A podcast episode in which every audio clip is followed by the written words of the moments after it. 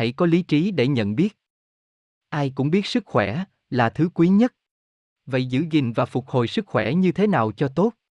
Câu trả lời vô cùng đơn giản, chẳng cần phải tìm linh đan thần dược, chỉ cần bạn có nghị lực và mong muốn hiểu biết thì bạn sẽ được cứu sống bằng chính những hiểu biết và nghị lực của mình. Hãy đến cơ sở thực dưỡng số 1 của Hà Nội, hẻm 2 ngách 103 ngõ Thái Thịnh 1 Hà Nội, tấm biển gạo lứt sẽ chỉ dẫn cho bạn, để được tư vấn, hướng dẫn và nhất là để tìm đọc từ A đến Z những kiến thức đã được chọn lọc về khoa học giữ gìn và phục hồi sức khỏe, điều mà y học chính thống không có mà cũng không muốn có để cho bạn biết, và nếu bạn để ý thấy dòng khách hàng đủ các lứa tuổi ở Hà Nội và từ các tỉnh xa. Có cả người nước ngoài và có những người mua hàng để gửi ra nước ngoài, nhất là tầng lớp tri thức, kể cả các nhân viên y tế đến đây mua sách, mua thực phẩm sạch thì bạn sẽ thấy sức thuyết phục và tác dụng của phương pháp chữa bệnh bằng thực dưỡng đã đi vào thực tiễn như thế nào. Duyên lành đã đưa tôi đến với cửa hàng một cách tình cờ từ hơn 5 năm nay, thời gian đã đủ để tôi khẳng định, thực dưỡng đã cho tôi một lối sống đúng. Nhờ nó mà ống đau đã lâu không là vấn đề đối với gia đình tôi. Điều kỳ diệu là nó làm cho đời sống của ta trở lên giản dị, tâm hồn ta trở lên mạnh mẽ, đầy yêu thương và chứa chan một niềm biết ơn, trí óc trở lên sáng suốt, nhạy bén. Ta tìm thấy sức mạnh tiềm ẩn bên trong ta để vượt qua những tai ương mà đời thường mang đến, ta muốn chia sẻ hạnh phúc này đến đồng loại của mình. Đó là lý do vì sao tôi muốn viết quyển sách này. Tôi muốn nói, mọi người ơi, hãy đến đây, hãy mắt thấy tai nghe, hãy đọc và hãy suy ngẫm, hãy tìm ra nguyên nhân và hãy sửa chữa, hãy sống theo thiên nhiên, hãy phục hồi lại sức khỏe đã mất và đang sẽ mất cho chính mình và cho các thế hệ mai sau. Bằng quyển sách nhỏ này, tôi muốn quảng bá, dẫn dụ mọi người hãy đến với thực dưỡng để được thụ hưởng những phước báu mà nó mang lại, nhất là những người đang mắc bệnh nan y, những người bệnh nghèo không có đủ tiền để theo đuổi chế độ của bệnh viện và nếu có cố gắng theo đuổi thì cũng chỉ là hành xác những ngày cuối cùng của cuộc đời và làm khánh kiệt thêm kinh tế của gia đình, những người tưởng rằng mình không thể tránh được giao mổ và sẽ phải suốt đời gắn bó với dược phẩm. Đến với thực dưỡng, bạn sẽ nhổ tận gốc rễ căn bệnh của mình bằng cách thay đổi thói quen ăn uống, bạn sẽ hiểu được chính mình và làm bác sĩ của mình. Bạn hãy tự cứu mình, đừng trao tính mạng và tiền bạc của mình vào tay người khác, và rồi một. Kết thúc bằng sự ngậm ngùi thoáng qua của người đời khi nghe tin bạn đã trở về với cát bụi. Tại sao bạn lại từ chối bàn tay đưa ra với bạn, bạn có gì để mất? Theo thực dưỡng bạn chỉ mất đi sự ngu dốt, bất lực và mất đi những căn bệnh sớm muộn cũng dẫn tới tử vong. Và bạn sẽ được sức khỏe toàn vẹn, trí tuệ minh mẫn, tâm hồn lành mạnh bằng một cái giá đơn giản mà bạn sẽ thực hiện.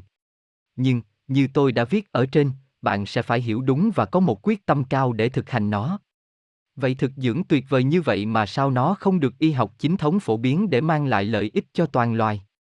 Xin thưa, với trí thông minh và thói tham ăn, ham hưởng lạc của mình, loài người đã lạc lối quá xa, cái này là hệ lụy của cái kia, trong một xã hội càng ngày càng đông đúc, con người đang tự đưa đầu vào thòng lọng do chính mình tạo ra, con người đang trở thành thụ động bởi các thành tựu của nền văn minh đi ngược thiên nhiên mà cứ tưởng là mình đang hưởng thụ. Vả lại nếu thực dưỡng trở thành phổ cập thì nền tảng của xã hội văn minh trên thế giới này sẽ thay đổi hoàn toàn. Bạn bè tôi thường nói, cứ sống như nhà mày thì các bác sĩ, các nhà thuốc phá sản hết. Tình hình đã nguy cấp lắm rồi, ngày nay những câu chuyện về người này bị ung thư, người kia bị đột quỵ đã trở thành như cơm bữa, còn máu mỡ, tiểu đường, huyết áp cao, đau gan, đau dạ dày, sỏi thận, sỏi mật, thoái hóa xương cốt, mất ngủ. Đã trở thành bạn đồng hành của mọi người, các bệnh viện đều đông nghẹt, ta vừa gặp mặt một người bạn, vừa hàng huyên về công việc, thất bại, thành công, hôm nay đã nghe tin bạn bị bạo bệnh lìa đời. Ở tuổi 50 tôi đã có nhiều người quen, người bạn đã ra đi như vậy, tôi tự giận mình là sao không đủ duyên và nhẫn để thuyết phục người ta biết đến thực dưỡng thì mình không mất đi người bạn đó chăng? Đó cũng là lý do thôi thúc tôi viết ra quyển sách nhỏ này, tôi muốn dẫn ra đây những gương người thực việc thực, những người đã chữa lành bệnh hiểm nghèo cho mình một cách kỳ diệu mà không hao tiền tốn của. Tôi xin chân thành cảm ơn những người đã trở thành tư liệu sống để làm lên quyển sách này. Tôi tha thiết mong rằng những người đọc nó có đủ nhân duyên để biến cải cuộc đời mình. Và tôi cũng muốn bày tỏ sự biết ơn đối với những căn bệnh mà tôi đã mắc phải, vì chúng mà tôi đã có được những kiến thức để sống khỏe và chăm sóc các con tốt. Do sự phước báu mà lợi ích của quyển sách nhỏ này mang lại cho người đọc nó, tôi xin hồi hướng đến song thân, đến các ân nhân đã giúp tôi trong những hoàn cảnh khác. Nhau trong cuộc sống, đến thân bằng quyến thuộc còn hiện tiền, thân bằng quyến thuộc đã quá vãng cùng tất cả bạn hữu gần xa, tất cả chúng sanh các giới các loài cùng được thọ hưởng. Cầu mong cho các vị ấy hằng được an lành. Câu chuyện của tôi cũng cần phải nói qua về bản thân mình, sinh ra trong một gia đình, cơ bản tôi đã được cha mẹ nuôi nấng và tự nuôi mình trong sự bảo trợ chu đáo của nền y tế hiện đại. Cũng như mọi người tôi tin rằng hệ ốm thì phải đi bác sĩ, phải ăn tẩm bổ để cơ thể có đủ sức chống đỡ bệnh, kể cả lúc không bị ốm tôi cũng được cho uống các loại thuốc bổ. Mặc dù vậy tôi rất hay ốm vặt, sổ mũi, ho, sốt. Nói chung tuổi thơ của mấy chị em chúng tôi bị đánh dấu bởi những trận ống không tiền khoáng hậu và luôn được can thiệp bởi y tế sau này khi đã đọc nhiều sách về sức khỏe tôi hiểu rằng nhờ sự sốt sắng vô minh của bố mẹ và sự nhiệt tình của các bác sĩ mà trong cơ thể tôi tích lũy một lượng lớn hóa chất từ dược phẩm. Lẽ ra trẻ càng lớn càng mạnh khỏe lên như các cụ nói, qua tuổi sai đèn, thì người lớn đã can thiệp thô bạo vào bàn tay của thiên nhiên, đánh mất đi khả năng tự vệ của cơ thể. Năm tôi 25 tuổi sau một trận ống thông thường thay vì chờ cho cơ thể tự bình phục tôi được cho tiêm một liều lớn các thuốc được cho là bổ. Kết quả là đang ngủ như gấu mùa đông thì tôi bị mất ngủ hoàn toàn. Thế là bắt đầu dùng đủ các loại thuốc cả Tây lẫn Đông y, kể cả thuốc ngủ, tôi vẫn không ngủ lại được, người lúc nào cũng nóng hôi hổi, bãi hoải, đã rời cộng thêm bệnh điên ngoài sóng phân làm tôi nhanh chóng sút cân. Rõ ràng là hiện tượng ngộ độc do dùng thuốc quá đáng, nhưng nào tôi có biết, theo đuổi thuốc thang, tẩm bổ mãi không khỏi mà còn nặng thêm tôi bắt đầu tự đọc sách và suy ngẫm. Tôi bắt đầu uống các lá lẻo làm mát máu như lá má, cỏ mực, dấp cá thì thấy người dễ chịu dần. Tình trạng của tôi nặng đến mức năm đó tôi uống hàng bao bì lá má tươi, dần dần tôi mới ngủ được một ít, tuy nhiên giấc ngủ luôn chập chờn không sâu. Tình trạng sức khỏe khiến tôi mất tự tin, tuy nhiên con người luôn được cứu bằng niềm hy vọng, lòng ham sống. Tôi xin đi làm phiên dịch tại Nga, mong rằng thay đổi khí hậu có thể làm tôi ngủ lại được chăng? Nhưng đến bây giờ tôi mới hiểu, nếu máu ta có độc thì đừng bao giờ hy vọng có sức khỏe tốt. Khi lập gia đình và sinh con, sức khỏe yếu ảnh hưởng rất lớn đến chất lượng cuộc sống. Bù lại bản năng làm mẹ và do kinh nghiệm đắt giá của mình, tôi luôn trăn trở để nuôi các con thật tốt. Không bao giờ các cháu phải uống thuốc tây, không bao giờ bị ép ăn, các cháu cứ lớn lên như tự nhiên, việc nuôi con và chính sự lớn lên của bọn trẻ đã giúp tôi nhận thức được nhiều điều kỳ diệu của tạo hóa, bọn trẻ chỉ ăn khi đói và ba không bao giờ ăn no quá, chúng cũng ăn rất chậm nhai kỹ, chúng bảo, nếu nhai cơm kỹ thì nó ngậy như bơ, bất cứ thứ thức ăn gì chúng cũng thích ăn riêng rẽ, chúng bảo ăn thế mới cảm thấy hết vị ngon của một món ăn, và nếu tôi mua phải một thứ thực phẩm nào kém độ ngon tự nhiên là chúng biết ngay, chúng không có tính tham ăn hay tiếc của như thế hệ những người đã trải qua đói khổ, chúng tiếp nhận thế giới quan bằng bản năng. Các giác quan tinh tế mà tạo hóa đã ban tặng cho mỗi một sinh linh, nếu Nóng quá hoặc trong phòng thiếu dưỡng khí em bé trằn trọc khó ngủ, khi con tôi bị ống sốt tôi chỉ giữ cho cháu không bị sốt cao quá bằng cách xoa rượu hoặc nước ấm vào những chỗ giữ nhiệt như các nếp gấp của chân tay, đắp khăn mát vào trán để làm nguội đầu, giữ cho bé không ra gió và nước. Nếu bé không đòi ăn hoặc uống thì không ép gì hết, tôi đã đọc được rằng, sốt chính là phản ứng của cơ thể để tiêu diệt vi khuẩn ở nhiệt độ cao, uống thuốc chính là can thiệp ngu ngốc vào bàn tay chữa bệnh của tạo hóa, làm suy yếu cơ thể đi, sau mỗi lần bé tự khỏi thì bé ăn lại bữa rất tốt và còn cao thêm lên vì cơ thể vừa giải phóng được một lượng chất cặn sĩ, giúp cho hệ tiêu hóa làm việc tốt hơn. Tuy nhiên cũng như mọi người, tôi bị cuốn vào công việc làm ăn, tiệc tùng, những thứ mà ta cho là quan trọng vì xung quanh ta ai cũng cố phấn đấu để có được. Ta chỉ sống chậm lại, suy ngẫm và cầu nguyện mỗi khi ta gặp phải tai ương và nếu đủ trí thông minh thì ta sẽ thoát ra khỏi tai ương và biết ơn nó vì nhờ đó mà ta không lên. Thế rồi một bước ngoặt định mệnh đã xảy ra, sau một lần sinh con tôi bị viêm họng, thông thường sau một tuần thì nó sẽ khỏi, ai ngờ một ngày kia sau khi hít phải mùi khói cháy rừng mà ngày đó tràn ngập Markova nó biến thành bệnh hen suyễn, không thở được. Tưởng như ống phế quản chỉ còn nhỏ như một lỗ kim, hàng đêm cứ đứng gò lưng bám vào thành giường cố hít vào tí không khí. Gần hai tháng trời ròng rã, ban ngày đi bệnh viện làm trị liệu, tiêm và uống các loại thuốc, cơn khó thở vẫn cứ đến vào nửa ngày không có mặt trời, đường ruột lại bắt đầu hỏng nặng do thuốc kháng sinh phá hoại nghiêm trọng hệ vi khuẩn có lợi trong nó, hai quả thận thì đau ê ẩm vì lượng thuốc mà tôi tiếp nhận vào người, tôi bàng hoàng không biết phải làm sao để cứu mình và đứa con mới sinh đang chờ tôi khỏe lại để được bú sữa mẹ. Tôi tự nghĩ phải đọc thôi, thật may, Bấy giờ là thời kỳ mở cửa, trên mỗi góc phố, mỗi siêu thị đều có những sạp sách bán những loại sách mới nhất theo nhu cầu, có cả sách dịch lẫn sách trong nước. Người Nga là một dân tộc thích đọc, biết đọc và sách của họ rất chất lượng. Quyển sách đầu tiên tôi thực hành theo nó là quyển Phục hồi nguồn sống, suối nguồn tươi trẻ. Thật kỳ diệu chỉ sau một tuần tập luyện bệnh của tôi đỡ hẳn, tôi không bị lên cơn vào lúc hết mặt trời nữa, tuy nhiên tôi cảm thấy nó chưa khỏi hẳn mà chui sâu vào ẩn nấp bên trong chờ khi thuận lợi thì trỗi dậy, chỉ sau này tôi biết được thực dưỡng và thực hiện các phương pháp thải độc mạnh thì tôi mới khỏi hẳn bệnh hen. Tôi tiếp tục tập luyện, thiền và đọc sách, sức khỏe khá lên nhanh chóng và kỳ lạ thay giấc ngủ của tôi cũng được cải thiện gần như thời còn trẻ. Hóa ra tồn tại một phương pháp sống theo thiên nhiên và tập luyện để giúp cơ thể tự hồi phục, những thứ thuốc mà ta uống vào người chỉ tổ cản trở quá trình tự lành bệnh của cơ thể, điều tốt nhất mà ta có thể làm để giúp nó là tập luyện và ăn uống đúng. Tôi mau chóng thu xếp về nước để có thể phổ biến phát hiện mới này cho ba mẹ, người thân và bạn bè. Nhưng đất nước vừa qua khỏi nạn đói nghèo, mọi người đang choáng ngập trước những sản phẩm của nền công nghiệp thực phẩm tiện lợi và thơm ngon nhân tạo, các loại linh dược tràn ngập khắp nơi hứa hẹn làm thay đổi sức khỏe của con người. Hiện tượng này ở các nước tiên tiến đã diễn ra cách nay cả trăm năm và đã bộc lộ sự vô lý của nó, tuy nhiên những kiến thức sơ khai của tôi không đủ để thuyết phục mọi người. Bản thân tôi và các con lại bị rơi vào những đợt ốm sau khi thực hiện một cuộc thay đổi về căn bản từ thời tiết, môi trường cho đến thói quen ăn, ngủ. Bệnh hen lại trỗi dậy hành hạ tôi lần này còn nghiêm trọng hơn, nếu trước đây tôi chỉ lên cơn vào lúc mặt trời lặn thì giờ đây nó kéo sang cả ban ngày. Không bị mất tinh thần, tôi kiên trì tập luyện, duy nhất có một lần tôi phải can thiệp bằng một mũi tim để cắt cơn hen vì nó kéo dài sang ngày thứ ba mà chưa tự dứt, tôi sợ nếu tiếp tục sẽ bị trụy tim. Sau đó tôi không bao giờ dùng thuốc nữa, đó là một cuộc thi gan kéo dài giữa bệnh và người bệnh, những lúc trái gió, những đêm lạnh, những lúc hít phải khói độc tôi biết bệnh hen vẫn tiềm ẩn trong người tôi và tôi vẫn không ngừng tìm tòi phương pháp để loại bỏ nó ra khỏi cơ thể mình, và tôi đã thấy, phương pháp thực dưỡng đã cho tôi hiểu căn nguyên của bệnh, tôi đã thực hiện ăn tiết thực và nhịn ăn định kỳ một cách kiên trì để thải độc. Trong một lần nhịn ăn nước tiểu của tôi bốc mùi penicillin. Thứ mà tôi uống vào trong những lần ống trước đây.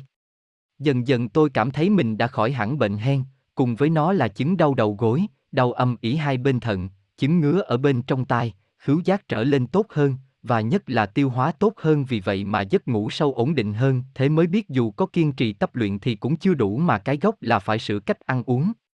Những quyển sách về khoa học thực dưỡng đã trở thành sách gối đầu giường của gia đình tôi. Từ một gia đình có truyền thống dùng thuốc chúng tôi đã loại bỏ thuốc ra khỏi đời sống của mình. Mẹ tôi bị đau tim từ 5 năm không tuổi, dùng thuốc cho đến năm sáu không tuổi, sau khi được tôi phổ biến tập giờ, phương pháp thực dưỡng, mẹ tôi tự điều chỉnh bằng ăn uống tiết thực và tập luyện. Nay mẹ tôi đã ngoài 75, bố tôi bị đau dạ dày từ khi còn trẻ nay cũng khỏi bệnh nhờ ăn theo thực dưỡng và tập luyện dưỡng sinh. Nay ông đã 84 tuổi, các con cháu mỗi lần cảm cúm đều dùng lá lẻo, trợ phương mà nhanh khỏe lại. Chúng tôi tin tưởng sâu sắc rằng nếu ta ăn uống đúng, thực hiện các phương pháp thải độc định kỳ và tập luyện kiên trì thì ta sẽ khỏe mạnh và sống lâu. Năm ngoái, gia đình tôi bị rơi vào một tai ương làm cho tôi không ăn không ngủ được, tinh thần hoảng loạn vô cùng. Rồi hệ quả là thân bị bệnh, đau dạ dày, đau gan, đau tim, đau đầu, đau đớn toàn thân, lòng ngực lại nặng như đá đè và khó thở, bệnh hen đe dọa quay trở lại. Lý trí nhắc bảo, hãy trấn tĩnh lại dù có mất hết cũng không được đánh mất sức khỏe.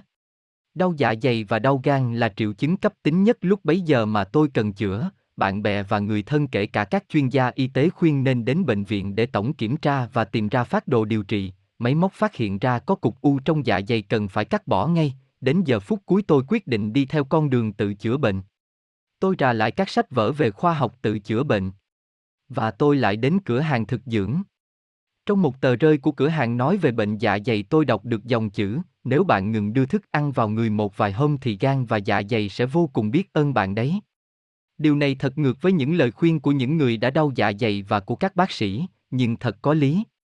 Tôi nhìn ăn kết hợp xoa bóp, thở để thải độc và tự kỷ ám thị, đến đêm thứ hai thì các cơn đau dịu lại, tôi ngủ ngon đêm đó, sáng ngày thứ ba nước miếng tứa ra xuất hiện cảm giác thèm ăn, tôi thử nước bọt bằng giấy quy biết rằng mình bị đau dạ dày do thừa kiềm, tôi bắt đầu chọn lựa các món ăn để phù hợp với tình trạng cơ thể và tiếp tục xoa bóp tập luyện, nhìn ăn định kỳ. Từng bước từng bước tôi lấy lại sức khỏe đã mất. Thật kỳ diệu chỉ sau hai ngày nhìn ăn tôi đã hiểu được bệnh của mình và chấm dứt được các cơn đau suốt mấy tháng trời hành hạ tôi đến xanh xám mặt mày, hiểu được cơ thể mình đang cần gì và cùng với nó tự điều chỉnh bệnh. Chữa được bệnh ở thân, còn chữa bệnh cho tâm thì biết làm sao đây?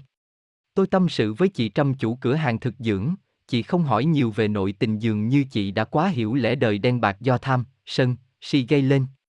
Chị chỉ cho tôi cách niệm chính ân Đức Phật theo chuỗi 108 hạt, chị bảo, em hãy thực hành thường xuyên ở mọi lúc mọi nơi em sẽ thấy công năng của nó. Tôi thử làm theo và thật xấu dịu, tâm trở lên an tịnh, phiền não được gạt sang một bên, tôi lấy lại được giấc ngủ và cùng với nó tôi suy nghĩ thấu đáo hơn. Tôi tìm đọc và nghe Phật Pháp. Tôi cảm thấy đời mình như vừa sang một trang mới, tôi không còn miên man giữa cuộc đời này nữa, tôi tìm thấy sức mạnh bên trong mình, tâm tôi đã biết bình yên và kiên cường chịu đựng nghiệp chướng của đời mình. Có lẽ tôi phải cảm ơn tai họa mà tôi mắc phải chăng? Bởi vì nhờ nó mà tôi biết làm cho mình mạnh mẽ hơn lên. Thực dưỡng là gì và George Osawa là ai? Thực dưỡng là phương pháp ăn uống đúng, ăn ít, nhai kỹ thức ăn của thiên nhiên, không hóa chất, cân bằng âm dương để có được một sức khỏe tốt, qua đó ta dần hiểu được chính cơ thể mình, tự điều chỉnh và tự làm bác sĩ cho mình để sống một cuộc đời ung dung tự tại và cuối cùng đạt được hạnh phúc, an lành và tự do đích thực. George Osawa sinh ngày 18 tháng 10 năm 1893 tại Kyoto, thủ đô cũ của Nhật Bản. Ông bị mắc bệnh lao từ khi còn trẻ, căn bệnh này cũng cướp đi mẹ và một người em của ông khiến cho ông bị mồ côi mẹ từ khi lên 10 tuổi. Các bác sĩ cũng tuyên án, sớm muộn gì ông cũng không bước sang được tuổi thanh niên vì căn bệnh này. Nhưng ông đã được cứu sống và trở lên khỏe mạnh thông minh bằng cách ăn gạo lứt muối mè. Ông đã đề xướng, phát triển và truyền bá một cách kiên trì, bền bỉ phương pháp này ra khắp thế giới từ những năm đầu của thế kỷ 20 cho đến ngày cuối cùng của cuộc đời mình, Ông ra đi đột ngột vào ngày 24 tháng 4 năm 1966. Ông đã viết hơn 300 đầu sách nhằm trao vào tay con người hiện đại triết lý sống giản dị, sáng suốt, hợp lẽ trời của nền văn hóa phương Đông từ 5.000 năm trước. Nhiều cuốn sách của ông đến nay đã được dịch ra nhiều thứ tiếng trên thế giới và tái bản hàng trăm lần. Những người đọc ông, hiểu và áp dụng ông ngày càng nhiều, họ không những hồi phục được sức khỏe mà còn phát triển được trí tuệ, hoàn thiện được nhân cách, đạt được hạnh phúc viên mãn trong kiếp này, họ biết ơn và mong muốn chia sẻ niềm hạnh phúc mà ai cũng có thể đạt đến này cho đồng loại đang đau khổ trong bệnh tật, mê mờ trong biển vô minh. Ở Việt Nam, năm 1963 tại Huế một kỹ sư nông nghiệp người Nhật đã tuyên truyền PPTGOHSAVWA cho một nhóm người tri thức, họ đã áp dụng có kết quả tốt trong một thời gian ngắn. Và thế là ngành thực dưỡng Việt Nam ra đời chuyên dịch sách và tuyên truyền hướng dẫn những người có duyên lành đến với PP này, đứng đầu là ông Ngô Thành Nhân, chủ nhà sách Anh Minh tại Huế. Năm 1965 tiên sinh OHSAVWA và phu nhân đã sang thăm Việt Nam, tiên sinh đã tiên đoán, Việt Nam sẽ là cái nôi của ngành thực dưỡng thế giới.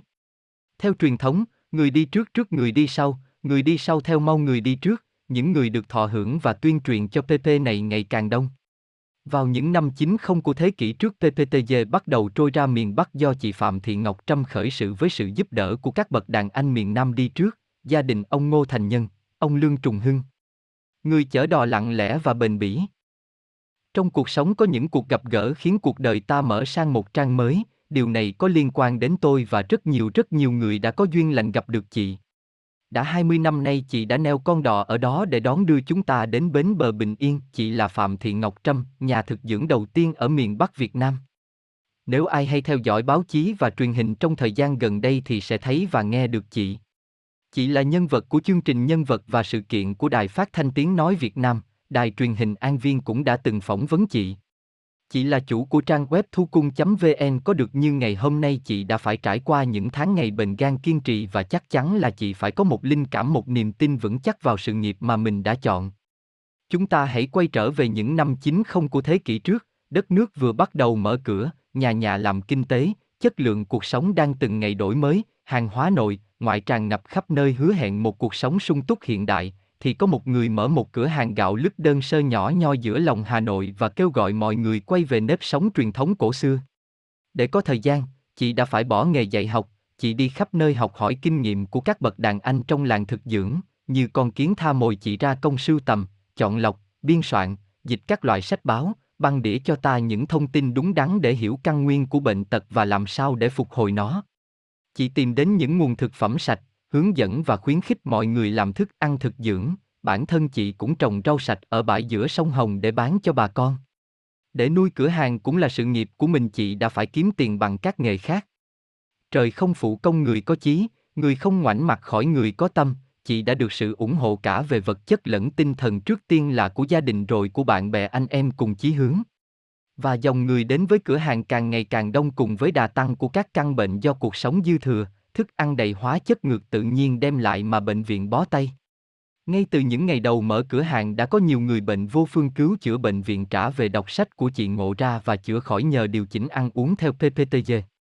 Khoảng 5 năm trở lại đây cửa hàng làm việc cật lực để phục vụ khách hàng từ khắp nơi đổ về, họ đã có phúc tìm được PP sống đúng nhờ chị. Tôi còn nhớ mãi lời nhạc sĩ Hạ Long, người bạn thơ ấu của chị Trâm nói về chị, bạn tôi đã dứt nợ trần cắt tóc đi tu từ lâu, nhưng vì thương đời thương người, bạn tôi lại trở về để giúp người đời thoát khổ. Vâng, không biết duyên nghiệp nào đã trao vào tay chị sứ mạng của người chỉ đường dẫn lối này. Đến với chị chúng ta không chỉ biết cách ăn cho đúng để nuôi thân này, mà còn biết cách nuôi tâm này cho an tịnh, trong sáng nhờ Phật giáo Vipassana, Phật giáo Nguyên Thủy. Ta có thể tìm thấy trong cửa hàng của chị những quyển sách hay nhất về đạo Phật chân chính. Quả thực đạo Phật và thực dưỡng Osawa thật là gần nhau, có được hai pháp này con người không còn chơi với giữa cuộc đời trầm luân này nữa. Lành thay. Ở Hà Nội những năm gần đây cũng có nhiều cửa hàng thực dưỡng xuất hiện, bản thân chị cũng giúp một số người, nhưng họ đều không mấy thành công. Tôi hỏi chị, để có được sự phát triển như ngày hôm nay, chị có thể cho biết bí quyết của chị là gì không ạ? À? Để làm bất cứ một điều gì thành công thì ngoài những yếu tố giống nhau như hiểu biết, kiên trì, sáng tạo rồi thiền thời địa lợi nhân hòa, ngành thực dưỡng đòi hỏi người làm nó phải thực sự có tâm. Phải nắm vững kiến thức và luôn học hỏi để có trí phán đoán tối cao như tiên sinh Osawa đã dạy. Tôi đã từng bị bệnh, đã được cứu nhờ PP này, tôi nghiên cứu tài liệu về thực dưỡng rất sâu, sự trải nghiệm và những hiểu biết của tôi giúp tư vấn và giải đáp được những thắc mắc của khách hàng cũng là người bệnh, việc này rất cần thiết mà không phải ai cũng làm được. Do nhu cầu của xã hội có một số dự đoán cho rằng ngành thực dưỡng sẽ bùng nổ rất mạnh vào những năm tới đây, sẽ có rất nhiều hàng giả lẫn với hàng thật.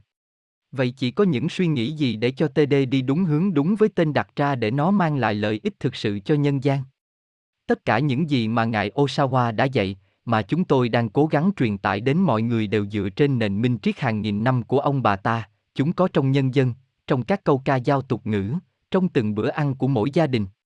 Cho đến thời kỳ mở cửa thì mọi thứ đều đảo lộn hoàn toàn. Có người thì vì mục đích kinh tế, có người thì vì sinh kế họ đầu độc lẫn nhau. Do vô minh và học đòi con người tiếp thu mọi thứ một cách thụ động theo quảng cáo nhãn mát, họ đã chuốc cho mình bao nhiêu là tai hại. Tôi mong mọi người hãy sống chậm lại, hãy dừng lại giữa dòng đời vội vã này mà nghĩ sâu thêm một chút, hãy nhìn vào bản chất của sự vật như nó đang là. Tại cửa hàng chúng tôi đang mở những khóa học ngắn ngày để dạy nấu ăn, thiền và tập luyện để bảo vệ sức khỏe cho mọi người. Những lớp học này đang hoạt động rất tốt. Hóa ra các cháu thanh niên là những người háo hức hiểu biết và tiếp thu rất nhanh. Tôi mong mỏi nhà nước sẽ nhìn ra và đưa kiến thức thực dưỡng vào trong nhà trường Hồng mang lại lợi ích thiết thực cho toàn dân. Cứ ngày hai tháng một lần chúng tôi tổ chức những buổi thiền đi chơi về với thiên nhiên và cùng nhau trao đổi những kinh nghiệm tu tập. Từ những kiến thức này sẽ đánh thức mọi người hãy trở về với đạo sống của ông bà mình của phương Đông huyền bí và thâm sâu mà phương Tây đã bỏ công nghiên cứu từ thế kỷ 19 và đang ra sức học tập, xem, hành trình trở về phương Đông. Chỉ làm tôi nhớ lại câu nói của một đạo sĩ thiền sư Tây Tạng trong cuốn, suối nguồn tươi tré, rối thế giới lớn của các người sẽ rơi vào đại họa đại họa không ập xuống cả thế giới ngay một lúc mà nó đang đến với từng người từng nhà. Bác sĩ Đỗ Hoài Nam, Viện 108, đã phát biểu khẳng định tác dụng chữa các căn bệnh mãn tính không gì sánh được của PPTG. Ông lấy làm tiếc vì các cửa hàng thực dưỡng còn quá ít. Bản thân tôi và rất nhiều người biết đến cửa hàng thực dưỡng của chị qua tấm biển nhỏ nhoi, gạo lứt, chứ không phải từ một nguồn tin nào khác. Vậy chị có cho rằng phải nhân rộng mạng lưới cửa hàng đi khắp nơi như hệ thống siêu thị không? Là một người nhanh nhạy và mẫn tuệ chị có khi nào suy nghĩ đến ý tưởng này chưa? Chị định làm như thế nào để vừa mang lại lợi ích rộng lớn vừa bảo vệ được thương hiệu gạo lứt chị Trâm? Quả thực tôi cũng chưa nghĩ đến điều này bao giờ cả vì giờ đây tôi thích đi tu hơn, từ bỏ và giải thoát là hạnh phúc ngoài thế tục. Có lẽ thế hệ các con của đại gia đình thực dưỡng sẽ thực hiện ý tưởng này, nếu như những người ngoài đạo chưa kịp thâm nhập và làm hỏng nó.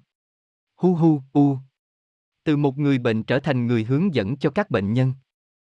Những ai đến với cửa hàng thực dưỡng khoảng từ 5 năm trở lại đây thì đều biết đến chị Huyền. dáng người nhỏ gầy nhanh nhẹn và điềm đạm, đôi mắt đen to sâu toát lên vẻ thông minh và từng trải, chị nói nhỏ và ít nói nhưng mỗi lời nói của chị đều có giá trị đối với khách hàng, bởi nhân viên của cửa hàng không chỉ biết bán hàng mà còn phải am hiểu về khoa học thực dưỡng, các nguyên lý âm dương, cách kết hợp các món ăn cho từng loại bệnh, biết cách giải thích cho người nghe hiểu và tin tưởng. Chị Huyền kể rằng, năm chị 40 tuổi thức dưỡng ngắm vào chị thoạt đầu không phải từ sách vở mà từ những miếng cơm đen đen mà dì của chị nấu cho chị ăn khi chị đang bị bệnh nặng, đông và tây y đều bó tay, chị bị bệnh thiểu năng tuần hoàn não, liệt dây thần kinh số 5 và số 7, bướu cổ, đầu lúc nào cũng đau như búa bổ, miệng méo sệt và tai lúc nào cũng như có cối xay lúa ở bên trong. Mặc dù ốm nặng, chị đang là công nhân xây dựng và là lao động chính trong nhà với ba đứa con nhỏ và người chồng yếu bệnh. Dường như trời thương người nghèo khổ, chị bắt duyên ngay với những miếng cơm đen, cơm gạo lứt, do người dì thương cháu chỉ dẫn cho cách nhai kỹ để mau lành bệnh, chị cứ nhai thật kỹ, càng nhai chị càng thấy không muốn ăn theo theo lối cũ nữa. Quyển sách đầu tiên chị đọc chị không còn nhớ chính xác của ai nữa nhưng nó cho chị hiểu ra vì sao chị bị bệnh, muốn khỏi thì phải làm cách nào. Như người đi trong đêm tối bỗng có ánh sáng dẫn đường chị càng tin tưởng vào PP mình đang thực hiện, một tháng rồi hai tháng trôi qua chị thấy bệnh càng ngày càng đỡ, không phải mua thuốc và thức ăn đắt tiền, bồi bổ sức khỏe, mà bệnh lại mau lành thì còn gì tốt đẹp hơn với người bệnh nghèo như chị. Sau gần một năm kiên trì ăn gạo lứt muối mè chị khỏi bệnh lúc nào không biết, sức khỏe đến với chị còn dẻo dai hơn cả thời chị chưa bị bệnh. Niềm vui khỏi bệnh và nhất là khám phá ra PP chữa bệnh kỳ diệu làm cho cuộc sống của chị thay đổi, ăn uống đơn giản mà khỏe người, chị có thêm thời gian để đọc sách càng ngày càng thấu hiểu thêm về nguyên lý âm dương, sống trong cảnh nghèo mà thanh thản tự tin, các con chị lớn khỏe, học giỏi và biết sống tự lập. Nhờ có thực dưỡng phước lành đã đến với gia đình chị. Giờ đây chỉ có công việc yêu thích và ổn định là bán hàng thực dưỡng giúp cho mình và giúp cho đời. Tôi đã được ăn những món ăn ngon tuyệt do chị làm và quan sát cách chị ăn, chị đúng là một người thực dưỡng thứ thiệt. Nhân lúc vắng khách tôi tranh thủ phỏng vấn chị. Chị là người biết giải thích và đã giúp rất nhiều khách hàng ăn uống đúng để chữa khỏi nhiều bệnh trọng. Vậy trong gia đình lớn của chị, chị có thuyết phục được mọi người ăn theo chị không? Mọi người đến đây đều là những người tự bản thân họ đã có ý thức tìm hiểu và mong muốn được chuyển hóa rồi, và vì họ đã chữa chán chê mê mỏi bằng các cách kia mà không khỏi nên họ nghe và áp dụng thôi. Nếu họ làm đúng mà lại được người thân ủng hộ thì còn gì bằng. Còn trong gia đình của tôi thì những ai có bệnh thì mới nghe tôi còn thì vẫn ăn theo lối cũ. Khi tôi bắt đầu ăn theo TD để chữa bệnh còn bị mọi người can ngăn mắng chửi vì sợ ăn như vậy không đủ chất thì làm sao sống mà nuôi chồng con được. Ngã mạn và thói quen của con người lớn lắm, một khi bị bệnh nặng có duyên có phúc mới ngộ ra được tôi có được như ngày nay là do gì của chồng tôi bà Lý và cô Trâm mà ra. Thế có nghĩa là các khách hàng đến đây đều là những người bị bệnh nặng. Đa số khách là những người ở lứa tuổi trung niên khi mà quá trình tích lũy độc tố trong người đã lộ ra thành bệnh. Tuy nhiên càng ngày càng có nhiều các cháu thanh niên, các gia đình trẻ thường xuyên đến với cửa hàng để tìm mua sách và đồ ăn thiên nhiên, họ nói, họ ăn để không bị bệnh và rất thích ăn như thế này, có một vài cháu có người thân bị bệnh trọng nhưng không tin theo nên các cháu tự ăn để thuyết phục. Đúng là hậu sinh khả úy. Họ thật là những người may mắn vì sớm tìm ra chân lý. Chỉ có thấy mệt mỏi khi vừa phải quán xuyến hàng hóa vừa phải giải thích cho từng người khách tùy theo bệnh của họ, nhất là những khi cửa hàng đông khách. Lúc đầu cũng thấy mệt, nhưng rồi quen dần, và làm việc trong chánh niệm thì không mệt nữa, vả lại nguyên lý chữa bệnh ở đây rất đơn giản dễ hiểu, vì ăn uống không đúng nên máu người bị nhiễm độc nặng, lượng độc tố càng ngày càng nhiều lên làm quá tải và suy yếu các cơ quan bài thải dẫn đến đau ống, đau là tín hiệu kêu cứu của cơ thể vì nó không thể điều chỉnh kịp với việc con người đưa ồ ạt các chất độc vào người nữa. PPTG chỉ cho ta biết cách lấy lại độ quân bình giữa axit va kiềm trong máu, đưa về tiêu chuẩn đúng là độ pH của máu từ 7,36, 7, 44, thải cặn sĩ làm trong sạch dòng máu thì hết bệnh, cụ thể như thế nào phải đọc sách và thực hiện tốt. Theo quan sát của tôi những người ăn theo thực dưỡng họ không béo nhưng rắn rỏi và rất dai sức, họ sống và làm việc rất bình tâm và giản dị. Người đàn bà đồng hành với ngành thực dưỡng phía Bắc. Bà chính là người dì của chồng chị Huyền, số DT 0917005117. Năm nay bà đã 76 tuổi, người gầy và dẻo dai, đặc biệt bà có một trí tuệ minh mẫn, một trí nhớ tuyệt vời. Trong câu chuyện bà nói chứa đựng các kiến thức, các sự kiện, các dẫn chứng từ cuộc đời gian khó của mình, từ sách vở mà bà đã tích lũy được.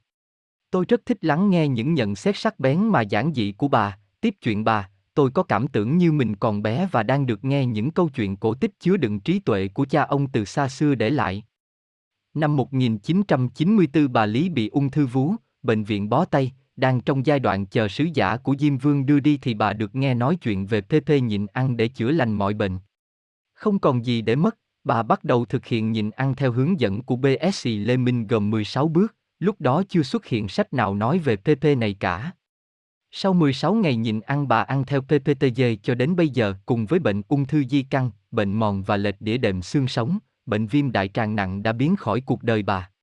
Ai đã gặp bà một lần trong đời còn muốn gặp mãi vì sức sống trong bà tự nhiên như trời đất cỏ cây. Ở tuổi 77 bà còn vào Nam ra bạc, lên rừng xuống biển dự các khoa tu thiền một cách hoan hỷ an nhiên, leo núi và bơi dài sức hơn thanh niên. Bà sống một mình giản dị không quấy rầy con cháu, bà vẫn cấy lúa theo lối cũ không dùng phân hóa học, bà dùng bếp củi để nấu ăn, bà là người nấu cơm ngon nhất trong làng TD, bà nói, mỗi tháng bà chỉ mất 5.000 tiền điện để thắp sáng và mỗi ngày bà chỉ mất 5.000 đồng tiền để ăn, đói không ăn no. Nóng không dùng quạt, chọc không tức đó là nguyên tắc sống của bà. Tôi còn nhớ mãi nhiều câu nói rất hay rất đúng chỗ của bà. PPTG, Phật Pháp và nhịn ăn là những cái phao cứu hộ vạn năng để cho ta sống. Một đời người ung dung tự tại.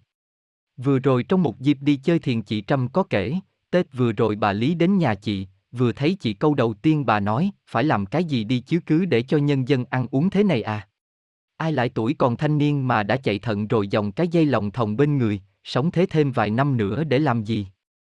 Một câu nói giản dị mà chứa đựng tâm đau của bao người thực dưỡng, nhân tiện tôi xin đưa ra một thông tin báo động do thống kê của nhà nước. Nếu như 10 năm về trước bệnh trọng xảy ra đối với độ tuổi ngoài 50 thì giờ đây bắt đầu ở tuổi 30 đã rất nhiều người bị các căn bệnh thời đại rồi.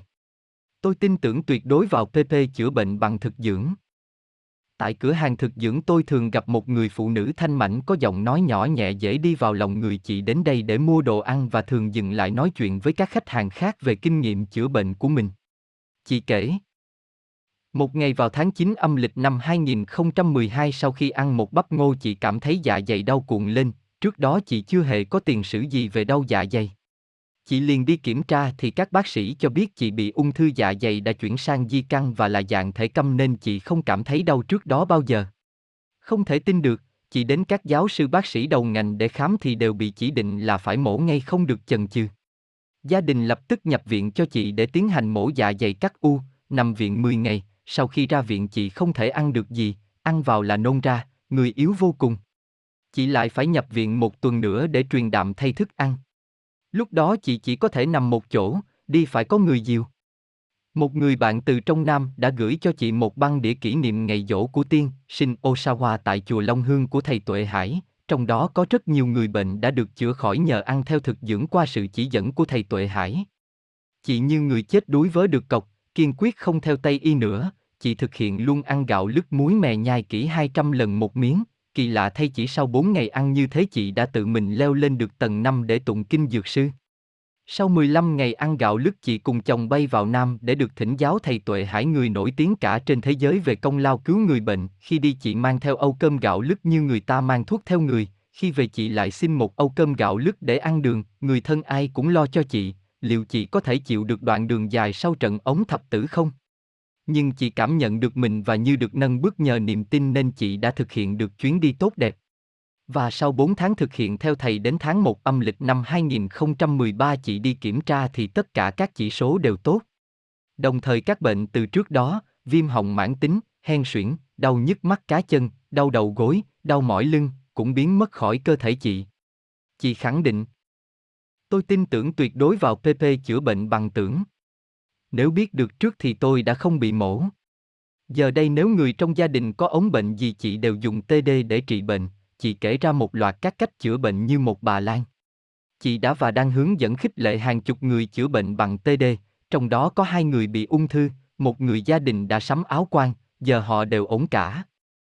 Nếu ai có nhu cầu học hỏi kinh nghiệm thì xin liên hệ với chị Vũ Thị Lợi số DT 0985065107. Tôi đã cứu được nhiều trẻ khó còn thực dưỡng đã cứu tôi khỏi nhiều bệnh trọng. Tôi gặp tiến sĩ tâm lý học Nguyễn Minh Đức tại cửa hàng thực dưỡng vào giờ tan tầm lúc mà cửa hàng thường đông khách nhất. Tôi ngạc nhiên vì một người quan trọng và bận việc như anh cũng có thời gian để ngó nghiêng đến con hẻm nhỏ này. Hóa ra anh biết được cửa hàng này đã hơn 15 năm, anh nói. Tôi đến với TD từ thời còn ông cụ, ông cụ là một người tuyệt vời, tôi đã đi dự nhiều hội thảo của ông cụ, ông cụ đây là bố của chị Trâm. Nhờ ăn theo TD tôi đã chữa khỏi bệnh chảy máu dạ dày, bệnh gan và tiểu đường. Anh vừa sống một quãng thời gian khá dài ở nước ngoài, về nước anh lại đảm nhiệm nhiều công việc và chức sắc quan trọng. Vậy anh làm sao để anh có thể theo đuổi được cách ăn uống ngược dòng xã hội này từ bao lâu nay? Thưa bạn hiện nay TD hay MACROBIOTIC đã không còn xa lạ với thế giới nữa. Ở nước ngoài tôi vẫn có thể chọn mua thức ăn theo tinh thần TD vì nó đã phổ cập rộng sang các nước văn minh. Cũng như tất cả những người đến đây, TD đã cho tôi sức khỏe một cách đơn giản mà mọi người theo TD ai cũng hiểu thì tại sao tôi lại phải từ bỏ nó để lại mắc những bệnh kia và kết thúc bằng thuốc thang, bệnh viện và đau đớn. Từ bỏ nó là ta từ bỏ sức khỏe, tôi đang làm công việc quan trọng là cứu những trẻ em gặp khó khăn, tôi làm việc rất nhiều thậm chí ngủ rất ít, vậy tôi cần phải khỏe. Các cuộc gặp gỡ của anh đều do học trò của anh xếp lịch và phải trước hàng tuần. Anh Nguyễn Minh Đức sinh năm 1957 vậy mà thoạt gặp tôi cứ tưởng anh chỉ độ ngoài 40 tuổi, dân người trẻ khỏe, nhanh nhẹn như thanh niên. Không biết trong các bài giảng hay những cuộc tư vấn tâm lý của mình anh có khuyên mọi người sống theo TD không? Tôi chắc rằng nếu mọi người biết đến TD nhiều hơn thì anh Đức sẽ ít bệnh nhân đi và anh có nhiều thời gian hơn cho mình và cho bạn bè bởi vì TD mang đến cho con người một lối sống lành mạnh, thuận thiên, bình yên, hạnh phúc thì sẽ bớt đi những người chán đời tự tử. Ở các nước tiên tiến có ba loại siêu thị, loại thứ nhất dành cho người giàu, bán thực phẩm bio không hóa chất, đến đây là những người gầy, loại thứ hai dành cho những người bậc trung và loại thứ ba dành cho người nghèo, đến đây mua hàng là những người béo tốt. Đa số các loại sữa mang nhãn hiệu nhập ngoại vào thị trường Việt Nam đều có nguồn gốc từ cửa hàng loại ba này, rẻ và kém về phẩm chất, vào thị trường Việt Nam nó được quảng cáo và gắn giá trên trời vào, nó thật phù hợp với thị hiếu của đại chúng sính của ngoại đắt tiền và thích phát tướng béo tốt. Tôi đang cảm nhận được tinh hoa của trời đất. Tôi ăn để chữa bệnh chứ không phải sống để chữa bệnh. Đó là lời của bà Nguyễn Thị Lan, 68 tuổi, số DT, 0436865587. Bà là người tìm kiếm cách ăn uống để chữa bệnh đã lâu và phát hiện ra phương pháp thực dưỡng một cách tình cờ như một điều may mắn mà bà luôn cảm ơn số phận và cũng vì vậy mà bà sẵn sàng chia sẻ khi tôi hỏi chuyện bà. Bà kể, ông nhà tôi mất sớm, nhà nghèo, tôi một mình nuôi các con không lớn, tôi ăn chay niệm Phật đã lâu, nhưng không theo PPTG. Mặc dù vậy bà bị mắc nhiều chứng bệnh, nặng nhất là bệnh sốc xương, đặc biệt là bị bệnh thận đa tám. Năm, Cùng một số người đồng bệnh bà theo đuổi chữa chạy theo đông y chứ không theo tây y, cho đến tháng 8 năm ngoái bà bị suy thận nặng, mặt và chân bị phù thủng, khó thở. Các đầu ngón chân ngón tay tím liệm, mọi người thân quen và hàng xóm đều ái ngại cho bà vì nhà nghèo lấy đâu ra tiền mà chạy thận, tưởng rằng ăn chay thì không có bệnh mà nay bị bệnh nặng bà hoang mang vô cùng, rồi một hôm giúp cô bán băng đĩa chạy mưa một cái đĩa rơi ra bà nhặt lên và mau mồm hỏi đĩa gì, đó là đĩa ăn chay trả nghiệp của thầy Tuệ Hải, bà mua và mang về xem suốt đêm hôm đó, sau đó bà lần mò dò hỏi ra cửa hàng thực dưỡng. Bà ăn theo số 7 từ đó cho đến bây giờ, tôi hỏi. Cháu trông bác trẻ và vui thế này, bác cảm thấy bệnh của mình thuyên giảm đến đâu rồi ạ? À? Nhà nghèo tìm ra được TT này thì mừng lắm, hãy nói không với tất cả các thứ đang tràn ngập thị trường, nói không với bệnh viện, tôi đang cảm thấy mình khỏe lên từng ngày, tôi đang ăn để chữa bệnh, chứ không phải ăn để mắc bệnh, tôi đang cảm nhận được tinh hoa của trời đất, cách đây nửa tháng tôi bị một cái xe đạp xô thẳng vào người khiến tôi ngã giọng mông xuống, tưởng là đi đời xương với cốt rồi nhưng tôi chỉ bị đau ê ẩm một tuần rồi thôi. Ăn thực dưỡng, niệm Phật, không làm điều ác là bí quyết sống trẻ của tôi, người TD không có kẻ thù. Bác cởi mở và hướng thiện thế này thì bác có rủ được nhiều người theo không ạ? À? Tôi muốn lắm nhưng tôi cần làm cho mình khỏe lên nữa để chứng minh bằng chính bản thân mình. Em tôi làm giám đốc một bệnh viện lớn ở Quảng Ninh và còn hai người họ hàng nữa làm bác sĩ. Chúng được dạy dỗ có bằng cấp to chúng không nghe mình. Mình chưa đủ nghiệp để thuyết phục người khác, mà có thể chúng chưa đủ nghiệp để nhận ra, chúng lãng phí và sống vô độ chúng sẽ phải chịu nghiệp của mình. Vừa rồi tôi lại gặp bác Lan lần thứ hai tại cửa hàng TD, tôi tranh thủ hỏi sức khỏe của bác, bác nói, tôi khỏe rồi và đang khỏe lên nữa, Chỉ trong da dẻ tôi thì biết, nhìn bác vui vẻ nhặt đồ mua đến đồng tiền cuối cùng, tôi hỏi. Bác vẫn ăn theo số 7 chứ? Tôi vẫn ăn cơm gạo lứt muối mè là chính, tôi điều chỉnh mình theo ông Osawa, bàn thờ nhà tôi từ ngày biết TD không còn bày hoa quả nữa, tôi nói để chị biết tôi thấy mình đang có những khả năng kỳ lạ như nấu ăn rất ngon, đặt tay lên chỗ nào thì chỗ đó khỏi đau. Ô vậy thì bác khỏi bệnh thực rồi, cháu chúc bác mãi vui tươi khỏe mạnh. Vợ tôi là người mẹ thứ hai của tôi. Tôi thực sự kính phục người đàn ông đã nói ra câu nói này, tôi xin nhấn lại là anh đàn ông Việt Nam. Bởi vì trong câu nói này không còn bản ngã nữa chỉ còn sự bộc bạch và lòng biết ơn. Anh là Lê Trí Dũng sinh năm 1965, số DT 0437629506, số giờ đờ 0983196589. Trước khi bị bệnh anh là giảng viên, tổ trưởng bộ môn môn quản lý kinh tế xây lắp của một trường đại học và có nghề tay trái là chủ thầu xây dựng. Cuối năm 2004 anh bắt đầu ho nặng uống hàng vốc kháng sinh rồi tiêm lanh cô sinh, bệnh không khỏi và cuối cùng thì phát hiện bệnh ung thư phổi. Trong gia đình anh có người anh rể là giáo sư tiến sĩ Phan Đăng, là ông trùm về tế bào học của trường Y khoa Hà Nội, vì vậy anh được chữa chạy theo Tây Y một cách bài bản nhất. Anh chỉ cho tôi một vết mổ dài khoảng 15cm phía sườn trái dưới nách để cắt khối u nằm phía trên thùy phổi trái.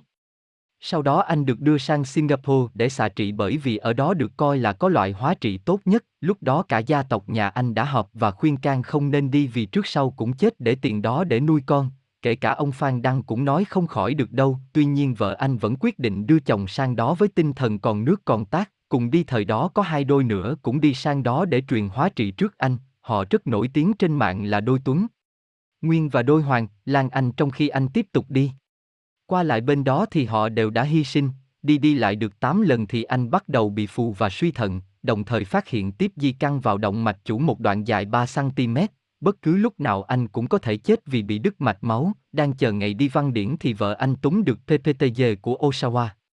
Lúc này vai trò tiên quyết phải nói đến là người vợ và những người bạn thực dưỡng của anh, nhờ sự giúp đỡ của họ anh đã thực hiện nhịn ăn 43 ngày để thải độc và sau đó là ăn theo số 7 cho đến bây giờ, đã 9 năm trôi qua những người cùng cảnh ngộ đã sang cát từ lâu, còn anh thì... Anh cười hiền và nhắc lại câu nói, vợ tôi đã sinh ra tôi lần thứ hai, anh chia sẻ, giờ đây tôi cân nặng hơn thời kỳ trước khi bị bệnh ba cân mà không có bụng.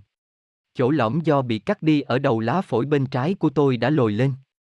Để tri ân TTTG vợ chồng anh đã mở cửa hàng TD tại nhà và giúp đỡ những ai muốn chữa bệnh bằng TT này, anh chính là bằng chứng sống để củng cố niềm tin của người TD. Vợ của anh Dũng bị hen suyễn từ nhỏ cũng nhờ TT này mà khỏi bệnh. Khi chị Hằng bắt anh nhìn ăn thì bị mẹ chồng phản đối kịch liệt, chị thuê riêng một căn phòng và ra ở cùng chồng cùng anh nhìn ăn và ăn số 7.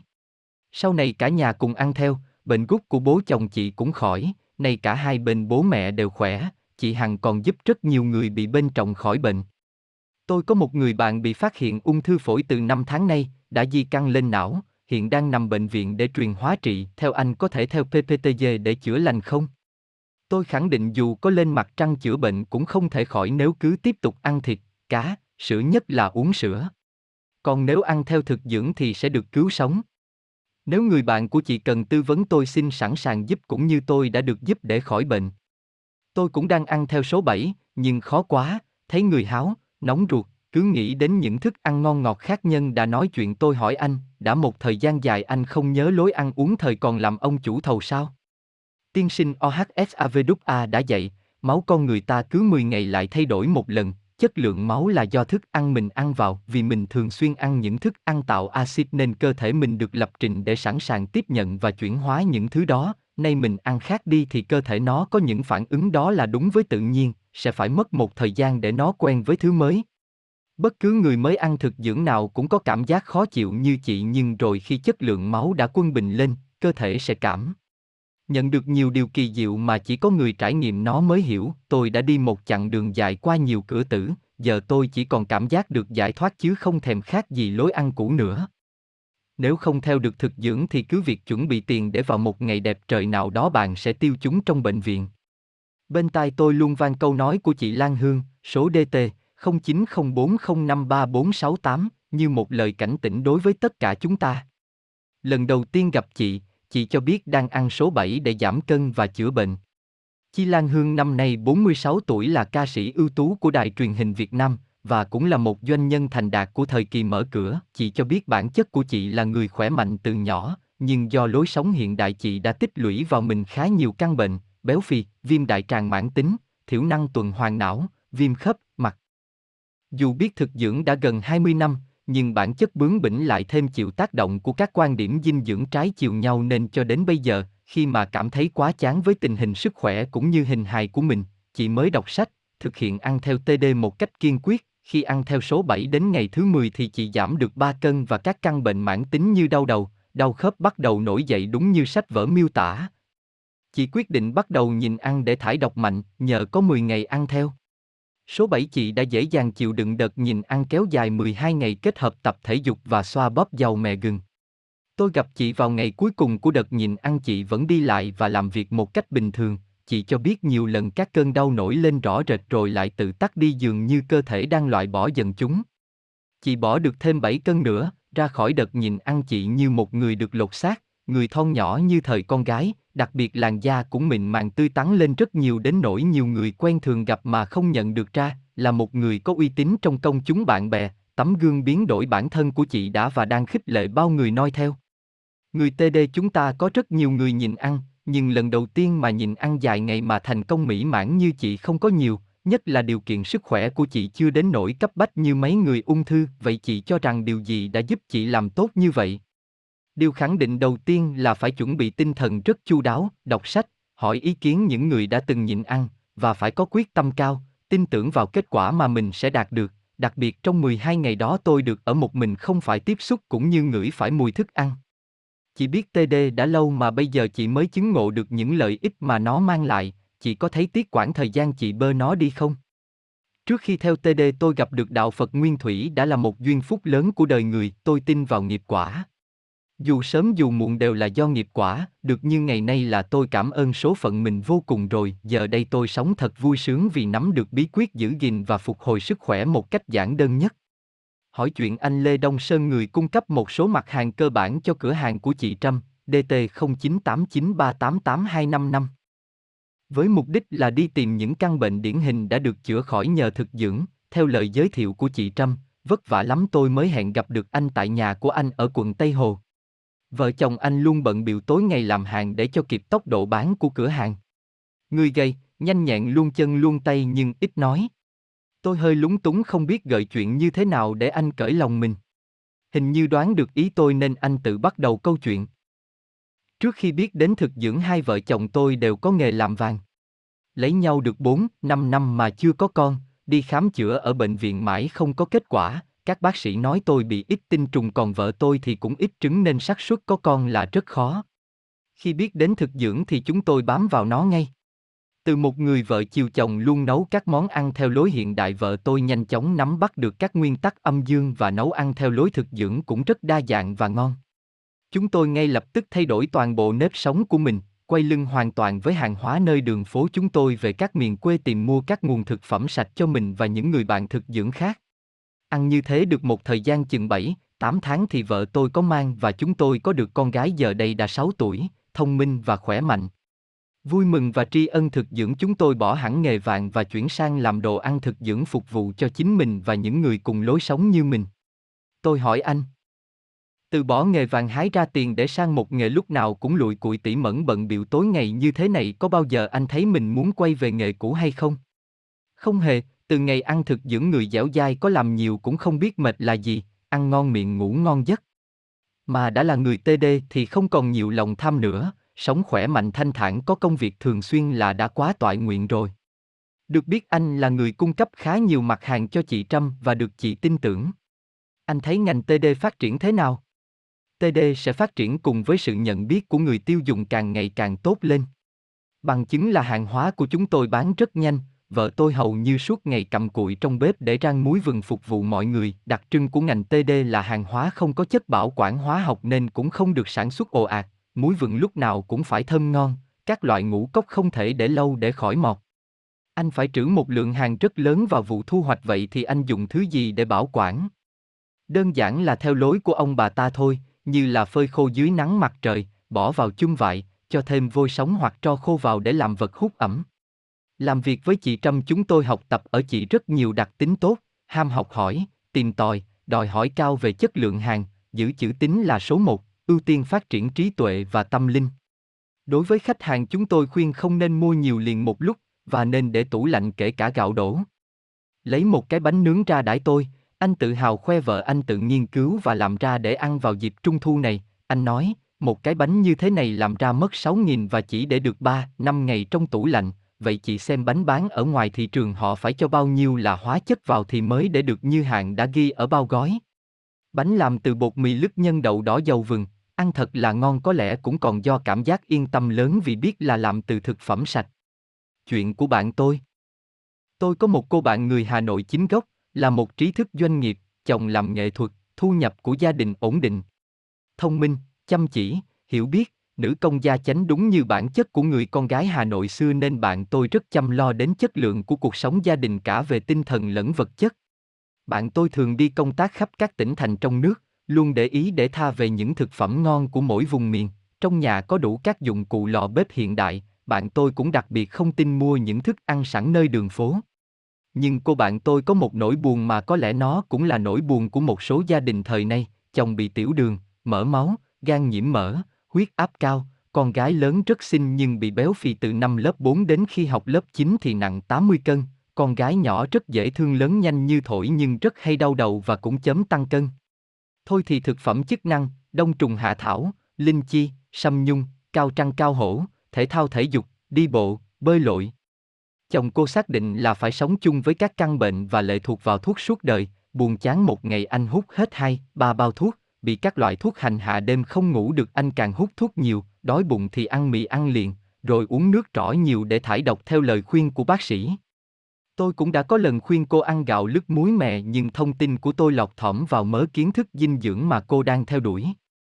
Khi đã quá bức bách tôi lại gợi lại với cô về PPTG, cô lên mạng đọc, lần đến cửa hàng chị Trâm, cô bạn tôi mới ngỡ ra lần mò ở tận đâu đâu vì cứu tinh chỉ cách nhà mình không đầy một cây số, nhanh chóng mua sách đọc và tìm hiểu qua mọi người, bạn tôi lập tức áp dụng vào bữa ăn của gia đình.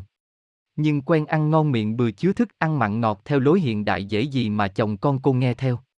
Dí sách vào tay chồng rồi cô phải đọc cho anh nghe, sách viết rõ ràng từng giai đoạn phát triển của bệnh, nguyên nhân, cách chữa, có là người không có lý trí mới không hiểu ra.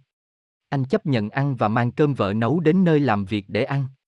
Thật kỳ diệu chỉ sau hai tuần ăn cơm gạo lứt muối mè, cơ thể anh biến đổi rất tốt, giờ đây đi làm về anh không nằm dài mệt mỏi nữa, giúp vợ việc nhà và đọc sách, đặc biệt anh không còn hứng thú với thuốc lá nữa. Vừa rồi đi khám định kỳ lượng đường, mỡ máu đều đạt chỉ số của người bình thường, bác sĩ bảo anh không phải uống thuốc nữa. Cô con gái lớn thì giảm được 7 cân trong 2 tuần là do ăn theo số 7 và uống nước hạn chế đến tối đa. Bạn tôi tâm sự. Điều tuyệt vời là sức khỏe của cả nhà đều tốt, trước đây mỗi lần em đi công tác tỉnh ngoài về thì mệt mỏi, giờ đây người thơ thới nhẹ nhàng, chỉ có đi tìm việc mà làm. Chồng cô cũng tiếp lời. Quyển sách nó mở mắt cho em, hàng chục năm vật vã với bệnh tật càng điều trị càng phải dùng nhiều thuốc, cứ nghĩ chỉ có một con đường đó, bác sĩ họ học nhiều họ bảo mình không nghe thì còn nghe ai. Hóa ra mình sống vô minh quá, thân mình mà mình trao vào tay người khác. Năm tháng và tiền của phí phạm để nuôi bệnh vào người. Tin vui của gia đình cô bạn tôi lan tỏa rất nhanh trong giới bạn bè người thân, và đã có rất nhiều người đến nhờ cô tư vấn ăn uống. Người thương binh vượt qua định mệnh nhờ duyên may và trí tuệ. Bác Thi năm nay 66 tuổi, DT 0985291013. Tuổi trẻ và sức khỏe, hai hàm răng của bác đã để lại chiến trường miền Nam. Những năm cuối trở lại đây bác bị mắc nhiều căn bệnh mãn tính, viêm xoang, huyết áp cao, tiểu đường, suy gan nặng biểu hiện ra bệnh dị ứng thường xuyên. Khi khám sức khỏe bác sĩ đã cảnh báo, ông đang bị những sát thủ giấu mặt rình rập. Mặc dù vậy bác vẫn ăn uống thoải mái không kiêng khem gì hết. Thế là năm ngoái bác đã bị một trong những kẻ giấu mặt ra tay, bị tai biến lần hai bị liệt nửa người trái ở mức nặng đến mức người nhà phải đụng lên ô tô như đùng một bao gạo. Bác không buông trôi theo số phận, tập luyện và đọc sách để tìm ra cách khắc phục tình trạng bệnh tật của mình. Đầu năm nay như một duyên lành có người mang đến cho bác một cuốn sách về cách thải độc và phục hồi sức khỏe bằng nhịn ăn và ăn gạo lứt muối mè. Do bị tiểu đường nặng mọi người khuyên không nên nhịn kẻo nguy hiểm đến tính mạng nhưng lý trí vẫn mách bảo bác hãy nhịn ăn. Bác nhịn ăn đến ngày thứ ba thì mọi người nói nhiều làm bác dao động và ngừng nhịn, tuy nhiên bác kiên quyết ăn triệt để theo số 7, từ đầu năm đến nay, tự mình tìm ra cách nấu cơm gạo lứt bằng nồi đất trên bếp ga rất khéo, với hai hàm răng giả bác vẫn nhai gạo lứt hàng trăm lần như sách dạy. cho đến khi tôi gặp bác vào những ngày cuối năm trong một khóa tu thiền tại chùa Pháp Vân, thấy bác lập cập chống nạn đi lại tôi muốn giúp nhưng bác xua tay. Bác kể chuyện mình với một tình cảm đặc biệt dành cho PPTG, từ ngày ăn gạo lứt lượng đường trong máu ổn định, huyết áp ổn định, bệnh dị ứng ngoài da khiến tôi đi đâu cũng bất tiện cũng mất hẳn. Giá biết trước thì tôi đã không bị tai biến, nhưng tôi vẫn mừng và cảm ơn số phận đã cho tôi thấy và chiêm nghiệm một PP chữa bệnh đơn giản mà kỳ diệu. Bác nói, theo tôi có nhiều người ăn gạo lứt mà vẫn không khỏi bệnh là do họ sợ thiếu chất, sợ gầy, sợ không hết bệnh nên họ vẫn ăn uống thêm nhiều thứ khác, cho nên những thứ khác ấy là nguồn thức ăn thừa nên vẫn nuôi bệnh, trong khi gạo lứt muối mè đã cung cấp đủ các chất cần thiết nhất cho cơ thể rồi, năng lượng còn lại không phải dùng để tiêu hóa những thứ vô ích mà để giúp cơ thể mau chóng loại trừ bệnh. Tôi còn biết thêm một thông tin, sau khi nhịn ăn bắt đầu ăn trở lại bằng cách uống nước tương cổ truyền pha loãng sẽ tốt cho đường ruột. Tất nhiên không phải loại tương bán trên thị trường hiện nay. Anh Dũng nhà tại Liễu Giai, DT 0943529668. Công tác tại Bộ Công an, trong một lần khám sức khỏe định kỳ, anh bị phát hiện trong người có vi khuẩn bệnh viêm gan B, tuy lúc đó anh là người mang vi khuẩn bệnh chứ chưa có biểu hiện gì ra ngoài, anh vì quá lo lắng mà bắt đầu tìm cách loại bỏ con vi khuẩn đó ra khỏi người, điều trị bằng thuốc tây theo một bác sĩ ở viện 108 một thời gian dài không khỏi.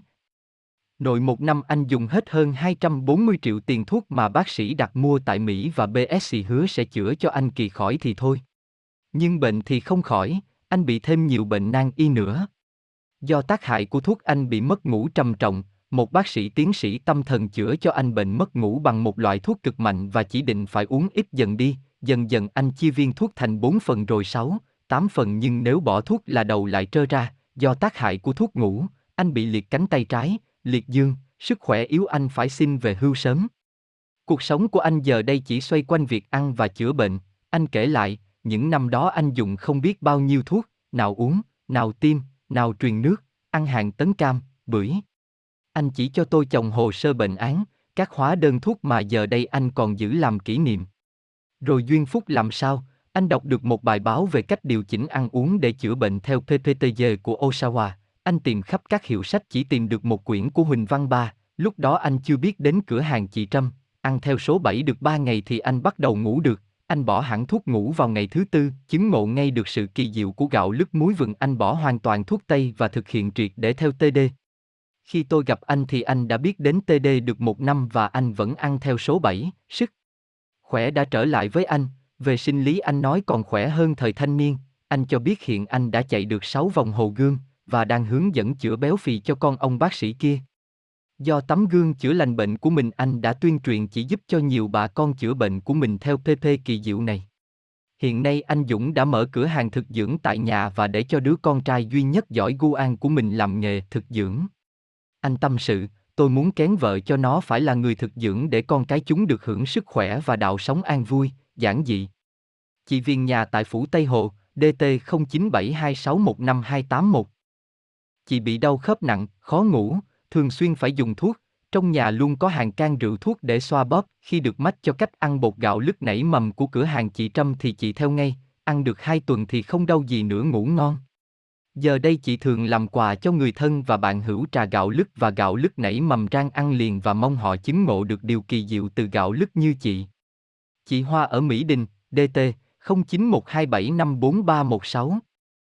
Bị các chứng bệnh, huyết áp thấp, thiểu năng tuần hoàn não, chóng mặt, đau đầu, viêm xoang, viêm họng, chân tay lúc nào cũng lạnh đến nỗi mùa hè chị cũng phải đi tất, cuốn khăn vào cổ. Sau khi ăn số 7 được 2 tháng, chị khỏi mọi bệnh đã kể ở trên, cởi dần khăn và tất, chị nói, chị như người âm trở thành người dương. Khi tôi gặp chị tại cửa hàng thực dưỡng là lúc chị đang hướng dẫn cho một người bạn mua sách và thực phẩm để chữa bệnh của mình. Chị Lưu Thị Oanh ở khu thể thao Bách Khoa.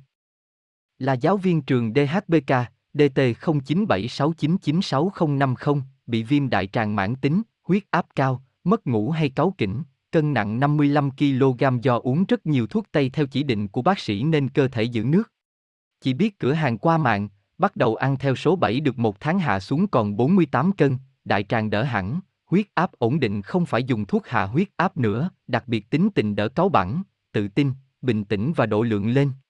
Cùng với việc ăn TD chị tu tập thiền theo Phật giáo Nguyên Thủy. Mỗi lần gặp chị tại thiền đường tôi lại thấy chị trẻ ra hơn trước.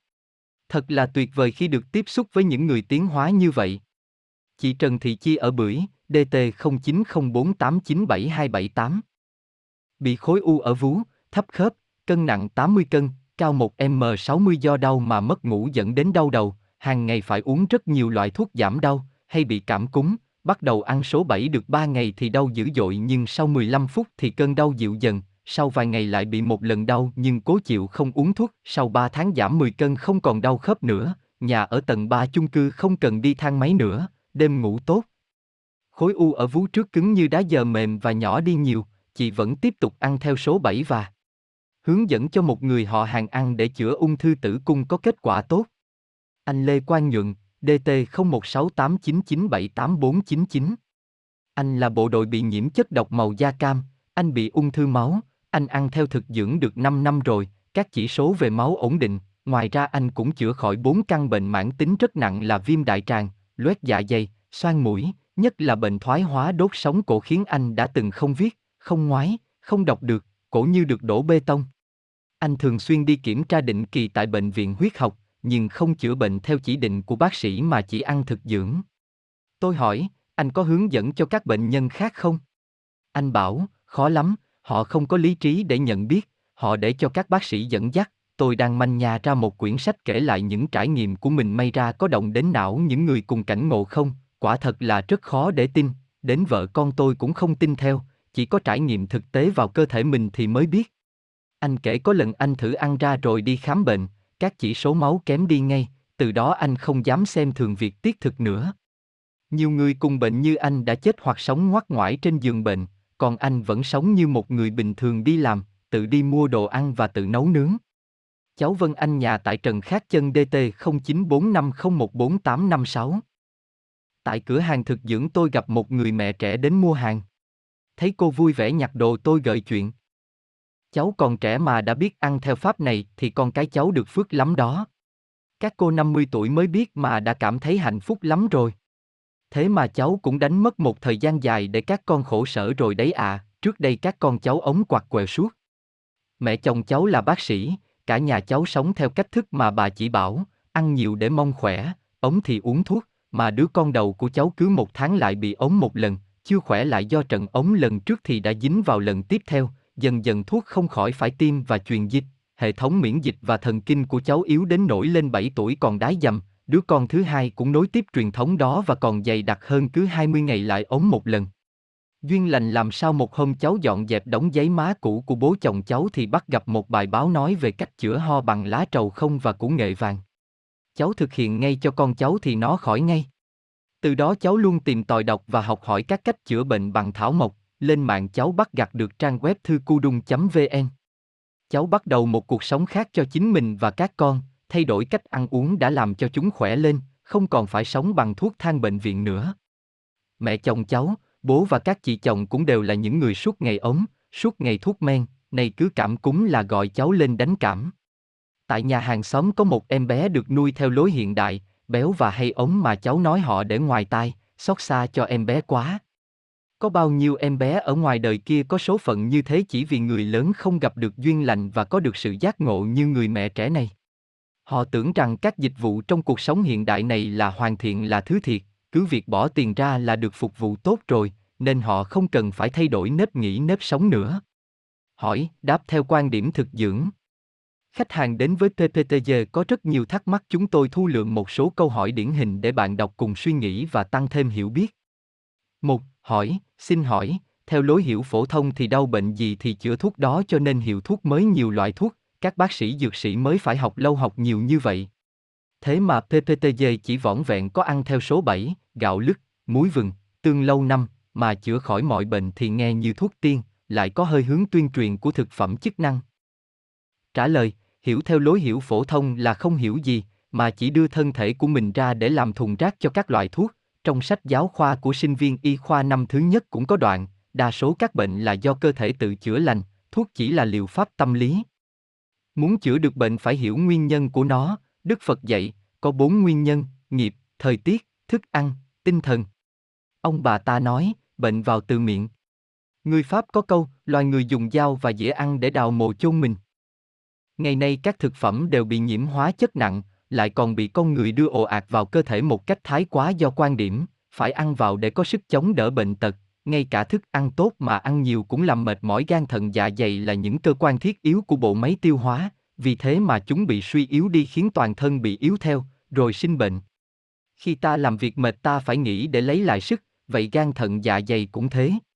Hãy tạo điều kiện cho chúng được nghỉ ngơi để chúng phục vụ ta cả đời, không thì chúng chỉ phục vụ ta được nửa đời hoặc hơn một tí mà thôi.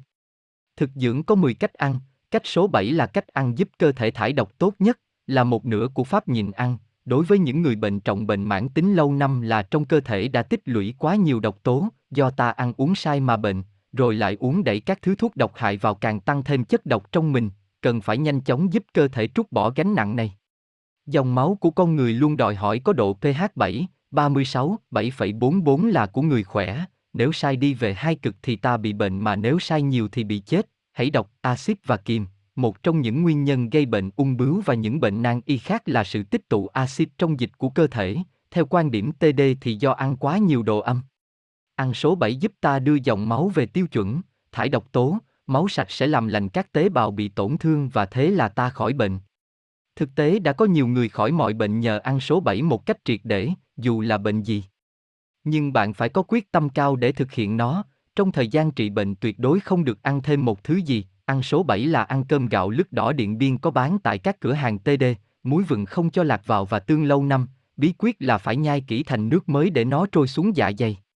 Chính người viết cũng một thời gian dài không thực hiện được triệt để vì coi thường, ăn một tí ngon có sao đâu, nên một thời gian dài giặt dẹo mãi, chỉ khi tiếp xúc và nói chuyện với những người đã khỏi bệnh trọng mới thấy được họ hơn mình ở sự quyết tâm và họ đã được đền đáp xứng đáng. Tuy nhiên có một số căn bệnh mà TD không chữa được, bệnh number one, những người mắc bệnh này cho rằng ta thông thái ta hiểu biết, những kiến thức của ta là bất di bất dịch là khoa học là văn minh tiên tiến là đúng đắn. Họ không nghĩ sâu thêm một chút, cái đúng hôm nay sẽ là sai vào ngày mai, lịch sử của nhân loại đã chứng minh rất nhiều. Chỉ có sự thật thì nó vẫn là sự thật, nó là thiên nhiên, là tạo hóa, là chân lý mà chân lý là tột cùng của sự giản dị. Bệnh, đàn cừu, con đi trước đi đâu thì cả đàn đi theo đó không cần phải phát hiện ra cái mới, cùng sống cùng chết. Bệnh, vô minh, những người mắc bệnh này cho rằng, người ta đang nói ai đó nhưng không phải họ nói mình, điều đó xảy ra với ai đó chứ không xảy ra với mình, căn bệnh không động não. Một, hỏi, có người nói ăn gạo lứt muối vừng là phương pháp khổ hạnh, thiếu chất dẫn đến suy dinh dưỡng tử vong? Trả lời, bạn cần phải tìm đọc các tài liệu nói về các chất dinh dưỡng trong gạo lứt nói riêng và trong các loại ngũ cốc chưa tinh chế nói chung để củng cố niềm tin. Thực dưỡng chỉ khuyên ăn triệt để số 7 dành cho những người bệnh trọng cần áp dụng kịp thời để điều chỉnh dòng máu quân bình âm dương, thải độc cơ thể, giúp cơ thể mau chữa lành những tế bào bị tổn thương. Ngoài ra người bệnh có thể ăn mở rộng vì có 10 cách ăn tất cả. Tùy thể trạng và kinh nghiệm của từng người mà áp dụng. Nếu nói là ăn gạo lứt muối mè là nguy hiểm, là thiếu chất thì chúng tôi nguy to, vì hàng chục năm nay chúng tôi chỉ ăn gạo lứt muối mè là chính, mà bệnh trọng thì không còn, người nhẹ nhàng thơ thới. Không tin xin các bạn hãy thử nghiệm xem sao. Hãy nhớ, nhai kỹ, từ 100, 200 lần một miếng, là điều kiện tiên quyết để giúp khỏi bệnh nhanh. Cơm càng nhai càng ngọt rồi bạn sẽ thấy không bao giờ muốn ăn gạo trắng nữa hai, Hỏi, gia đình tôi áp dụng ăn số 7 được một tuần thì chồng tôi bị chảy máu răng, các con đều bị mẫn ngứa khắp người, người có hiện tượng nhiệt, đi táo bón, xin hỏi vậy là sao, tuy nhiên sức khỏe tốt lên rõ rệt. Trả lời, chảy máu chân răng, nổi mẩn ngứa là hiện tượng thải độc của cơ thể. Đang ăn những thức ăn tạo axit, nay chuyến sang thức ăn khác hẳn về chất lượng nên cơ thể có những phản ứng như buồn nôn, đi táo bón, nhức đầu, đau ở một số nơi trước đây đã từng đau, người háo, chỉ cần ăn qua 7, 10 ngày dòng máu thay đổi về chất và cơ thể đã thải độc được khá khá, bạn sẽ thấy người khác hẳn, bệnh tật lui dần. Nếu táo có thể uống một thì dầu mè nguyên chất, ăn thêm canh rau ngót, bí đỏ, cà rốt, củ sen, củ cải, uống nước bột sáng dây, dùng thêm trợ phương như xoa sát, chườm dầu mẹ gừng vào chỗ đau. 3. Hỏi, tôi bị tiểu đường, có áp dụng ăn chay trường vì tôi sống một thời gian dài ở chùa mà lượng đường trong máu vẫn cao, bác sĩ vẫn chỉ định dùng thuốc. Tôi nghe nói có rất nhiều người áp dụng ăn thực dưỡng mà khỏi hẳn tiểu đường, vậy tôi phải làm thế nào? Trả lời, có rất nhiều người hiểu nhầm ăn thuần chay là ăn thực dưỡng, vì vậy mà không khỏi bệnh được. Thực dưỡng trước tiên là thức ăn thiên nhiên hoàn toàn không có hóa chất, kể cả mì chính, bột canh bột nêm, hãy xem, mì chính, chất độc ngọt ngào, còn trong các món chay thì để thay cho độ ngọt của đạm động vật người ta cho quá nhiều mì chính và dầu ăn là những món ăn cực âm. PPTG dựa trên nguyên lý âm dương kết hợp món ăn thế nào để đưa dòng máu trở về thế quân bình, vậy nên người bệnh phải được tư vấn tỉ mỉ, hướng dẫn rõ ràng và đọc sách để hiểu. Ngoài ra rất quan trọng nếu người nhà ủng hộ và cả nhà cùng ăn thì 100% là không những mình khỏi bệnh mà người nhà cũng khỏe re luôn. Tiểu đường là căn bệnh thời đại mà Tây y khuyên người bệnh nên sống chung với nó và dùng thuốc suốt đời nhưng với những ai biết áp dụng thực dưỡng thì là căn bệnh dễ chữa nhất, chỉ trong 3, 7 21 ngày là lượng đường trong máu đã ổn định. Sách của tiên sinh Osawa nói rất rõ. 4. Hỏi, phải chăng đã áp dụng thực dưỡng là suốt đời không còn được chén các món khoái khẩu nữa? Trả lời, tiên sinh Osawa trong một cuộc tiếp chuyện một đôi vợ chồng, chồng ăn thực dưỡng nhưng vợ thì không, nhưng tiên sinh lại khen người vợ, vì bà ta tuy không theo thực dưỡng nhưng lại biết nghe ngóng cơ thể và biết kết hợp các món ăn phù hợp tự nhiên cũng là quân bình cho cơ thể mình, điều này biểu hiện qua phong thái dáng đi, cử chỉ, lời nói mà một người có trí phán đoán tối cao như tiên sinh nhận thấy, còn người chống thì áp dụng thực dưỡng cứng nhắc. Chấp dính nên lại là không quân bình. Âm dương. Vì vậy, bạn có thể ăn những món khoái khẩu nhưng đừng đánh mất tính quân bình âm dương và nhất là đừng ăn bừa thức ăn có hóa chất dưới bất cứ hình thức nào vì đó là thuốc độc tuy không ghi ở nhãn mát. Hãy lắng nghe cơ thể bằng bản năng và trực giác nhạy bén mà tạo hóa ban tặng cho mỗi một sinh linh, tìm độc, thức ăn quyết định số phận của bạn, axit và kiềm, khoa học ăn chay. 5. Hỏi, có thể kết hợp PPTG với các PP khác để chữa bệnh và nâng cao sức khỏe được không? Trả lời, tất nhiên là có và rất nên, trải qua bao nhiêu năm tháng nhân loại đã tích lũy cho mình rất nhiều biện pháp để kéo dài tuổi thọ, trẻ hóa cơ thể. Ăn thực dưỡng không chống chỉ định bất cứ hình thức tập luyện lành mạnh nào cả, đặc biệt là thiền và tập khí công dưỡng sinh. Có nhiều người kết hợp nhịn ăn định kỳ, tìm đọc nhịn ăn, một PP chữa bệnh của bác sĩ Lê Minh, đại tá quân đội viện quân y 108. Và tuyệt thực đi về đâu của Thái Khắc Lễ, ba tập, phương pháp tự chữa bệnh của Malakhov. Hệ thống sức khỏe hay bài tập cá vàng của Nishi Kajuto. Để tâm hồn thanh thản hãy rèn mình sống theo triết lý của đạo Phật. 6. Hỏi, tôi ăn theo số 7 được ngày 3 tháng 10 ngày liền, đã chữa khỏi bệnh thoái hóa đốt sống cổ, mất ngủ, chấm bị tiểu đường, máu nhiễm mỡ. Nhưng tôi bị hạ mất 8 cân, hiện giờ tôi đã ăn ra số số 2, số 1 nhưng vẫn chưa lên cân được. Mọi người nói nhiều quá nào là cò hương nào là gió thổi bay. Tôi muốn béo thì phải ăn gì? Trả lời, thời thanh niên lúc chưa mắc bệnh gì, anh có béo không? Cũng tương tự như bây giờ thôi. Vậy thì xin chúc mừng, anh đã lấy lại phong độ thời trai trẻ rồi đó, trong bảy tiêu chuẩn để đánh giá sức khỏe của một người của tiên sinh Osawa, không có điểm nào nói về sự béo cả. Hãy sống bình tâm và khỏe mạnh. Nhai kỹ và ăn quân bình sẽ giúp trắng chắc ra. Ăn đồ âm nhiều thì sẽ béo nhưng các căn bệnh trên sẽ quay lại. Có thể pha thêm 20% gạo nếp lứt vào nồi cơm hàng ngày để nấu nếu muốn tăng cân. Bổ sung vào khẩu phần ăn bột sáng dây, nhất là bột củ hoàng tinh, củ dông trắng, ăn nát tô sổi, một loại đậu tương lên men của người Nhật sẽ đảm bảo thay thế cho đạm động vật rất tốt, có bán ở cửa hàng Unimed trên đường Phạm Ngọc Thạch rất đắt, hiện người Việt đã tự làm được có bán tại các cửa hàng TD với giá rẻ. 7. Hỏi, tôi bị huyết áp cao, tiểu đường, viêm đa khớp, đã điều trị lâu dài bằng các loại thuốc tây rồi đông y, bệnh không khỏi mà càng ngày càng nặng ra, nay lại thêm chớm bị đau tim. Ngoài thời gian đi làm về đến nhà tôi không muốn làm gì cả, chỉ có nằm thở, đôi khi tim đập thẳng thốt. Nay được mách cho PPTG, tôi có xem sách và hiểu ra nhiều điều, tôi hiểu rằng trong người mình quá nhiều độc tố, từ bệnh nọ để ra bệnh kia, bệnh tim hiện nay là tiếng kêu cứu cuối cùng của cơ thể. Tôi muốn hỏi, mình phải bắt đầu từ đâu? Có thể dùng ngay PP thải độc mạnh là nhìn ăn dài ngày được không? Về lòng kiên trì, quyết tâm và tin tưởng thì tôi có, chỉ thiếu kiến thức và kinh nghiệm. Trả lời, chị không nên nhìn ăn ngay vì cơ thể quá yếu có thể không chịu được các phản ứng thải độc mạnh kết quả không tốt sẽ làm giảm lòng tin và có thể là nguy hiểm đến tính mạng nếu không biết thực hiện, nhất là giai đoạn sau nhìn ăn. Hãy ăn theo số 7 trong một thời gian vừa ăn vừa nghe ngóng cơ thể, khi đã cảm nhận được sự chuyển hóa của cơ thể sẽ chuyển sang nhịn ăn. Cần đọc kỹ sách hướng dẫn và tham khảo những người đã nhịn ăn nhiều lần để có kết quả như mong muốn. Nhịn ăn là PP tốt nhất chữa lành mọi bệnh mà không sợ phản ứng phụ, tuy nhiên tiến hành nó như thế nào để có kết quả tốt là một quá trình dạy công thực hành và chiêm nghiệm. Khi tôi bị nóng gan và lạnh thận âm thận hư hàn, tôi không biết làm thế nào để điều chỉnh cơ thể cho hợp lý vì nếu ăn uống để mát gan thì thận lạnh biểu hiện là phân nát và đi đái đêm. Còn nếu ăn những thứ để ấm thận thì gan nóng thêm biểu hiện là mắt luôn đùng dĩ nhoèn. Thế là tôi quyết định nhịn ăn vài ba hôm. Nếu thuận lợi thì có thể kéo dài hơn nữa, giao phó thân mình cho ông bác sĩ thiên nhiên sau đợt nhìn gan thận đều khỏe trở lại, nhẹ nhõm ăn ngon miệng ngủ ngon giấc, cho nên đối với những người đã quen nhìn ăn thì nó chính là liều thuốc an toàn nhất. Chúc chị thành công. 9. Hỏi, tôi bị khối u bên phổi phải, bác sĩ của bệnh viện Bạch Mai cho biết nếu chữa theo PP hiện đại của bệnh viện thì có thể kéo dài được 3 đến 6 tháng.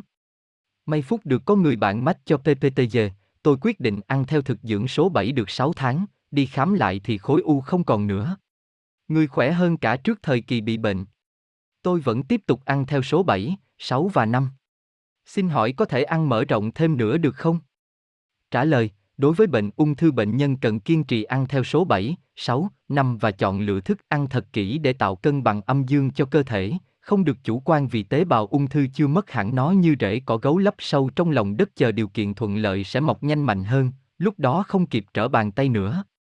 Để đổi mới hoàn toàn máu thịt phải có thời gian dài 3, 7, 21 năm. Trong thực tế đã có người ăn ra như trước khi bị bệnh đến ngày thứ bảy thì lăn ra chết. Hãy đặt lên bàn cân mà tính, nếu không ăn theo TD thì ta đã ngoẻo củ tỷ từ lâu rồi, còn bây giờ khỏe mạnh, không còn là nô lệ cho miếng ăn xôi thịt nữa còn gì sung sướng bằng mà núi tiếc. Huống hồ có những người không bị bệnh trọng như ta mà họ ăn theo TD vui vẻ như một lối sống hạnh phúc không gì đổi được, thì ta há lại thua họ sao? 10. Hỏi, từ trước khi biết đến TD, gia đình tôi đã từ lâu ăn các thức ăn sạch, chúng tôi tự nuôi trồng thực phẩm cho mình, nhưng vì chưa biết đến các nguyên lý âm dương nên chưa biết tự cân bằng trong việc kết hợp các món ăn. Vì vậy mà trong người vẫn có bệnh mặc dù không những ăn sạch mà còn chịu khó tập luyện nữa. Nay tôi phải bắt đầu từ đâu để làm tốt nhất cho mình và gia đình? Trả lời, việc gia đình chị tự nuôi trồng thực phẩm đã là một điều lý tưởng nhất, tuy nhiên để không mắc bệnh thì phải hiểu nguyên lý âm dương để nấu ăn, nếu biết thì thức ăn trở thành thuốc quý, nếu không biết thì thức ăn trở thành có hại nếu không nói là độc. Hãy đọc thêm sách của tiên sinh và các nhà tự nhiên học khác, áp dụng, trải nghiệm và tự điều chỉnh mình, cái gốc của sức khỏe là ăn uống. Ăn quân bình âm dương, nhai kỹ, không ăn no, đứng lên khỏi bàn ăn khi miệng còn muốn ăn là điều kiện tiên quyết của khoa học giữ gìn sức khỏe. Không ai là không bao giờ bị ốm, cho nên khi bị bệnh cứ bình tĩnh dùng các TP tự nhiên như nhịn ăn, niệu liệu pháp, ăn số 7, ăn nhẹ, dùng các bài thuốc trợ phương trong dân gian giúp cho cơ thể tự chữa bệnh. Dần dần cơ thể sẽ có khả năng kháng bệnh tốt ít khi bị ốm mà khi ốm thì nhanh tự khỏi. 11. Hỏi, ngày nay có nhiều trường hợp không ốm đau bao giờ, nhưng bỗng dưng lăn ra bị bệnh trọng hoặc chết bất đắc kỳ tử rất nhanh, vậy là sao và làm thế nào để tránh được? Trả lời, có hai loại người, một hay bị ốm hu hi nhưng ít khi bị bệnh nặng, loại kia không bao giờ bị ốm nhưng đã ốm là rất nghiêm trọng. Những người hay ốm là do tiên thiên, sức khỏe từ trong bụng mẹ, kém hoặc do quá trình nuôi dưỡng của cha mẹ không đúng nên hay ốm vặt, sau mỗi lần cảm cúm hoặc ỉa chảy các chất cặn sĩ trong cơ thể được tống ra ngoài qua chính lỗ của cơ thể, đó là các chất nhầy như đờm giải, rồi họ biết tiết thực, tập luyện để hàng ngày thải độc để cải thiện tình hình sức khỏe yếu kém của mình, nếu biết TPTG thì họ càng không lo gì đến bệnh tật nữa. Loại thứ hai có được tiên thiên tốt không mấy khi đau ống vặt thì ỷ vào sức khỏe không biết đến những nguyên lý của thiên nhiên sống bừa bãi ăn vô độ, tích lũy đầy chất độc vào người mà cơ thể không có phản ứng đào thải kịp thời thế là khi bị bệnh thì là bệnh nặng luôn. Ngày nay con người còn ỷ vào các phương tiện hiện đại làm thỏa mãn cảm nhận của các giác quan như điều hòa nhiệt độ, ăn uống các chất kích thích, khi cơ thể vừa lên tiếng kêu cứu bằng các phản ứng như đau, nổi mẩn, mọc mụn, cảm sốt, sổ mũi ho. Thì lại dùng thuốc để làm mất đi triệu chứng, cơ thể đổ mồ hôi là một việc làm rất thông minh của tạo hóa nhằm thải độc giảm tải cho gan thận thì con người ngu si lại giam mình vào máy lạnh không những làm cơ thể không còn khả năng đổ mồ hôi thải độc mà còn tách minh ra khỏi nguồn dinh dưỡng quý báu của thiên nhiên không gì thay thế nổi là không khí, gió và ánh nắng mặt trời. Cơ thể ở trong máy lạnh thường xuyên mát mẻ dễ chịu quá không thể đổ mồ hôi mà cùng với nó là độc tố được, vì sao mà gọi?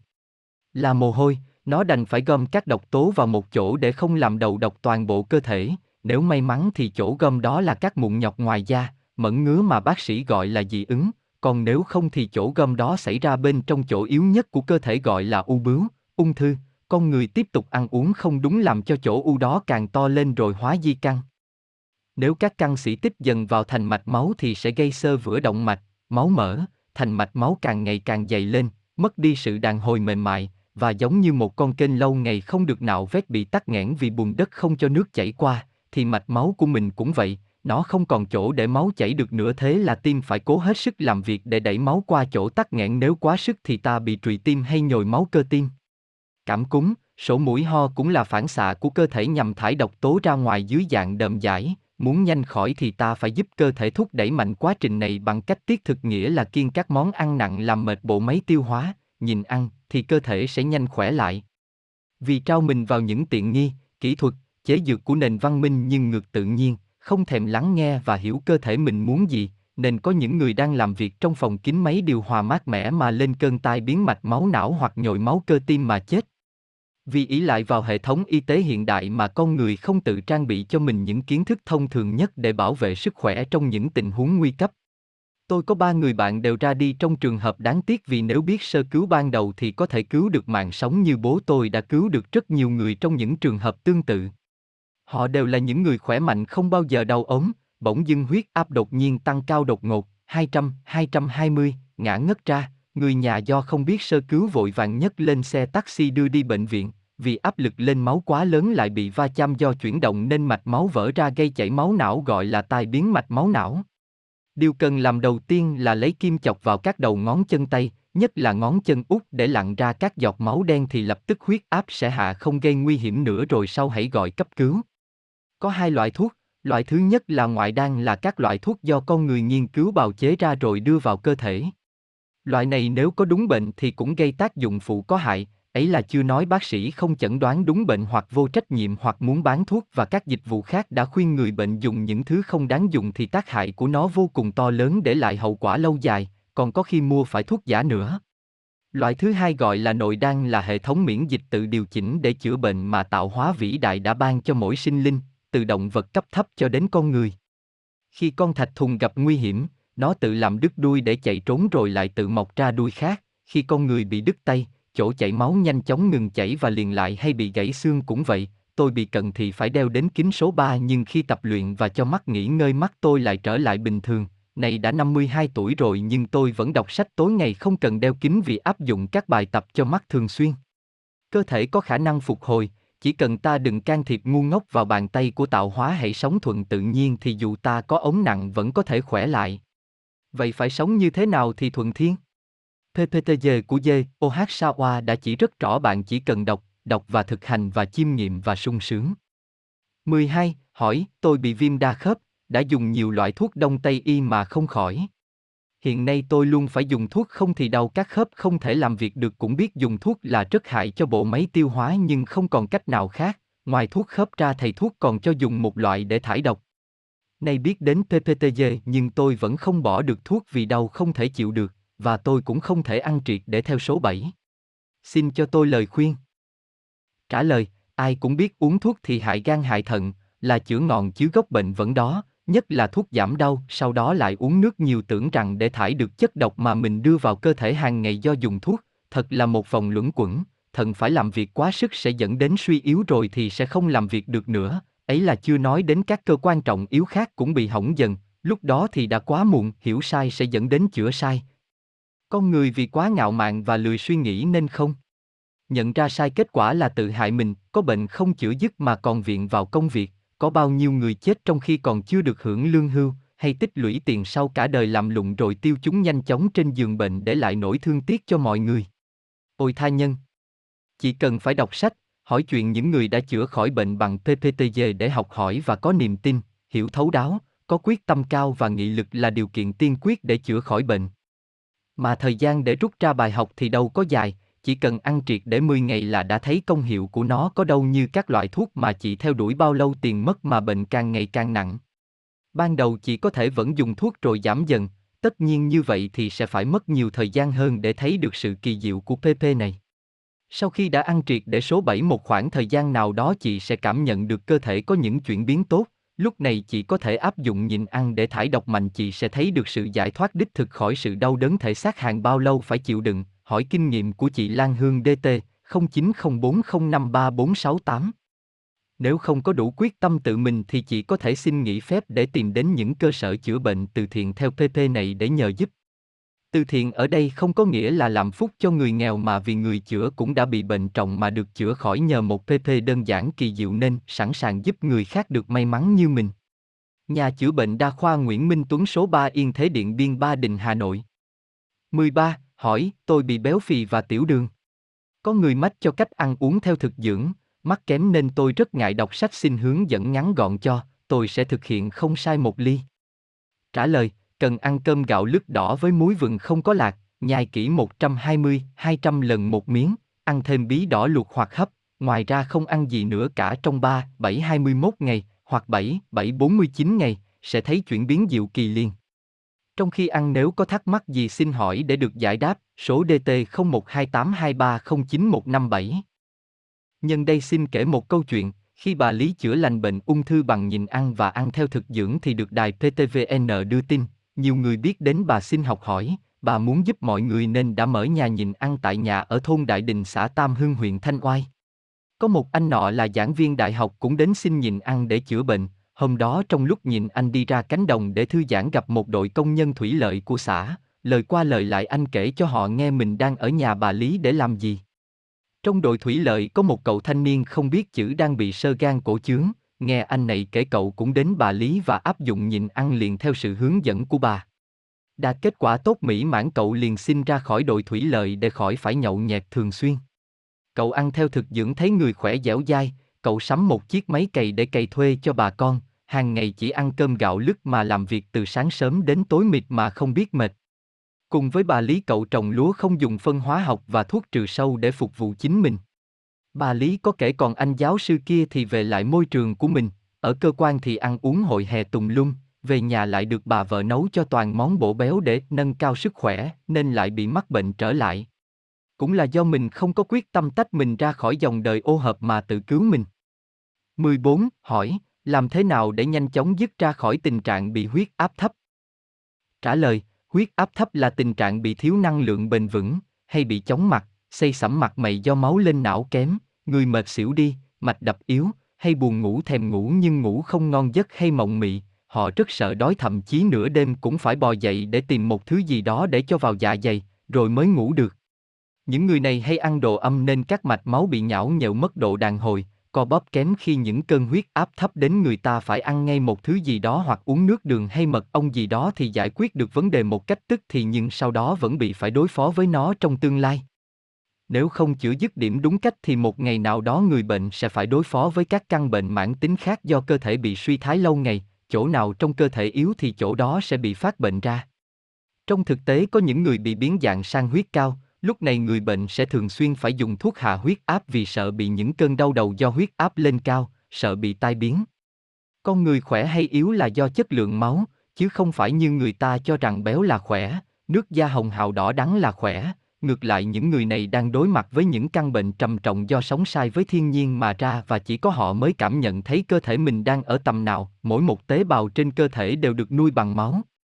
Máu bẩn, máu không quân bình âm dương, nói theo khoa học hiện đại là không có độ pH lý tưởng, sẽ cho sản phẩm là một cơ thể mệt mỏi, bệnh tật. Vấn đề ở chỗ là chúng ta hãy làm sạch dòng máu, tẩy sạch cặn sĩ, đưa dòng máu về thế quân bình, lưu thông khí huyết. Chất lượng của máu là chất lượng của thức ăn. Hãy ăn thức ăn sạch, thức ăn thanh đạm không tinh chế, thức ăn chính là ngũ cốc không dùng hóa chất, ăn ít, nhai kỹ để không làm quá tải gan thận. Ngũ cốc sinh tinh, điều này tuyệt nhiên đúng đắn, thức ăn chính của mọi người từ hoàng đế đến tiện dân đều là gạo. Trong các loại gạo, gạo lứt đỏ là giúp thải độc và nhanh lấy lại thế quân bình âm dương cho cơ thể nhất. Nếu bạn chỉ ăn cơm gạo lứt đỏ với muối vừng không lạc trong 10 ngày thì chất lượng dòng máu của bạn đã thay đổi, bạn sẽ cảm thấy cơ thể nhẹ nhàng, tràn đầy năng lượng sống rồi. Tiếp theo bạn hãy tìm đọc và suy nghĩ chọn lựa cho mình những thực phẩm tốt cho sức khỏe. Hãy nhớ, cái gì trời cho mình là mẹ đẻ cho, người cho là của mẹ ghẻ cho. Và, nói không với các thức ăn đã qua chế biến công nghiệp. Kinh nghiệm của tôi là người bị huyết áp thấp cả nhà từ bé, chọn lựa thức ăn, nhai kỹ, chỉ ăn khi đói, ăn ít, tập luyện kết hợp với luyện tâm, thỉnh thoảng nhịn đói ngắn hạn để thải độc. Năng lượng sẽ từ đâu tràn về và không bao giờ bạn phải lo đến cơn bụng rủng chân tay, xây sẩm mặt nữa cả. Bạn có thể nói sống thế thì chán quá, không được thưởng thức món ăn ngon, không được ăn uống cho no nê thuê thỏa, và người đời vẫn sống như thế mà. Vậy thì bạn đã đi con đường khác và đang thưởng thức những thứ khác mà chúng tôi đang enjoy, đó là sự giải thoát đích thực, tự do vô biên, những giá trị đích thực của tâm thức và trí tuệ. Vả lại khi nào muốn chúng tôi vẫn ăn những món mình thích và gan thận rất khỏe và tinh nhạy để tiêu hóa chúng. 15. Hỏi, phải ăn gạo lứt trong bao lâu thì chữa lành bệnh? Và khi lành rồi thì có phải ăn tiếp hay không? Trả lời, đây là một câu hỏi rất đơn giản nhưng rất hay vì nó đúng với tâm lý mọi người. Từ xưa đến nay ta quen ăn uống theo truyền thống gia đình theo địa phương và lối tuyên truyền của những dòng dinh dưỡng khác nhau. Trong cuộc sống hiện nay khi mà các giá trị bị đảo lộn tung phèo, người ta bị ảnh hưởng bởi các quảng cáo của các hãng thực phẩm, dược phẩm khổng lồ. Người tiêu dùng bị dẫn dắt bị sỏ mũi ăn toàn thức nhân tạo đầy chất phụ gia tạo béo tạo màu tạo vị và tạo luôn cả bệnh tật mà vẫn không biết có sự liên quan với những thứ ta ăn uống vào. Qua năm tháng các chất độc này tích lũy trong cơ thể, rồi chỗ nào yếu nhất thì nó phòi ra, thành bệnh, cũng như ta đựng đồ vào một cái túi cũ nó sẽ bục ra ở những chỗ yếu nhất. Người càng lớn tuổi càng giống một cái bao đã cũ. Pepe Osawa không dùng thuốc để chữa những chỗ đau của cơ thể chính là chữa triệu chứng như các nền y học khác mà chỉ cho ta cách ăn uống để thải độc trong người làm cho dòng máu trở lại trong sạch đi nuôi các tế bào làm cho các tế bào mạnh lên, dần dần đẩy bệnh ra ngoài. Osawa chỉ cho ta cách ăn uống thế nào cho cân bằng âm dương cơ thể khỏe mạnh sẽ không bị bệnh nữa. Đây là PP chữa gốc bệnh, ai đã theo PP này thì phải hiểu vì sao ta bị bệnh, vì ăn không đúng, vậy khi ta ăn đúng lành bệnh là đã đi đúng đường rồi thì cứ thế mà đi, khi đi chệch đường thì ta phải biết mà điều chỉnh lại. Cơ thể sạch sẽ mách bảo cho ta nên ăn như thế nào, cùng với những hiểu biết do sách của tiên sinh dẫn đường ta hãy lắng nghe cơ thể mình. Ngày nay có rất nhiều các gia đình trẻ ăn theo PP này không những có sức khỏe mà trí thông minh còn được khai mở, con người trở lên hạnh phúc, an vui, tự tại. Vậy nên không nên nghĩ ăn thực dưỡng giống như uống thuốc, khỏi bệnh rồi lại ăn theo lối cũ. Khi bị bệnh trọng thì nên ăn triệt để theo số 7, khỏi rồi thì ta ăn rộng ra nhưng vẫn phải chọn thực phẩm sạch hóa chất, cân bằng âm dương để luôn đi trên con đường của sức khỏe. 16. Hỏi, tôi có người em trai bị mắc ung thư gan giai đoạn đầu, đi khám Tây y bác sĩ chỉ định các liệu trình điều trị theo lối chữa hiện đại. Tôi biết PPTG, phương pháp thực dưỡng, đã giúp chữa khỏi hoặc kéo dài sự sống của rất nhiều bệnh nan y mà Tây y không chữa khỏi như ung thư phổi, ung thư máu, ung thư vú, còn bệnh ung thư gan thì tôi chưa nghe nói đến trường hợp cụ thể nào nên rất hoang mang và không biết thuyết phục em tôi ra sao. Xin cho lời khuyên. Trả lời, gan là cơ quan chi phối đến mạng sống của con người, chính vì vậy mà thiên nhiên đã chăm sóc để nó dễ hồi phục nhất, tuy nhiên nó lại là cơ quan dễ bị tổn thương nhất. Gan là một nhà máy hóa chất, nó luôn phải tạo ra các phản ứng hóa học để lấy lại thế cân bằng cho cơ thể. Gan đảm trách hơn 500 nhiệm vụ và có liên quan mật thiết với toàn bộ các chức năng khác trong cơ thể. Các nhiệm vụ quan trọng là trao đổi chất, giải độc, bài tiết, tàn trữ dinh dưỡng. Gan gánh vác trọng trách trung tâm của việc trao đổi chất. Nó thực hiện các nhiệm vụ phân giải, tổng hợp, điều tiết các chất, đường, đạm, chất béo, vitamin E, hormone, nó cũng có nhiệm vụ tàn trữ các chất bổ đó khi cần theo nhu cầu của cơ thể mà cung ứng. Gan lọc máu, giải độc, biến những chất độc rơi vào cơ thể thành vô hại và chúng sẽ theo mật và nước tiểu bài tiết ra ngoài. Ngoài ra gan còn tiêu diệt các vi khuẩn gây bệnh bảo vệ cơ thể. Gan chính là cơ quan trọng yếu để đảm bảo điều kiện bình thường nhất định cho máu, vì vậy chỉ cần gan hoạt động yếu đi thì dần dần chất lượng dòng máu sẽ xấu đi gây nguy hại cho toàn bộ cơ thể. Bởi vì toàn bộ cơ thể được cấu tạo từ những tế bào, mỗi một tế bào lại được nuôi dưỡng, thay cũ, đổi mới bởi máu. Ngày nay không ai là không hiểu với lối sống hiện đại chúng ta đang đưa vào cơ thể một lượng lớn các chất độc hại từ thức ăn được nuôi trồng, chế biến và bảo quản bằng hóa chất, từ nước uống bị con người làm cho ô nhiễm nặng nề, từ thuốc men, các chế phẩm như mỹ phẩm, xà phòng, kem đánh răng, nước gội đầu, nước máy và hàng ngàn hóa chất trong bầu không khí, thuốc lá, đường tinh chế, rượu, bia, cũng là những thứ gây áp lực lên gan. Uống thức uống lạnh, ăn quá nhiều, ăn khuya, ăn quá nhiều chất đạm và chất mỡ trong thịt động vật cùng các chất phụ gia đều tạo gánh nặng cho gan. Trạng thái tinh thần căng thẳng cũng làm ảnh hưởng nặng nề đến gan. Các cụ ta có dạy, tức giận thì hại tim, buồn rầu thì hại dạ dày, sợ hãi thì hại thận, mà lo lắng thì hại gan. Căng thẳng kích thích lên hệ thần kinh giao cảm, làm cho các mạch máu trong gan bị co lại, máu lưu thông kém, chức năng làm việc của gan giảm. Khi gan yếu đi, cơ thể bắt đầu xuất hiện các triệu chứng báo động, mệt, mắt bị nhòe, da nổi mẩn ngứa, bao tử cũng bị đau, người ta thường nhầm sang bệnh dạ dày, xuất hiện cảm giác sốt ruột hay mắc lỗi trong công việc. Tiếp theo sẽ thấy đau đầu, đau vai, khó chịu khớp bên phải, mệt mỏi, mắt sung huyết, giảm thị lực, mất ngủ, táo bón, tiêu chảy, hơi thở hôi, mùi cơ thể hôi, giảm ham muốn, giảm khả năng suy nghĩ phán đoán. Nếu tiến triển thêm nữa sẽ thấy mệt mỏi cực độ, sung huyết lòng bàn tay, móng tay biến dị, mắt vàng đục, nước tiểu đục đỏ, xuất hiện nhiều đốm ở ngực và ở vai. Đến giai đoạn này ta vẫn tiếp tục đưa chất độc vào người giống như những cú quất cuối cùng vào một ngựa đang kiệt sức, gan không còn chống đỡ được nữa nó sẽ phát bệnh trầm trọng, viêm gan, sơ gan, viêm gan cổ chướng, gan nhiễm mỡ, chai gan, ung thư gan. Dù đến mức này nếu biết đưa gánh nặng cho gan đến số không thì đảm bảo gan sẽ dần được hồi phục. Điều kỳ diệu này chỉ xảy ra đối với người kiên quyết nói không với những gì làm gánh nặng cho gan kể cả thức ăn cần thiết. Hãy nhịn ăn dần từ ít ngày đến nhiều ngày tùy mức độ rèn luyện của bản thân, đưa các món ăn thật nhẹ, thật dễ hấp thu vào cơ thể ở lượng tối cần thiết nhất, tạo điều kiện cho gan nghỉ ngơi và hồi phục dần dần. Nên nhớ rằng ta đã sống sai một thời gian dài thì ta cũng phải mất một thời gian dài để cơ thể tự chữa lành bệnh. Và hãy hiểu nó, giúp nó cùng thúc đẩy quá trình thải độc, tự lành bệnh bằng các TP đúng đắn không đi ngược lại tự nhiên. Là một người đã rất nhiều lần phải nằm bệnh viện từ thời thơ ấu bởi sự chẩn đoán của bác sĩ là bị viêm gan siêu vi trùng cho đến suốt cuộc đời tôi luôn bị yếu gan, biểu hiện là da tái sắc vàng, thiếu máu, hay bị mẫn ngứa, sức chịu đựng kém, hay buồn ngủ, ngủ không ngon giấc, dễ mệt mỏi, đặc biệt khi bị lo lắng căng thẳng thì đau dạ dày đau gan và đau toàn thân. Lần chẩn đoán cuối cùng của chuyên gia y tế là chức năng gan tụy suy yếu nặng dẫn đến toàn bộ hệ tiêu hóa cụ thể là dạ dày, thận. Đường ruột ảnh hưởng nặng. Tôi đã không chữa theo Tây y mà kiên trì nhịn ăn và ăn thực dưỡng, tập thở tự kỷ ám thị, rèn tâm bằng pháp môn thiền và niệm Phật. Chỉ sau một thời gian ngắn tôi đã cứu được hệ tiêu hóa của mình đã bị hỏng nặng, giấc ngủ quay trở lại. Gan vẫn còn kém nhưng tôi đã biết cùng với nó dần dần khỏe lên.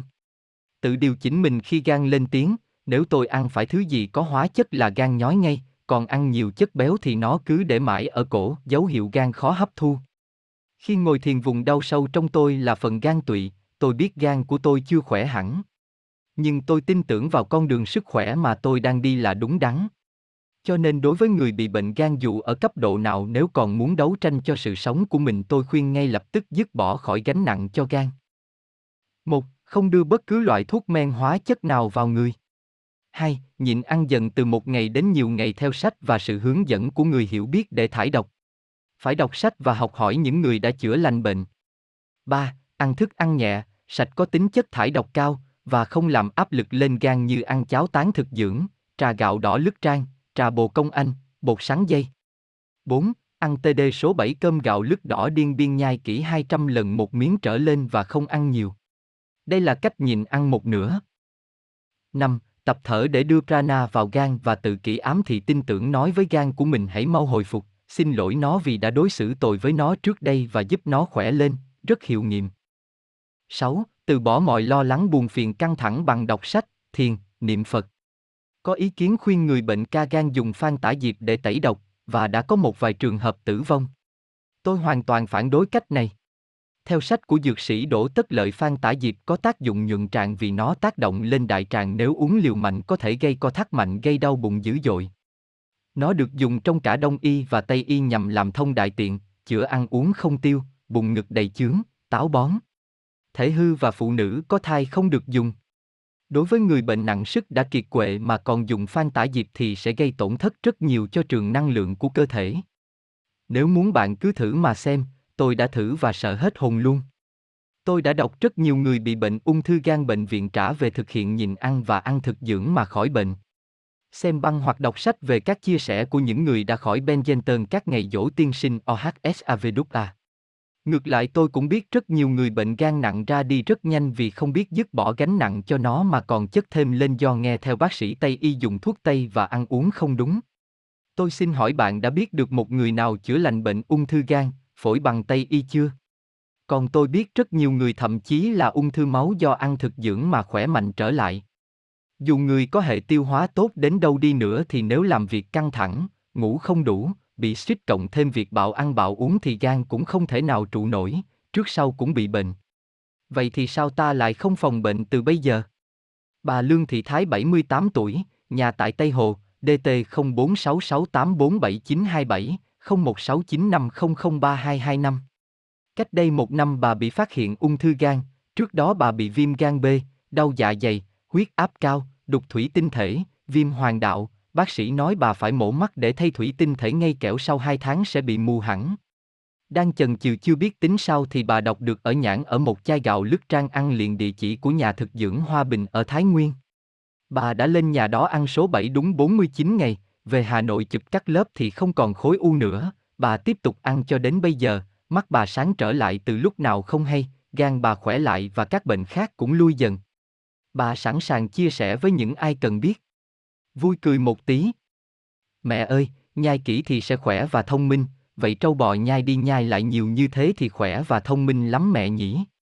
Ừ, thì con xem trâu bò chỉ ăn cỏ mà to khỏe như vậy, chúng thông minh nên biết giúp con người cày ruộng kéo xe. Thế sao người ta lại nói là ngu như bò hả mẹ? Ừ thì, thì bị quất trôi đâu mà chúng càng hăng hái kéo cày nên người ta mới nói thế chứ thực ra trâu bò ăn cỏ nên rất hiền lành và mau hiểu ý người nữa. Mẹ ơi, tại sao bò lại bị điên? Bò điên là căn bệnh hiện đại của bò, từ ngàn đời nay thức ăn của bò là cỏ, rơm và được chăn thả ở những cánh đồng cỏ mênh mông, nhưng vì con người muốn cho bò béo nhanh và cho sữa nhiều hơn đã cho bò ăn thức ăn tinh chế có học môn tăng trưởng và các loại hóa chất xúc tác khác trái tự nhiên và kháng sinh, chúng lại bị nhốt trong các chuồng trại chật chội vì thế mà chúng đã hóa điên. Sao con người lại làm như thế hả mẹ, con không muốn thế đâu, thương con bò lắm. Vì lòng tham của con người con à, một số người thì tham ăn, một số người thì tham tiền muốn bán thật nhiều thịt và sữa cho những người tham ăn kia. Con ghét con người. Một bà bán hàng rau mắng con. Tao đã nói bao nhiêu lần rồi, rau này không ăn được, ăn thịt đi. Bà hàng thịt thì nói với chồng. Bố con mày chịu khó ăn cơm rau cho khỏe, ăn thịt này có mà ung thư sớm. Cô hàng trái cây tâm sự với bạn hàng. Nhà em chỉ ăn những thứ nhà trồng thôi, những thứ này đắt rẻ đều tống khứ đi hết, tuyệt nhiên không mang về cho con ăn. Cũng may mà mình trong nghề nên biết được 2.ha. Nhà cu tí có một con chó thật là khôn, một lần mẹ cho tiền tí ăn sáng dặn chỉ mua xôi trắng không được ăn thêm giò chả, nhưng cô hàng xôi vì quý tí nhồi thêm một miếng chả tráng vào bát xôi. Về nhà khi nhìn thấy miếng chả, cu tí vội vứt cho chó vì sợ mẹ mắng, con chó ngửi ngửi nhưng không thèm ăn thành thử ra tí lại phải dọn. Từ đó bất cứ thứ gì mẹ dặn không nên ăn tí lại đưa cho chó, nhiều lần nó không ăn tí mới chịu phục mẹ mình. Vì có bao nhiêu là thứ ngon đẹp bắt mắt các bạn được ăn thả cửa mà tí không được ăn như bim bim, mì tôm, thịt bò khô, bánh kẹo, thạch, một lần khác bạn của bố cho bánh trung thu, nhìn phong bánh thật là ngon mẹ không cho ăn. Tí mới quẳng cho con chó một miếng, nó lại ngửi ngửi rồi bỏ đi. Tí nghĩ bụng, nếu cho biết nói chắc nó sẽ nói như mẹ, không ăn các thứ đã qua chế biến công nghiệp. Mũi chó rất tinh nó ngửi tinh gấp hàng nghìn lần mũi của người nên nó phân biệt được những mùi vị độc hại phản tự nhiên. Một điều lạ hơn nữa là nó rất thích ăn cơm trộn miso hoặc tương cổ truyền, vì mỗi lần ăn như thế nó thường liếm sạch nhãn bát ăn của mình rồi còn thòm thèm liếm mép. Mới hay con người trên đỉnh cao của sự văn minh đã thua xa loài vật về bản năng tự nhiên. Một hôm đến chơi nhà cô bạn, tôi thấy cô cứ xăm soi vào chiếc túi ni lông đựng mấy mớ rau cải tìm cái gì đó rất lâu, tôi thấy là cố để ý và nghĩ trong bụng, con bé này chưa già đã lẩn thẩn. Một lúc sau cô ngẩng đầu lên mặt tươi như hoa và nói, may quá nó còn sống, bỏ vào từ sáng đến giờ qua ba, bốn tiếng mà nó vẫn còn sống, vậy là mình yên tâm ăn ngon miệng rồi. Hóa ra mỗi lần mua rau về cô bạn tôi lại kiếm một vài con sâu bọ thả vào túi rau để chờ xem con sâu có bị đầu độc hay không rồi mới mang rau ra làm bữa. Tôi được phen cười ra nước mắt về chiêu thử nghiệm thực phẩm của bà bạn nổi tiếng là người ăn cẩn thận. Tin vui cho mọi người. Sắp thành lập thư viện sách dưỡng sinh. Các bạn có nhu cầu chia sẻ, tìm hiểu, học hỏi và tư vấn đọc sách nào bệnh gì xin liên hệ số DT 012823091157. Cảnh báo Hiện nay số gia đình ăn TD tăng cao, ở Hà Nội đã xuất hiện thêm nhiều cửa hàng thực dưỡng, đó là dấu hiệu tốt, nhưng mọi người phải có hiểu biết và trí phán đoán tối cao để phân biệt giữa hàng giả và hàng thật, hoặc mượn danh PPTG để quảng cáo hàng. Tốt hơn hết ta nên học cách tự làm lấy các món ăn tại nhà như ông bà ta thử trước. Vì còn gì bằng tự tay mình làm ra thứ để cho vào mồm nuôi thân này, ta biết rõ từ khâu chọn nguyên liệu đến cách nấu nướng chế biến. Lý tưởng nhất là tự tay nuôi trồng không phải là mua hàng từ ngoài chợ không rõ nguồn gốc cách nuôi trồng. Trong các sách của Osawa có miêu tả rất rõ cách làm các món ăn TD tại nhà, cách chọn thực phẩm tự nhiên tốt nhất, mời các bạn tìm đọc. Cách làm miso Chuẩn bị dụng cụ, chung, vại hoặc lò thủy tinh tùy lượng nguyên liệu định làm là bao nhiêu, gạo nếp nứt, mốc koji, đậu nành, muối.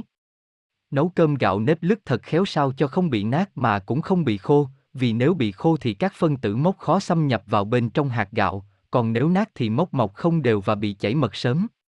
Cơm được thì tải đều ra mẹt dày khoảng 3 phân chờ khi sờ vào thấy ấm tay thì thấm nước đã hòa sẵn mốc cô di vào tay đi găng và xoa đều lên mặt sôi rồi dùng một chiếc mẹt khác đậy lên mặt không cho ánh sáng lọc vào. Thường xuyên kiểm tra nếu thấy mốc khô chỗ nào thì vẩy thêm nước chỗ đó. Sau khoảng 2 ngày 2 đêm thì mốc mọc đều phải tóm lấy lúc nó mọc mốc màu trắng chưa chuyển sang vàng hoa cau thì dỡ ra bát hoặc chậu sứ, hoặc giả đã có một vài chỗ chuyển sang vàng hoa cau thì cũng tốt, sợ nhất là mốc chuyển sang màu xanh đen thì phải bỏ, rồi trộn muối theo tỷ lệ 1 kg nguyên liệu cho vào 1,3, 1,5 hoặc 1,7 lạng muối hạt rồi trộn đều. Đậu tương đã sạch nhặt bỏ hạt hỏng năm qua đêm rồi ninh nhừ, khoảng 5, 7 tiếng, khi thấy bốc mùi thơm và màu hạt đậu sẫm hơn thì bỏ ra cho vào cối giả hoặc máy xay thịt xay nhỏ rồi cũng trộn muối với tỷ lệ như trên rồi trộn lẫn với cơm ủ mốc trên thật đều, tỷ lệ đậu tương và mốc có thể đều nhau hoặc đậu nhiều hơn gấp đôi, ba cũng được, rồi cho vào chung vải đậy kín bằng vải sạch và nắp chung, chỉ đổ đến 8 phần chung. Trong tháng đầu hàng ngày đảo đều một lần, làm vào những tháng mùa hè thì mốc lên đều cho men tốt nhất. Miso để khoảng 6 tháng là có thể ăn ngon, càng để lâu càng nấu càng ngon và càng dương nên có tác dụng chữa bệnh rất tốt. Miso là món ăn bổ dưỡng truyền thống của người Nhật nhưng ngày nay cả thế giới đã biết đến giá trị tuyệt vời của nó nên nó đã được bày bán ở các siêu thị trên khắp thế giới. Cả trong các khách sạn lớn tại các khu du lịch lớn ở châu Âu người ta cũng nấu món súp miso cho các quý khách ăn. Ngoài giá trị về dinh dưỡng tuyệt hảo dễ hấp thu từ lâu người ta đã biết miso có khả năng lôi các kim loại nặng, nicotine, các chất phóng xạ ra khỏi cơ thể. Người Mỹ cho rằng chỉ cần ăn một bát súp miso, rong biển vào buổi sáng thì trong ngày bạn muốn ăn gì thì ăn không lo có đủ dưỡng chất hay không nữa. Miso có mùi của thực phẩm lên men nên đối với những người chưa ăn quen và chưa biết chế biến thì nó không được ưa chuộng. Nhưng bạn hãy thử cho vào tất cả các món ăn rồi nghiệm ra xem nó hợp với loại thực phẩm nào, nhất là rau thơm nào và rồi sau đó cứ thế mà nấu.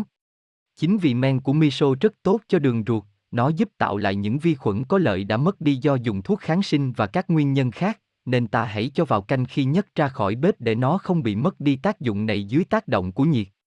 Trong gia đình của tôi thì miso đã trở thành món nêm chính thay cho muối, mắm, mì chính và nó cho độ ngọt dịu thay thế cho nước xương, và do tự tay làm được nên chúng tôi rất hài lòng với thành quả của mình. Ngày nay do nhu cầu lớn của cuộc sống hiện đại chuyên môn hóa nên miso được làm tại các nhà máy và phát sinh rất nhiều cách làm miso. Nhưng là người lọ mọ nên tôi thích tự làm và rút dần ra các kinh nghiệm cho mình, và cũng như những người Nhật cổ xưa tôi rất yêu quý và cảm thấy miso của mình là ngon nhất. Hãy đọc miso và 400 món ăn với miso. Ai có nhu cầu ăn thử thì hỏi số DT 012823091157, dưới đây là một số món ăn cơ bản có miso trong nhà bếp của chúng tôi. 1. Súp miso rau củ trong biển. Nguyên liệu cần thiết không nên thiếu cho mùi vị đặc trưng, miso, một chút dưa chua, một củ hành tây, một miếng nhỏ quả ớt ngọt, một đọt rau cần tây. Nguyên liệu cho độ ngọt ngon, rong biển oa kem, phổ tai, khoai tây, bí đỏ, cà rốt, ngưu bàn, ngô ngọt, mỗi thứ một ít, có thể thiếu một vài thứ cũng không sao. Các nguyên liệu đều thái nhỏ hạt lựu. Xào dưa trong dầu tốt nhất là dầu vừng với một chút hành và một phần ba số khoai tây trong 2 phút. Đổ lượng nước cần thiết vào nấu sôi rồi lần lượt cho số khoai tây còn lại, cà rốt, rong biển, hành tây, thứ gì chín lâu thì cho vào trước. Tôi thường vừa thái rau vừa nấu và điều khiển lửa sao cho trong khi thứ cũ khó chín thì cho vào trước thứ chín nhanh thì cho vào sau đến khi cho món cuối cùng vào thì các thao tác cũng vừa xong. Miso cho sau cùng. Một nồi súp như thế có thể ăn làm nhiều bữa, bảo quản tủ lạnh, mỗi khi ăn lấy ra lượng vừa đủ để hâm nóng. Đặc điểm của món súp này là mỗi lần nấu lại thì lại ngon hơn và dậy mùi hơn, ngọt hơn lúc mới nấu xong, thật tiện cho những người bận biệu. 2. Món bún gạo lứt miso. Món này tôi thường nấu ăn nhanh vào buổi sáng đảm bảo tiện lợi như mì ăn liền mà bổ dưỡng tốt cho sức khỏe. Chuẩn bị trước món miso chân hành phi. Nấu nước sôi vừa đủ cho số người ăn, rửa bún hoặc bánh đa lứt, cho vào nồi nước sôi, nếu có trong uyên thì cắt nhỏ cho vào, nấu sôi 2 phút cho miso chưng vào đủ độ, có rau thơm thì cho vào, nếu bún còn dai thì nấu lâu hơn 1 phút hoặc đậy vung lại trong 3 phút. 3. Món xào thập cẩm miso với dầu vừng. Nguyên liệu, một thì dầu vừng, một củ cà rốt, một quả cà chua nhỏ, một khúc ngưu bàn chừng 5, 10 phân, một nửa củ hành tây, cần tây tất cả thái nhỏ hoặc bào mỏng, miso. Phi thơm một chút hành với dầu, cho cà chua, ngưu bàn, cà rốt vào để lửa vừa phải đậy vung khoảng 15-20 pH, bổ sung chút nước cho nhừ, cho thêm hành tây, cận tây, miso đảo đều. Đảm bảo ngon hơn thịt. 4. Món cá chép nấu ngưu bàn, rong biển, miso, món này vô cùng bổ dưỡng. Nguyên liệu, một con cá chép tươi làm sạch ruột, mật, và còn giữ nguyên vây, vẫy, mang, tiết, cho đủ âm dương, một khúc ngưu bàn, cà chua, hoặc mẻ, hoặc chua me, một nắm hành, mùi tàu, tí tô, lá lốt, tương ta, miso. Phi thơm hành với dầu rồi xếp những lát cà chua, ngưu bàn xuống đáy nồi, đặt cá thắt khúc, nếu cá nhỏ có thể để cả con, lên trên, dội tương ta hoặc chút muối lên trên, nấu trên ngọn lửa nhỏ chừng 3 phút đậy vung, sau đó cho nước, rong biển, chua me hay mẻ để tạo độ chua vào, lượng nước và độ mặn nhiều hay ít do mình tự điều chỉnh. Nấu sôi liu riu cho cá và ngưu bàn chín như, chừng 15-25 phút. Sau cho rau thơm cắt nhỏ và một lượng miso vừa đủ vào để sôi lên rồi tắt lửa. Ta có một nồi canh cá chép bổ dưỡng dùng cho bà chữa hoặc người cần bồi dưỡng sức khỏe rất tuyệt. Có thể ăn với bún gạo lứt hoặc mì tươi. Có thể nấu với các loại cá khác hoặc trai hến. 5. Món đơn giản nhất là miso chân hành tây giống như người Việt Nam mình làm món mắm tôm chân để ăn với cơm, hoặc cho vào các món khác như một thứ gia vị tạo độ ngọt thơm. Những món ăn chính của người thực dưỡng, cơm gạo lứt, đổ đỏ, tương miso, tương tamari, tương cổ truyền, dầu vừng, bột sắn dây, củ cà rốt, củ cải, rau ngót, rau cải, củ ngưu bàn, củ sen, bí ngô, hạt sen, kê, rong biển ngoài ra có thể ăn các thức ăn không hóa chất mà cơ thể đòi hỏi theo truyền thống ẩm thực của gia đình. Nhưng phải chú ý ăn quân bình và ăn ít. Bớt bát thì mát mặt. Ngưu bàn và cách sử dụng. Người thực dưỡng nói đến ngưu bàn là nói đến củ hay rễ ngưu bàn có hình thù dài như đuôi con trâu mọc đâm thẳng xuống lòng đất vì vậy nó được trồng ở những bãi đất cát pha, thường thu hoạch vào mùa xuân hạ là tốt nhất khi cây chưa ra hoa. Cách đây hơn 10 năm người Hà Nội đã biết đến ngưu bàn qua món canh dưỡng sinh nổi tiếng gồm củ cà rốt, củ cải, củ ngưu ban và nấm đông cô. Ngày nay ngưu bàn đã trở thành món ăn không thể thiếu được của người thực dưỡng. Do tính tạo kiềm dương nó là món ăn thuốc, món tekka miso, cho những người mắc bệnh nan y do cơ thể quá âm như ung thư, máu mỡ, tiểu đường, tim mạch, thấp khớp. Người Nhật thường biếu tekka cho người ốm, nó nhanh chóng làm dương hóa dòng máu và giúp tạo máu tốt. Do tác dụng thải độc mạnh nó cũng làm mạnh gan, thận, trong quyển những cây thuốc Việt Nam của Đỗ Tất Lợi có viết, Tây y dùng rễ ngưu bàn hái vào mùa xuân làm thuốc thông tiểu, ra mồ hôi, tẩy máu dùng tốt cho các bệnh tê thấp, sưng đau khớp, các bệnh ngoài da.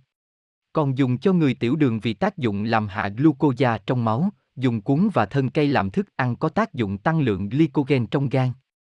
Trong rễ ngưu bàn có tới 57, 70 insulin, 5 đến 6% glucosa, một ít chất béo, chất nhầy, chất đắng nhựa và muối kali. Ngưu bàn thu hoạch về, gói vào giấy báo và bọc ni lông có thể để dành trong ngăn mát chừng 2 tháng.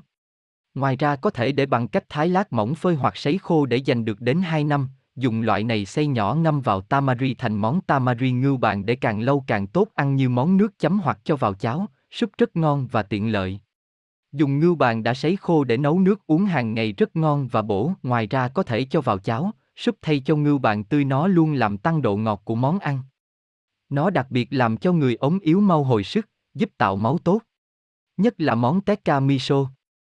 Đặc biệt có một món mới, mức ngưu bàn chỉ nấu từ ngưu bàn sắc khúc dài 2 đến 3 cm chừng một cân với một thìa canh giấm mơ muối, đổ nước xăm sấp và ninh trong 10 tiếng đồng hồ nhỏ lửa, sau đó bỏ vào chảo đun cho cạn nước, trong khi đun thì sóc đều cho đến khi cạn thì được một loại mứt ngưu bàn ngọt liệm như dầm mật ong. Có thể ninh trong nồi cơm điện hoặc nồi kho cá. Một sự chuyển hóa kỳ diệu do sự kết hợp giữa ngưu bàn, giấm mơ với lửa và thời gian tạo ra một chất ngọt tự nhiên tốt cho cả người kiêng ăn đường. Sau ngưu bàn với dầu vừng, một quả nhỏ cà chua, cà rốt, hành tây tạo thành món ăn ngon. Người Nhật còn thái ngưu bàn, củ sen lát mỏng tẩm bột sáng dây rồi rán trong dầu vừng hoặc dầu ngô là một món ăn ngon tuyệt. Cách làm tét miso nguyên liệu, 100 dê ngưu bàn, 60 dê củ sen, 40 dê cà rốt, 5 dê gừng, 200 dê miso, làm từ 50% lúa mì và 50% đậu nành. Bí quyết trước tiên là phải thái nguyên liệu trên thật nhỏ mịn mà không làm nát các tế bào rau củ và để riêng rẽ mỗi loại ra một đĩa. Làm nóng chảo có đáy dày và rộng, cho hai thì dầu vào cho nóng đến độ nhưng không được để nóng quá mức đến cháy bốc khói rồi đổ ngưu bàn vào, đảo đều tay trên lửa nhỏ, nếu cảm thấy lửa quá nóng phải cho ra khăn ướt để ở cạnh bếp để làm giảm bớt nhiệt độ. Khi ngưu bàn dậy mùi thơm, dồn về một phía, rồi đổ một nửa thì dầu vào chỗ trống của chảo đợi nóng rồi đổ củ sen vào, đảo đều tay cho bốc bớt hơi nước rồi đảo dần vào ngưu bàn trộn đều. Rồi đảo tiếp vừa đảo vừa miết xuống mặt chảo, thấy khô dần. Thì lại vuông hỗn hợp vào một bên, cho một nửa thì dầu vào chảo chờ nóng rồi cho cà rốt vào đảo đều tay cho khô dần rồi lại trộn lẫn vào hỗn hợp ngưu bàn củ sen, rồi đảo tiếp một lúc, sau đó vung vào một phía rồi cho số dầu còn lại vào chảo chờ cho nóng rồi đổ miso vào đảo nhiều lần cho khô dần đến một mức dẻo vừa phải thì trộn lẫn vào hỗn hợp rau củ rồi ra sức miết, đảo, trộn sao cho các thành phần thấm đều vào miso và tơi dần và dậy mùi thơm. Nhớ là luôn giữ cho ngọn lửa nhỏ nhiệt độ vừa phải, nếu cảm thấy nóng quá thì bỏ chảo ra đặt vào tấm khăn ướt để giảm độ nóng. Quá trình bắt đầu sau từ đầu đến cuối khoảng 2 giờ, còn quá trình thái nhỏ nguyên liệu cũng khoảng hơn 2 giờ đối với số lượng nguyên liệu như đã kể trên. Lúc kết thúc thì cho gừng vào đảo đều một phút rồi bắt ra chờ nguội rồi cho vào lọ kín. Mỗi ngày ăn chừng một nửa thì cà phê. Nói chung để làm được tekka miso chuẩn thì phải được xem làm cụ thể và phải qua một vài lần thực tế làm thì mới có kinh nghiệm. Nuôi con khỏe mạnh thật là dễ. Là một người hay ống vặt từ bé, đến tuổi trưởng thành sức khỏe yếu đã cản trở rất nhiều trong cuộc sống nên khi lập gia đình và sinh con điều trăn trở lớn nhất của tôi là làm thế nào để nuôi các con cho tốt. Đó là một quá trình học hỏi, trau dồi và tự nhận thức qua các trải nghiệm và trả giá. Đến nay nhìn các con lần lượt lớn, phát triển bình thường về thể chất, hoàn thiện tốt về tính cách, tôi tự xét thấy có một số kinh nghiệm muốn chia sẻ để những người làm cha mẹ cùng tham khảo. Trước tiên phải học cách nhìn nhận mọi khía cạnh của cuộc sống theo tự nhiên, học hỏi qua sách vở và mọi người đi trước nhưng không được máy móc thực hiện mà phải suy xét vào trường hợp cụ thể, luôn đặt câu hỏi làm thế này đã đúng chưa? Đã tốt chưa? Đã hợp với tự nhiên chưa? Vì sách cũng là do con người viết ra, hôm nay điều này đối với trường hợp này thì là đúng nhưng đến mai cũng điều đó đối với hoàn cảnh khác nó lại là không đúng. Ví dụ trước đây ông bà ta ở nhà ba gian hai trái thoáng khí nên dù có đóng kín cửa để tránh gió máy cho bà mẹ đang ở cử thì em bé vẫn có đủ không khí để thở. Những ngày đầu đời là thời kỳ phát triển mạnh nhất của một con người, em bé cần một lượng oxy rất lớn để đưa đến các tế bào. Thế mà hiện nay trong những căn phòng nhỏ bé khép kín không có cửa sổ thông hơi, người ta vẫn khuyên đóng kín mít cửa để kiên cử cho người mẹ thì chỉ một thời gian rất ngắn là trong phòng chỉ còn tháng khí mà mẹ và bé đã thở ra, ấy là không kể là bạn bè người thân kéo nhau vào thăm hỏi rõ đông thì làm sao mà đứa bé không quấy khóc, mất ngủ, rồi kéo theo sổ mũi viêm họng, khi thấy bé có hiện tượng ốm thì người lớn lại càng đóng kín cửa. Cuốn quá nóng cho em bé càng làm tăng thêm nguy cơ ống nặng. Thêm cho bé. Sống trong hoàn cảnh thiếu không khí cơ thể cũng quen dần nhưng các tế bào bị thiếu một lượng oxy tiêu chuẩn, các cơ quan sẽ bị suy yếu dễ bệnh. Chẳng thế mà trong lứa tuổi thiếu niên rất nhiều em bị các căn bệnh nghiêm trọng, viêm xoang, viêm họng mãn tính, hen phế quản. Cho nên lúc nào cũng phải chăm lo xem trong phòng của em bé có đủ dưỡng khí trong lành tươi mới hay không, một ngày phải thông khí nhiều lần bằng cách đưa bé sang phòng khác và mở toan các cánh cửa của phòng bé cho không khí mới ùa vào. Có lần đứa con 6 tháng của tôi bị sổ mũi, vài ngày rồi mà cứ ban đêm được ngủ cạnh mẹ bú tí thì nó nóng người lên hết ngạt mũi, ban ngày khi phải nằm chơi một mình vì mẹ phải làm việc thì nó lại bị chảy nước mũi. Tôi bèn cho cháu vào xe nôi đắp khăn ấm và đẩy cháu ra công viên cây xanh, cu cậu đánh một giấc dài trong không khí trong lành và khô mũi luôn. Mới hay không khí, gió trời và ánh nắng là những liều thuốc quý cho con người. Nếu ta biết tận dụng nguồn thuốc vô tận này thì con cái ta sẽ không bao giờ phải ốm đến mức phải đi bác sĩ. Khi gia đình tôi từ nước ngoài trở về, điều đầu tiên tôi nghĩ đến là làm thế nào để tránh tối đa hít thở trong bầu không khí bụi bặm của thành phố đông người đang xây dựng. Chúng tôi đã làm cửa sổ kín nghĩ rằng để tránh bụi, nhưng không, sống trong một ngôi nhà kín dù là có lỗ thông hơi lên trên trời người vẫn cứ ngây ngất như người say. Tôi nhớ lại bài học về dòng đối lưu từ khi còn học cấp 2, không khí chỉ đổi mới khi có dòng đối lưu. Thà là sống với không khí nhiều bụi còn hơn là chỉ thở ra thở vào số lượng tháng khí mà những người trong nhà cùng thải ra. Tạo hóa vĩ đại đã chăm sóc để ta hạn chế không cho bụi vào phổi và làm ấm không khí trước khi vào phổi bằng cấu tạo của ống mũi có lớp lông mao và chất nhờn. Khi đi làm khách đến nhà nào cứ đóng cửa im ỉm để chống bụi là chỉ một lúc là tôi cảm thấy chóng mặt. Ở ngoài đường thỉnh thoảng lại gặp những ông bố bà mẹ lo cho con quá đáng bằng cách choàng vào mặt các cháu chiếc khăn voan để tránh bụi và như thế là tránh luôn cả oxy vì khăn voan rất bí, thậm chí có người còn chụp cả túi ni lông đục một vài lỗ cho rằng thế là đủ không khí, bé sẽ chỉ thở ra thở vào thứ tháng khí của chính bé thải ra, và tôi cam đoan những em bé này rất hay ống vì được chăm sóc thái quá như thế và vì thế lại càng hay ống. Không khí là quan trọng bậc nhất, người ta có thể nhìn ăn lâu 40 ngày thậm chí hơn, nhưng không thể nhìn thở quá 2 phút. Lần có đứa con đầu tiên tôi vô cùng lúng túng loay hoay không có ai chỉ bảo khuyên nhủ vì sống xa bố mẹ người thân. Chỉ có những lời dặn của bác sĩ về chế độ cho ăn, uống, tắm, ngủ, tôi cố gắng thực hiện theo giờ giấc sau thấy mệt quá vì đến giờ cho ăn hoặc đến giờ tắm thì đứa bé lại ngủ rất say, rồi mẹ lại phải canh chừng thành thử bản thân không thể được nghỉ ngơi để có đủ sữa cho con bú, sau tôi nghĩ cứ để cho nó ngủ hết giấc, mình cũng ngủ theo nó cho khỏe, trẻ con lớn lên trong giấc ngủ, đồng thời hệ thần kinh cũng được ổn định tốt trong giấc ngủ. Nó chỉ khóc quấy khi đói, khó chịu vì đái, ì, lạnh. Hoặc bức bối, người mẹ phải có trí phán đoán để đáp ứng được nhu cầu của bé. Có một thời gian cứ đến đêm thì đứa bé tỉnh như sáo đến ban ngày thì lại ngủ ly bì, nhất là khi cho bé ra ngoài chơi bằng xe nôi thì nó ngủ say như chết, Rồng rã hàng tuần mẹ cũng phải thức đêm cùng con thành ra không đủ sữa, có người cho rằng đứa bé bị lộn giữa đêm và ngày. Nhưng không, hóa ra là vào ban đêm sợ sương lạnh và mũi nên tôi đóng cửa sổ phòng lại, chỉ một lúc sau căn phòng bị thiếu dưỡng khí, về sau tôi căng lưới chống mũi lên cửa sổ và ban đêm vẫn mở cửa sổ thì con tôi ngủ thinh thiết. Khi tắm cho trẻ con kể cả sau này các cháu đã lớn có thể tự tắm được thì người lớn vẫn phải quan tâm sao cho khi ra khỏi nhà tắm không được tiếp xúc ngay với luồng khí lạnh đột ngột, vào mùa lạnh phải đi tất, mặc áo dài tay để tránh bị mất nhiệt dẫn đến cảm lạnh sau khi tắm. Khi cho bé ăn, Tâm lý ông bố bà mẹ nào cũng sợ con đói cứ phải lo cho con ăn đủ liều và chất lượng kể cả lúc bé không muốn ăn cũng cố tìm mọi cách để lùa thức ăn vào bụng con, có khi nó nôn ra rồi mà vẫn cứ nhét lại vào miệng con, chỉ sợ nó gầy không lên cân theo tiêu chuẩn. Đây là một sai lầm lớn nhất dẫn đến bệnh biến ăn hay ống vặt của trẻ em. Tôi đã biết một trường hợp cháu bé này bị uống thủy khi lọc lòng mẹ nên phát triển trí óc chậm. Người mẹ vì thương con nhưng vô minh muốn chăm cho con ăn nhiều để bù đắp những thiếu hụt của sức khỏe đã luôn canh chừng cho con ăn nhiều thái quá về lượng và chất, thậm chí cháu đang ngủ cũng nhồi cho cháu ăn bột nước xương qua lọ có núm cao su, về sau cháu bị mắc thêm một chứng bệnh khó chữa nữa là suy gan. Sách của cụ Hải Thượng Lãng Ông và nhiều sách của các nhà tự nhiên trong và ngoài nước đều dạy, hãy cho trẻ em ăn đói một chút và mặc lạnh một chút thì chúng không bao giờ bị bệnh cả. Khi bé bị ốm sốt ta hãy bình tĩnh tìm hiểu nguyên nhân không nên vội vàng cho đi bệnh viện hoặc dùng thuốc sẽ dẫn đến hại gan thận và làm mất đi khả năng kháng bệnh mà trời đã ban cho mỗi sinh linh. Việc đầu tiên khi thấy con có biểu hiện bị ốm là giữ cho bé tránh gió, nước, không cho ăn nhiều hoặc nếu nó từ chối ăn thì không nên ép con ăn, nếu bé sốt cao quá 38 độ thì dùng khăn vải bông tẩm sấp nước mát hoặc rượu, hoặc chanh, hoặc giấm sát vào trán, những chỗ nếp gấp giữ nhiệt của cơ thể như nách, nếp gấp khuỷu tay, đầu gối, hắn, nhiệt độ cơ thể hạ đến 38 độ thì không lo nguy cơ bị co giật nữa, bé cũng không bị đau đầu khó chịu nữa. Mặc quần áo nhẹ thoáng khi bị sốt nhưng không để bị lạnh, sau khi hạ sốt nếu bé ngủ được thì rất tốt, nếu cơn sốt cao lại quay lại thì lại dùng các biện pháp chườm khăn mát như trên.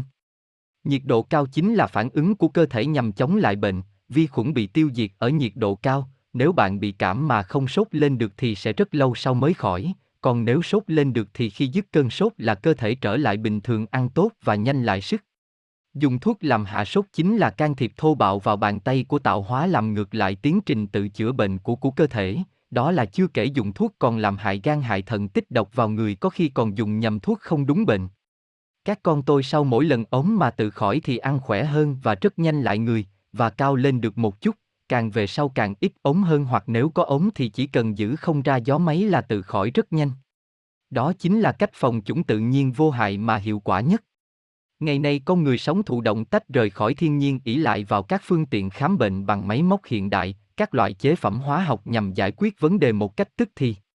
Họ không hiểu rằng bất cứ bệnh nào cũng phải trải qua quá trình ủ bệnh phát sinh tiến triển suy yếu khỏi bệnh. Họ không muốn tìm ra nguyên nhân và trị bệnh tận gốc mà chỉ làm mất đi triệu chứng bệnh. Họ không biết là cần sống phù hợp thiên nhiên, điều chỉnh cơ thể qua ăn uống và rèn luyện. Khi con cái bị bệnh vì vô minh như thế mà vô tình cha mẹ đã làm hại các con. Có rất nhiều lần các con tôi lần lượt bị các căn bệnh dịch như sởi, thủy đậu, sốt xuất huyết, đầu tiên tôi truy xét nguyên nhân, theo dõi các triệu chứng rồi xác định căn bệnh mắc phải. Sau đó có thể lên mạng để đọc để hiểu về căn bệnh đó hoặc hỏi các bác sĩ quen phải hỏi nhiều người để cân nhắc và tự mình quyết định cách chữa trị cho con mình. Thường các căn bệnh đó đều đòi hỏi một thời gian tiến triển như đã kể ở trên, dài hay ngắn tùy từng loại bệnh và sức đề kháng của cơ thể. Điều cơ bản là phải biết giúp cho cơ thể tự chữa bệnh, không được làm cho nó phải rối loạn lên vì những thứ thức ăn nước uống và thuốc thang mà chúng ta đưa vào. Đặc điểm của các bệnh dịch như sởi, thủy đậu, sốt phát ban là khi các nốt mẩn mọc phát ra ngoài da rồi lan ra khắp cơ thể là khi bệnh đã phát triển đến giai đoạn cuối, chỉ cần kiêng khem khỏi nước, gió để không bị chạy hậu, các nốt mẩn sẽ bay dần. Nếu không để ý triệu chứng, truy xét nguyên nhân, đoán đúng bệnh mà còn dùng bừa thuốc là đuổi bệnh vào trong gây biến chứng nguy hiểm có khi mang bệnh suốt đời cho đứa bé, ví dụ khi bé bị sốt do lên sởi, bố mẹ không truy xét nguyên nhân, vội vàng cho uống thuốc hạ sốt, thuốc cảm cúm, như vậy làm cản trở quá trình tiến triển tự nhiên của bệnh, nọc sởi không phát được ra ngoài chạy vào phổi sinh ho gà, hen suyễn, viêm phổi. Có khi chạy vào xương cốt gây còi cọc suốt đời có khi dẫn đến viêm não. Tử vong. Trong khi các căn bệnh trên thực tế được coi là thử thách tất yếu của mỗi đời người, vượt qua nó là cơ thể trưởng thành lên một bước, nó đã biết giải mã và lập trình cho mình để trở lên cứng cỏi dẻo dai hơn. Tuy nhiên như trên đã nói tất cả các căn bệnh đều phải được truy xét nguyên nhân, đoán và hiểu đúng bệnh và cách đối phó, lại phải hiểu được cơ thể của con trẻ chịu đựng được đến đâu. Các chấn thương bất ngờ, các căn bệnh cấp tính thì cần phải sự can thiệp của y tế hiện đại. Phải luôn đọc, tìm hiểu các phương pháp chữa bệnh trong dân gian, chúng đơn giản mà hiệu quả không ngờ, chữa tận gốc không để lại di chứng. Tôi đã đọc được rằng, bệnh cảm là nguồn gốc của tất cả các căn bệnh nghiêm trọng khác. Vì vậy chữa bệnh phải chữa gốc chứ không nên chữa triệu chứng. Mà chữa nó theo các cụ thì có rất nhiều phương pháp đơn giản và hữu hiệu không cần dùng thuốc mà lôi được gốc bệnh ra ngoài. Đầu tiên phải giữ bé tránh gió, nước, lạnh. Không cho bé ăn các các thức ăn nặng nhất là đồ ngọt vì làm chua máu lâu khỏi bệnh. Nếu bé đã có ý thức không muốn ăn uống gì thì không cần ép con. Nếu bé sốt cao thì dùng biện pháp giảm sốt như trên. Đánh cảm bằng trứng gà sẽ lôi được khí cảm trong người ra, luộc kỹ một quả trứng gà có trống, trong khi còn nóng dùng dao chém quả trứng làm đôi nhét đồng xu bằng bạc hoặc nhẫn bạc vào rồi bọc quả trứng đó vào một chiếc khăn. Túng chặt dúng khăn đó siết dọc sống lưng từ trên xuống dưới nhiều lần, dọc hai bên thái dương, hai hốc mắt, hốc tai, gan bàn tay, gan bàn chân cho đến khi quả trứng nguội hẳn. Chú ý giữ trứng càng nóng lâu càng tốt. Làm như thế khi vừa bị chấm cảm thì nhanh khỏi bệnh, cách 3 tiếng lại làm một lần cũng giúp nhanh khỏi. Đốt vía là một biện pháp cổ xưa mà vô cùng hữu hiệu ngay cả đối với người lớn, ngày nay bị lãng quên vì lối suy nghĩ duy vật. Khi đứa con 6 tháng tuổi của tôi bị thủy đậu do chị gái lôi từ trường học về, cháu bị ống nặng nhất, suốt một tuần liền tôi bế cháu trên tay ngày cũng như đêm, cháu chỉ ngủ được 15, 20 phút là lại giật mình, khắp người nổi mụn nước mà mãi không bay đi được. Có cô cháu đến thăm đề nghị thử đốt vía xem sao, và thế là chúng tôi lấy giấy trắng đốt hơ xung quanh người cháu mộng nói, vía lành ở lại vía giữ thì đi. Đưa qua đưa lại bảy lần. Thật kỳ diệu, sau đó cháu hết giật mình ngủ một giấc dài hai tiếng đồng hồ và cứ thế cháu ngủ tốt và hồi phục nhanh chóng. Năm ngoái khi cháu lớn nhà tôi đang học ở nước ngoài về nghỉ hè, sau một quãng đường dài và do thay đổi khí hậu đột ngột cháu bị bắt cảm nặng, đau đầu, nôn, mất ngủ, tôi dùng các biện pháp đánh cảm nhưng cháu vẫn không đỡ, vừa ngủ vừa giật mình ba ngày liền mà không đỡ, tôi mới nghĩ đến bài đốt vía, đốt xong cháu ngủ ngon không giật mình nữa rồi khỏe dần lên. Người ta đều bị ống vì khí âm thâm nhập vào người, các cụ gọi là bị phong hàn. Dùng lửa, trứng, dương, hút khí âm ra là vậy. Có thể dùng gừng giả nát trộn với dầu vừng hâm nóng đánh dọc sống lưng, chườm các vùng đau cũng rất tốt, hoặc dùng muối rang nóng gói vào giấy rồi gói vào túi vải thô để chườm cũng là theo nguyên lý dương lôi âm ra vì muối rang nóng rất dương. Cứ cách 3, 5 tiếng lại làm một lần, nhất là trước khi đi ngủ thì mau khỏi bệnh. Thử nhỏ tôi thường xuyên bị cảm, mặc dù cha mẹ tôi chăm sóc giữ gìn tôi rất chu đáo, ngày nào tôi cũng được uống thuốc bổ như ăn kẹo, trời chưa lạnh lắm tôi đã mặc áo len đến lớp trong khi các bạn còn đang mặc áo cộc tay. Thế mà bệnh cảm luôn làm khổ tôi, mới đầu là ngạt mũi phải thở bằng mồm, và vì thở bằng mồm nên bị viêm họng dẫn đến ho, thế rồi uống hàng vốc các loại thuốc cứ nghĩ là để chống lại bệnh, nhưng bệnh luôn kéo dài cả tuần đến 10 ngày mới khỏi được. Khi khỏe lên một chút thì lại đến đợt ống tiếp theo. Cả tuổi thơ được đánh dấu bằng các trận ống không tiền khoáng hậu, các bệnh dịch thiên hạ bị sao tôi đều lây hết, nằm viện đến 3, 4 lần vì viêm gan siêu vi trùng, sốt xuất huyết. Vì hay ống như thế nên tôi được hưởng một chế độ ăn uống thuốc men chu đáo mặc dầu vậy tôi vẫn luôn bị ống, cho đến khi đi làm sức khỏe yếu đã cản trở rất nhiều trong công việc đánh mất nhiều cơ hội vui chơi hoạt động nhất là các cơ hội kiếm tiền. Khi có con rồi các con tôi cũng bị chịu một phần nào sức khỏe yếu từ trong bụng mẹ. Tuy nhiên việc làm mẹ đã cho tôi bước sang một bước ngoặt khác, giờ đây tôi phải chịu trách nhiệm về sinh linh nhỏ bé này tôi không muốn nó bị hay ống vặt như tôi nữa. Thế là tôi tìm đến các loại sách, các lời khuyên của các thế hệ đi trước nhất là các bậc sống theo tự nhiên không phụ thuộc vào nền y tế hiện đại. Việc lớn lên của các con cũng cho tôi hiểu ra nhiều điều. Tôi có người bạn có đứa con 2 tuổi không may khi đang chơi cháu chạy ngã ngồi vào một nồi canh to. Nhấc đứa bé ra khỏi nồi người mẹ cho vào một cái chăn rồi cứ thế phi đến bệnh viện. Lẽ ra điều đầu tiên phải làm cách đơn giản nhất là cho bé vào chậu nước lạnh để làm giảm nhiệt độ đang thiêu đốt các tế bào, sau đó mới dùng các biện pháp khác. Cuốn đứa bé vào chăn có khác nào còn ủ nóng thêm làm cho vết bỏng càng ăn sâu vào, đến bệnh viện là một quãng thời gian quá dài để tình trạng bỏng càng thêm nghiêm trọng. Một trong những cách chữa bỏng hữu hiệu nhất là bôi ngay tương cổ truyền lâu năm vào, vết bỏng khỏi rác và không phòng nước ngay lập tức. Nếu không có tương ta có thể dùng tương miso của Nhật, mật ong, hay nước mắm nguyên chất, nhựa cây chuối, mỡ trăng, dầu ô liu, dầu cá có tác dụng chữa bỏng rất tốt. Chữa theo dân gian thường không để lại di chứng, có khi không có cả sẹo nữa. Năm lên 2 tuổi tôi bị bỏng do ngồi vào một chậu nước sôi, mặc dù bệnh viện bắt phải băng để đảm bảo vệ sinh nhưng cha mẹ tôi nhất định không đồng ý, làm giấy cam đoan gia đình chịu trách nhiệm về hành động của mình, vì vậy mà tôi không bị thay băng nên cũng không bị mỗi lần thay băng là một lần bị lột lớp da đang ăn da non cho nên vết thương của tôi mau lành thậm chí không còn vết tích gì, còn những người thay đi thay lại băng thì bị sẹo nặng. Các vết bỏng nặng nếu không cấp cứu kịp thời sẽ bị phòng rộp gây mất nước nguy hiểm đến tính mạng hay để lại những di chứng suốt đời. Người lớn phải chịu trách nhiệm về tất cả những gì xảy ra với con trẻ, các cụ nói, con cái nhờ tay ta là vì vậy. Về việc tiêm chủng phòng bệnh, bản chất của việc tiêm chủng là đưa một liều nhỏ vi khuẩn của một loại bệnh nào đó đã bị làm suy yếu vào cơ thể để cơ thể có thể tiết ra một loại kháng thể chống lại loại bệnh đó. Nhờ đó mà gặp phải vi khuẩn bệnh ở ngoài đời cơ thể đã có sẵn chất đề kháng mà chống lại bệnh đó. Vấn đề ở chỗ là không được lạm dụng quá liều, không được tiêm chủng nhiều loại trong một thời gian, nhất là khi đứa trẻ bị mắc một bệnh nào đó rồi thì tuyệt nhiên phải để bé được hồi phục hẳn mới được tiêm chủng. Nếu không nhiều loại vi khuẩn cùng tấn công cơ thể non nớt sẽ giết chết đứa bé nếu không thì cũng làm suy yếu sức khỏe. Khi con trai 6 tháng tuổi của tôi đến kỳ tiêm chủng phòng viêm gan B mũi tiếp theo, cháu vừa khỏi thủy đậu được 2 tuần. Trước khi đến phòng tiêm tôi nói thông tin này với bác sĩ, bác sĩ nói, may quá chị nói ra không thì vi khuẩn bệnh vẫn còn trong người bé giờ lại cho thêm vi khuẩn viêm gan B vào thì sẽ giết đứa bé.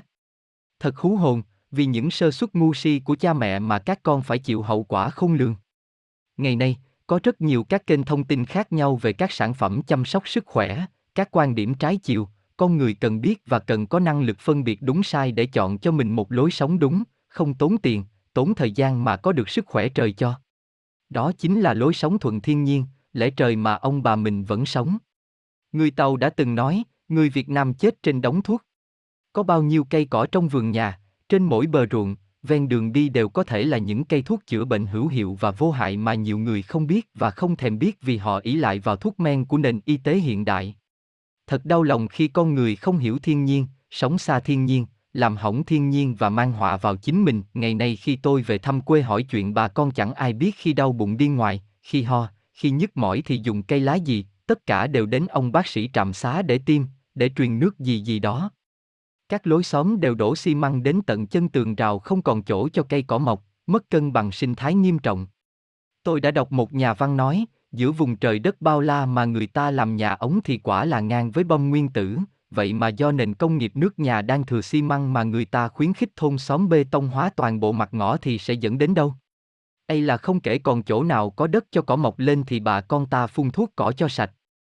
Trẻ con thì học một ngày ba ca, ống cũng phải uống thuốc vào nhanh nhanh để mau khỏi bệnh còn đi học. Ôi trời! Áp lực cuộc sống từ mọi phía đến với cả đứa trẻ con đi học mẫu giáo ở nhà ở trường, từ cô, từ bố mẹ, từ xã hội, thử nhìn gương mặt của một em bé chịu áp lực xem. Mà chúng học được gì ở nhà trường hiện nay, chỉ biết rằng chúng bị đánh cắp tuổi thơ, khả năng vui cười vô tư, trí tưởng tượng, thiên hướng sáng tạo tự nhiên, chúng không được tiếp xúc với thiên nhiên cây cỏ, bu. Lại các ông bố bà mẹ muốn con ăn thật nhiều các sản phẩm công nghiệp với nhãn mát quảng cáo lừa lọc mà chính họ cứ tưởng là tốt, đầy hương liệu hóa học, chất nhuộm màu, chất làm giòn, làm nhũ, làm vị và chất bảo quản.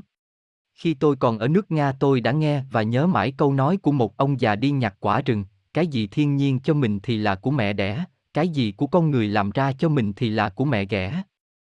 Paul Brack, một nhà tự nhiên học người Mỹ đã viết trong tác phẩm nổi tiếng của mình, hệ thống làm khỏe và sống không cần thuốc như sau, có chín vị bác sĩ của thiên nhiên luôn sẵn sàng giúp ta có sức khỏe tốt, họ đảm bảo 100% thành công, họ không bao giờ làm hại con bệnh của mình, mặc dù bệnh nhân không hiểu hết các lợi ích và thường không bao giờ đếm xỉa đến họ, nhưng họ luôn sẵn sàng giúp đỡ mọi người, già, trẻ, giàu, nghèo. Họ không cho thuốc, không làm phẫu thuật. Một, Bác sĩ ánh nắng mặt trời. Hai, Bác sĩ không khí trong lành. Ba, Bác sĩ nước sạch. 4. Bác sĩ thức ăn tự nhiên. 5. Bác sĩ nhịn ăn. 6. Bác sĩ các bài thể dục.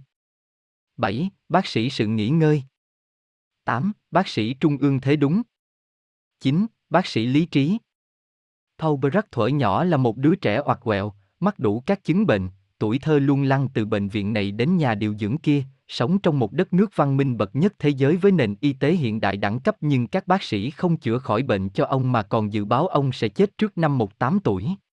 Nhưng đến năm mà các bác sĩ treo án tử hình thì ông rơi vào một viện điều dưỡng trên núi cao của một bác sĩ Thụy Sĩ, ông này chữa cho ông bằng nhịn ăn, mặt trời và không khí trong lành.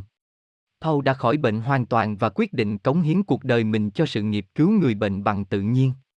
Ông trở thành một nhà nghiên cứu và thực hành tự nhiên lỗi lạc, ông mất năm 92 tuổi do tai nạn khi đang đua thuyền, ông để lại cho nhân loại nhiều tác phẩm có giá trị một trong đó là quyển hệ thống làm khỏe và sống không cần thuốc. Tôi đã xem và học được từ đó nhiều điều, và tôi đã dịch từ bản tiếng Nga, nhà xuất bản Xanh Petersburg. Trong quyển sách này bạn sẽ tìm được một cái nhìn mới thay đổi toàn bộ nếp nghĩ, nếp sống và cách rèn luyện sức khỏe, điều ảnh hưởng đến bạn và gia đình bạn. Mời các bạn tìm đọc số DT 012823091157.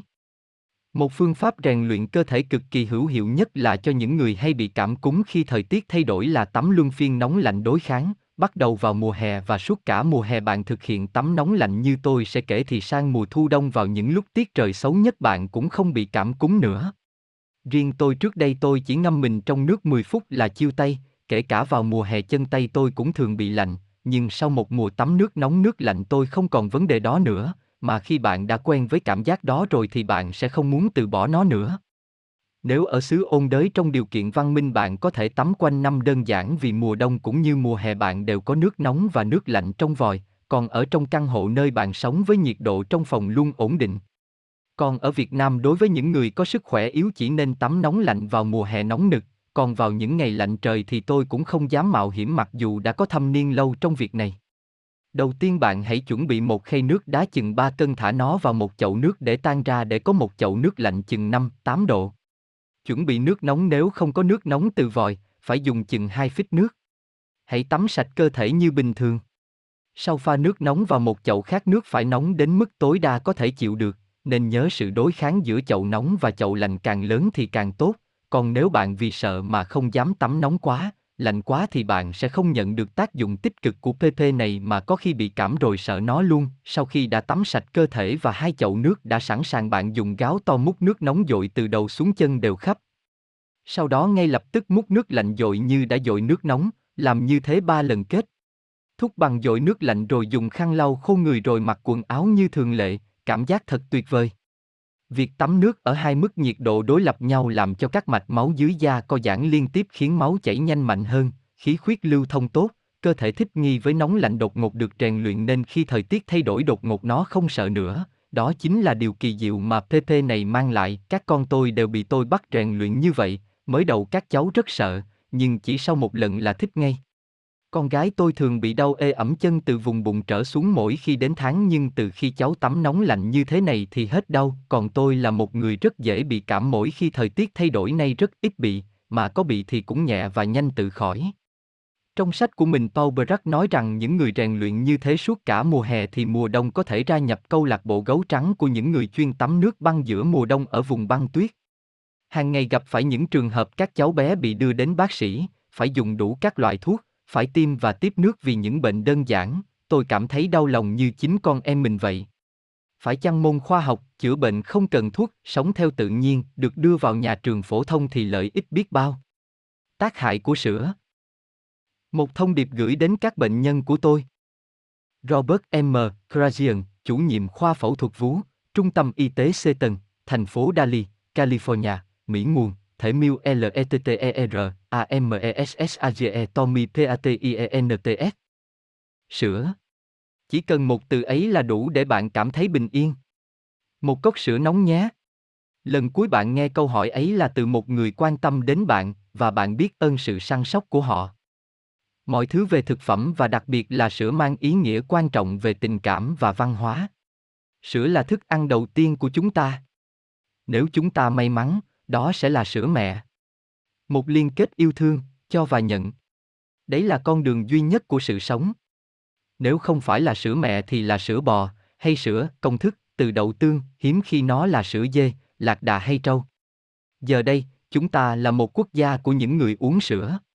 Gần như tất cả chúng ta. Trẻ sơ sinh, trẻ em, thiếu niên, người lớn, thậm chí người già. Chúng ta uống hàng chục, thậm chí hàng trăm lít sữa một năm và thêm vào đó là nhiều ký các sản phẩm sữa như format, bơ và sữa chua. Liệu có gì không ổn không?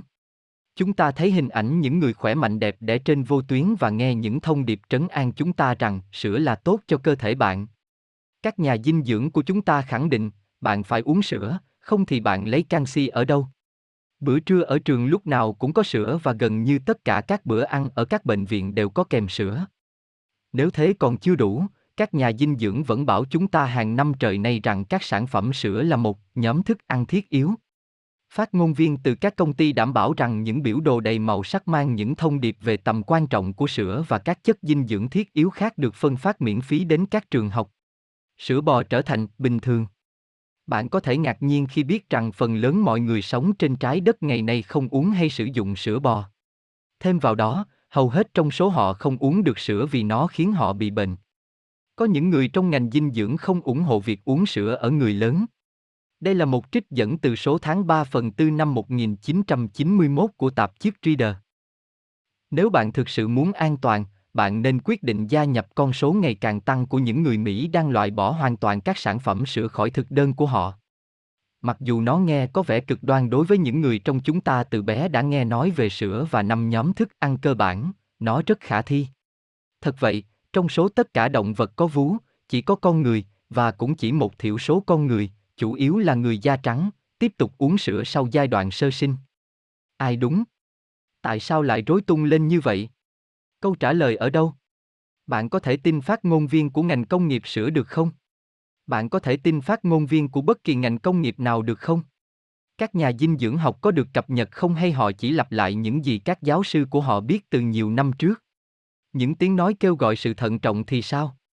Tôi tin rằng có ba nguồn thông tin đáng tin cậy. Nguồn thứ nhất, và có lẽ là tốt nhất, là từ nghiên cứu về thiên nhiên. Nguồn thứ hai là từ nghiên cứu về lịch sử của chính loài người. Và cuối cùng là các tài liệu khoa học trên thế giới về chủ đề sữa. Hãy xem xét các tài liệu khoa học trước. Từ năm 1988 đến năm 1993 có hơn 2.700 bài báo về sữa được lưu trữ trong các tạp chí y học. 1.500 trong số đó có sữa là đề tài chính. Không thiếu gì thông tin khoa học về chủ đề này. Tôi đã xem xét kỹ hơn 500 trong số 1.500 bài báo đó, loại bỏ những bài tập trung vào thú vật và những bài có kết luận không rõ ràng. Tôi nên tóm tắt những bài báo ấy thế nào? Dùng từ gây kinh hoàng chỉ hơi phóng đại một chút xíu. Đầu tiên, không một tác giả nào nói sữa bò là một thực phẩm tuyệt vời, không có hiệu ứng phụ, một thực phẩm hoàn hảo, nhưng ngành công nghiệp sữa vẫn muốn chúng ta tin. Trọng tâm chính của các báo cáo ấy là các chứng đau đường ruột, kích thích đường ruột, chảy máu đường ruột, thiếu máu, phản ứng dị ứng ở trẻ sơ sinh và trẻ em và các bệnh nhiễm trùng đường ruột như Salmonella. Đáng sợ hơn nữa là mối quan ngại về các bệnh nhiễm virus như virus gây bệnh bạch cầu ở bò và một loại virus giống S ở bò hay các quan ngại về bệnh tiểu đường ở trẻ em. Sự nhiễm bẩn sữa từ các tế bào máu và máu trắng, mũ, cùng với một loạt hóa chất và thuốc trừ sâu cũng được thảo luận. Ở trẻ em là các vấn đề như dị ứng, viêm tai và viêm amidan, đái dầm, hen, chảy máu đường ruột, đau bụng và tiểu đường ở trẻ em. Ở người lớn, các vấn đề có vẻ tập trung chủ yếu vào bệnh tim và viêm khớp, dị ứng, viêm xoang và những câu hỏi nghiêm trọng hơn về bệnh bạch cầu, bệnh u bạch huyết và ung thư. Tôi nghĩ rằng câu trả lời còn có thể được tìm ra bằng cách xem xét những gì xảy ra trong tự nhiên, những gì xảy ra với các động vật có vú trong tự nhiên và những gì xảy ra với những nhóm người sống gần với thiên nhiên, những người săn bắt, hái lượm. Các tổ tiên từ thời đồ đá cũ của chúng ta là một nhóm quan trọng và thú vị nữa để nghiên cứu. Ở đây chúng ta chỉ có thể dựa vào phỏng đoán và các bằng chứng gián tiếp, nhưng những bộ xương còn sót lại cho chúng ta nghiên cứu thật là đáng kính nể. Không còn chút nghi ngờ gì nữa. Những bộ xương ấy phản ánh sức khỏe tuyệt vời và sự vắng mặt hoàn toàn của chứng loãng xương giai đoạn cuối. Và nếu bạn cảm thấy những người này không quan trọng cho chúng ta nghiên cứu, hãy nhớ là bộ gen của chúng ta ngày nay đang lập trình cơ thể của chúng ta gần giống hệt như cách chúng lập trình cơ thể tổ tiên chúng ta 50.000 hay 100.000 năm về trước. Sữa là gì? Sữa là một chất tiết ra trong thời kỳ cho con bú, một chất dinh dưỡng ngắn hạn cho trẻ sơ sinh. Không hơn, không kém. Với bất kỳ loài động vật có vú nào, con mẹ cung cấp sữa trong một thời gian ngắn ngay sau khi sinh.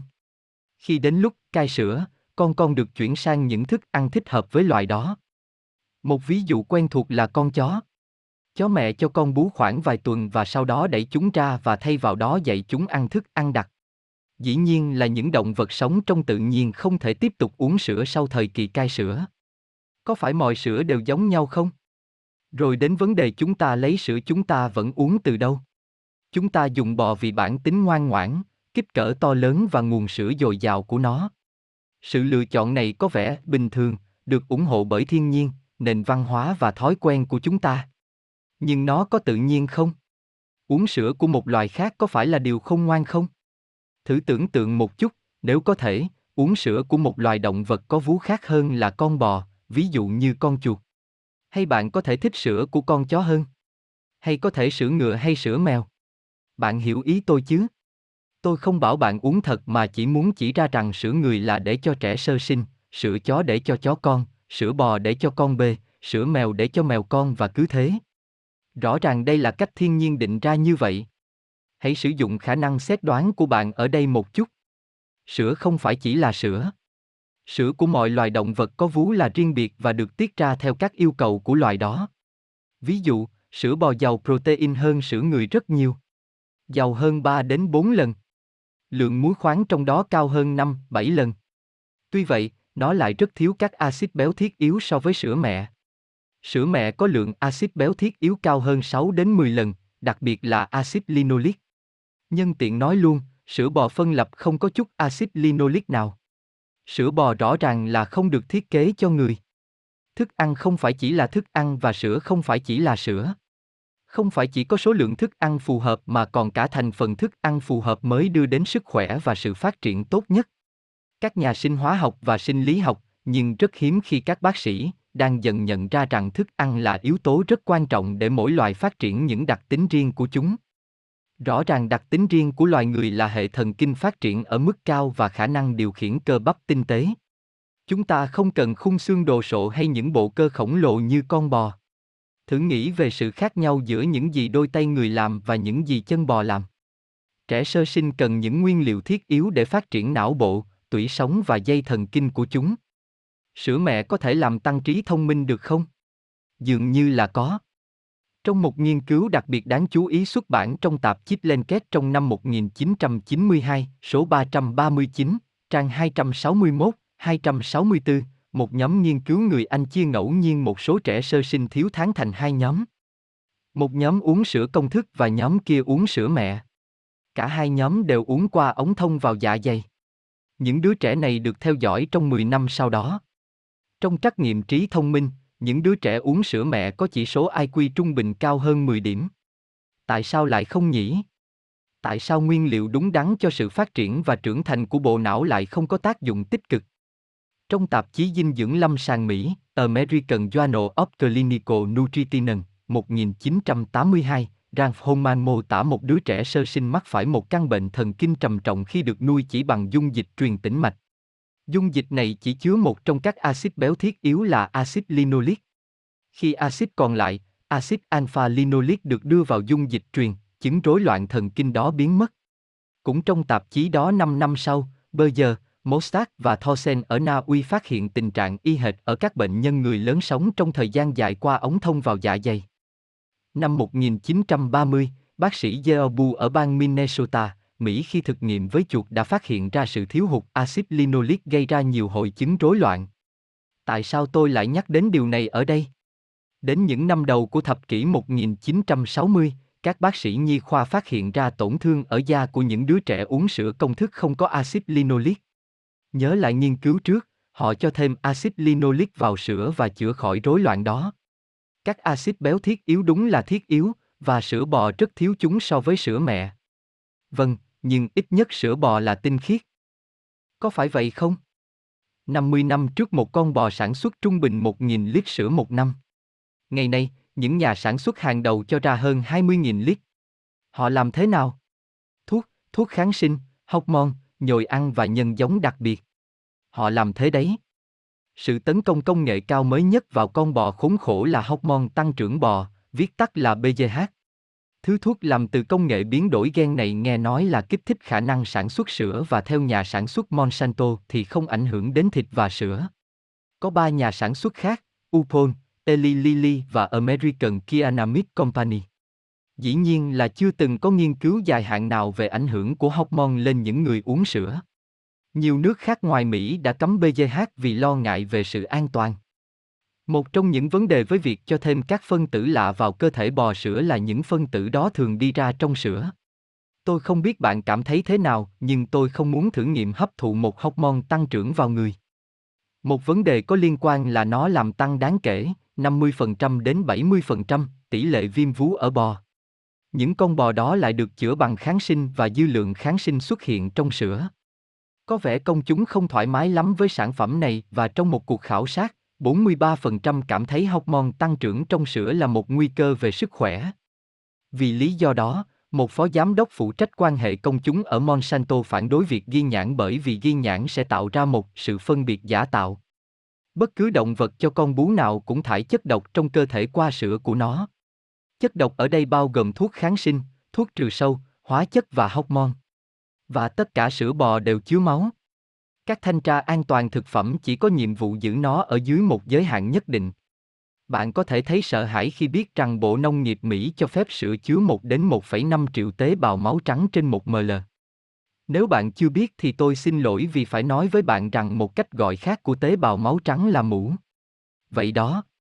Sữa là tinh khiết hay là một dung dịch hóa chất, vi khuẩn và các sản phẩm sinh học? Và Cục Quản lý Thực phẩm và Dược phẩm, FDA, có bảo vệ bạn không?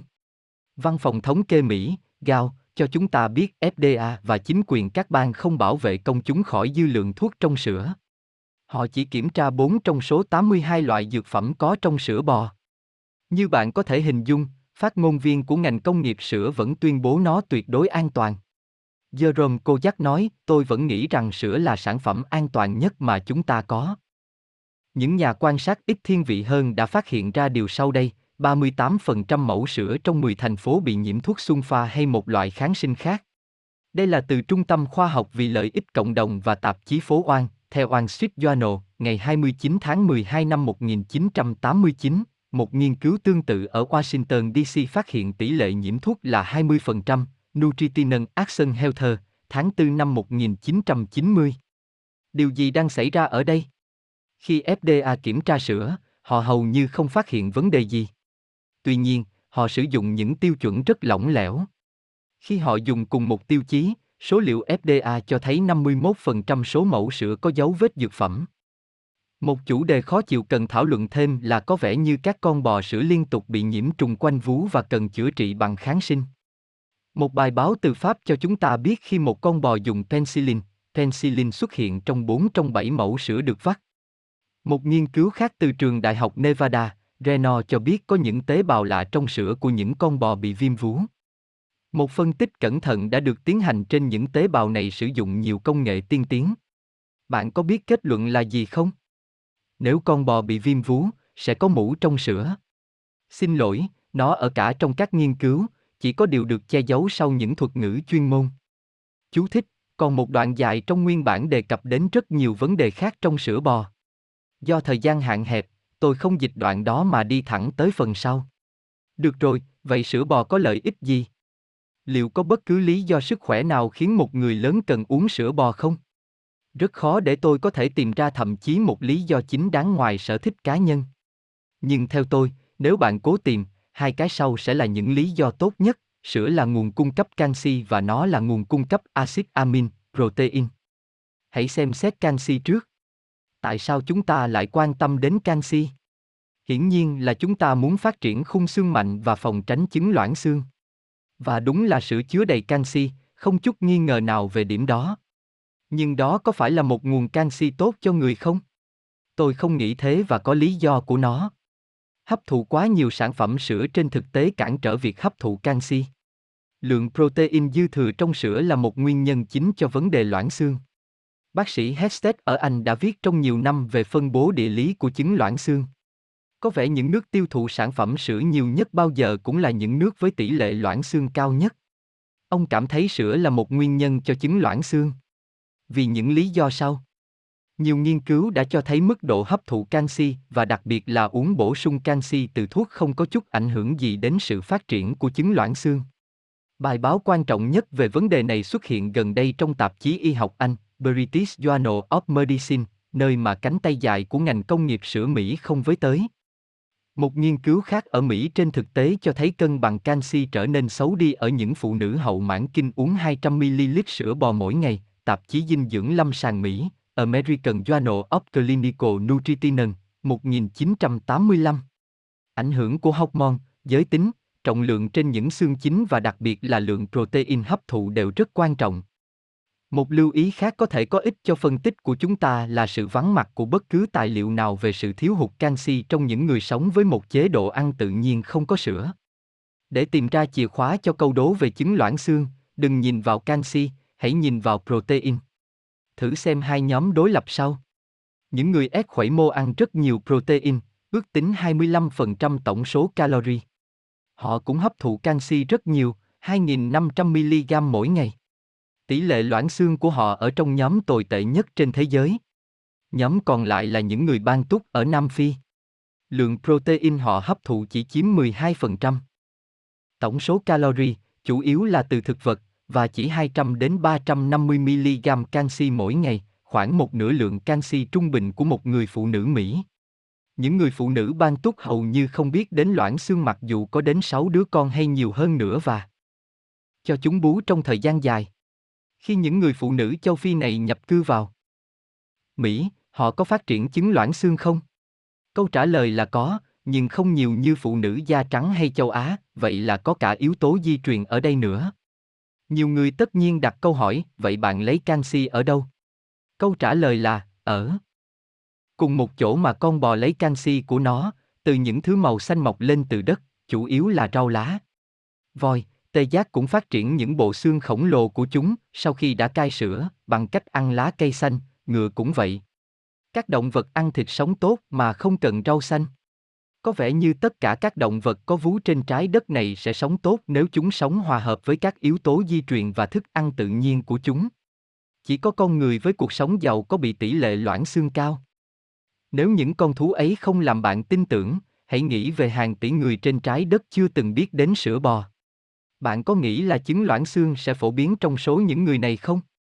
Những người làm cho ngành công nghiệp sữa sẽ nói vậy nhưng sự thật là hoàn toàn ngược lại. Tỷ lệ loãng xương của họ ít hơn nhiều so với các nước tiêu thụ nhiều sữa.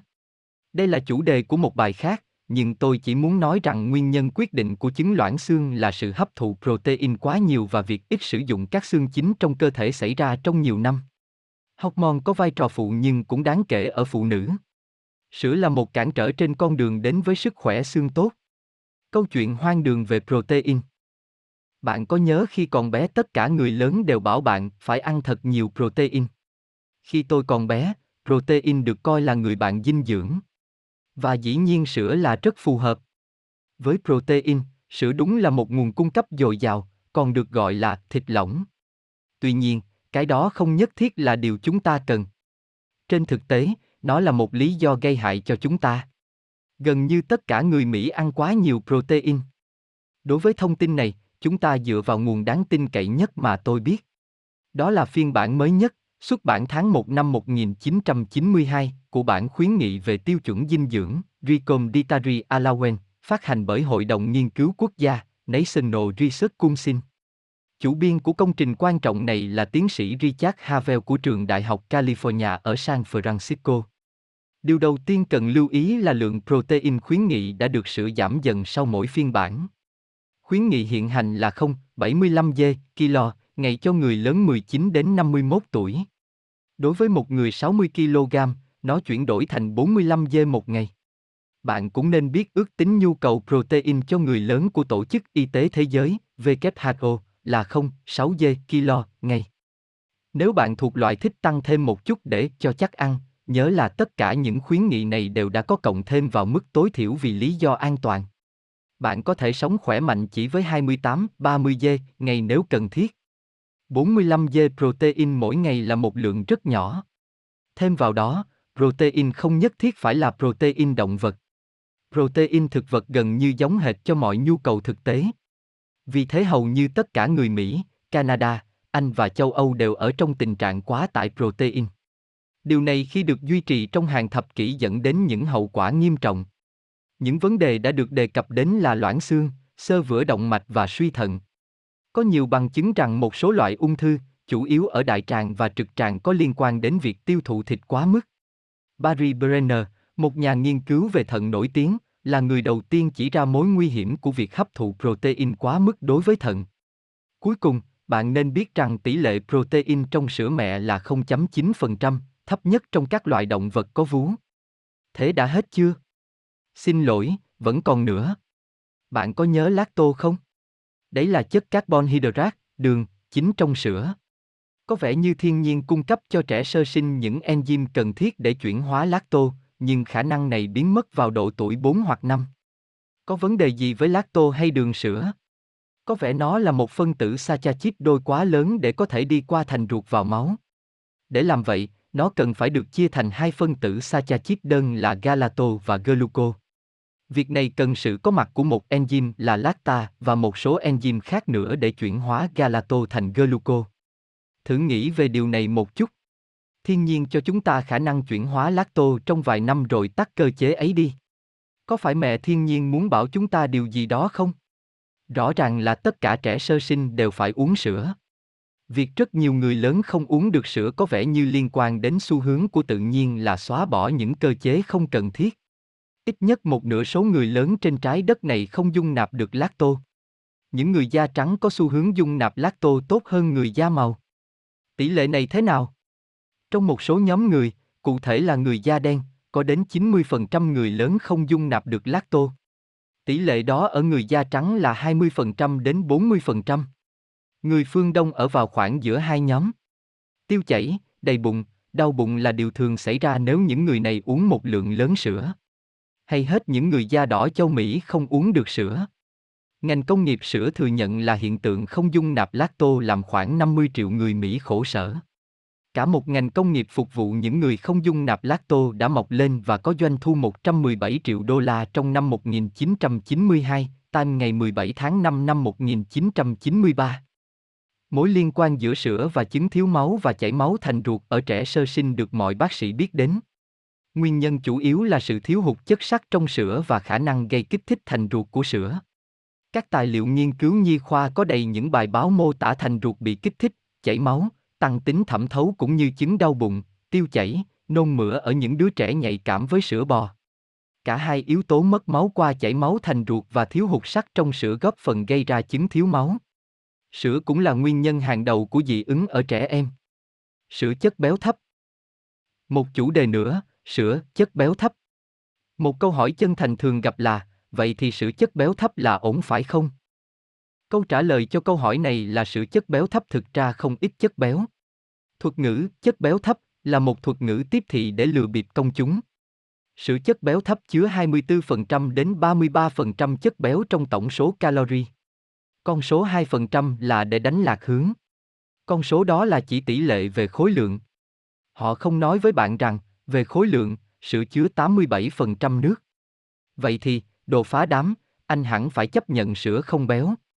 Tôi nghe câu này khá nhiều. Đúng, sữa không béo hầu như không có chất béo, nhưng bạn vẫn phải nhận lượng lớn protein và lacto. Nếu có cái gì đó mà chúng ta không cần thêm nữa, đó là lacto, một loại đường đơn cấu thành từ galato và gluco. Hàng triệu người Mỹ không dung nạp lacto như đã nói ở trên. Đối với protein, cũng như đã nói ở trên, chúng ta sống trong một xã hội thường xuyên hấp thụ nhiều protein hơn rất nhiều so với lượng cần thiết.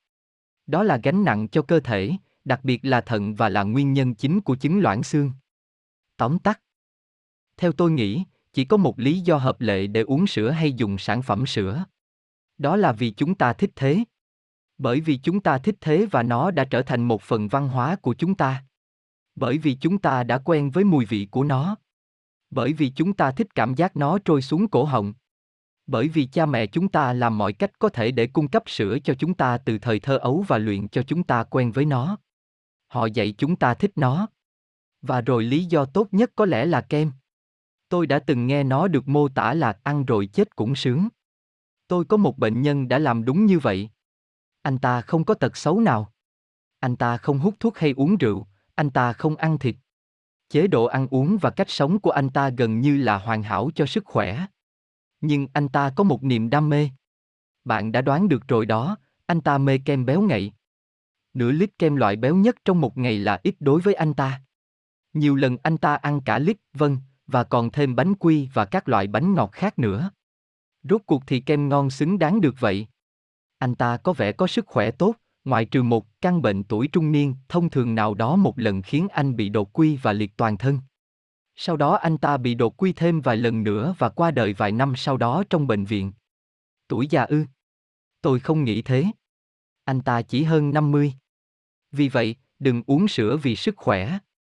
Tôi hoàn toàn tin tưởng từ những bằng chứng khoa học rằng sữa không tốt cho cơ thể. Thêm sữa vào thực đơn của bạn chỉ làm giảm giá trị dinh dưỡng và mức độ an toàn của nó. Hầu hết mọi người trên hành tinh này sống rất khỏe mạnh mà không cần đến sữa bò. Bạn cũng có thể làm thế. Đúng là khó thay đổi.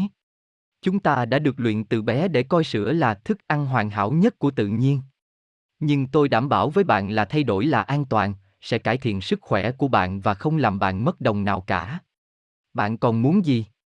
Nhận xét của Bùi Thanh Hằng, đúng là cách viết bài của người Mỹ, rất cụ thể và tổng quát, nhưng theo mình vẫn còn chưa đủ vì hậu quả của việc uống sữa bò công nghiệp trái tự nhiên hiện nay còn nguy hiểm hơn nhiều, nó làm hỏng những thế hệ tương lai.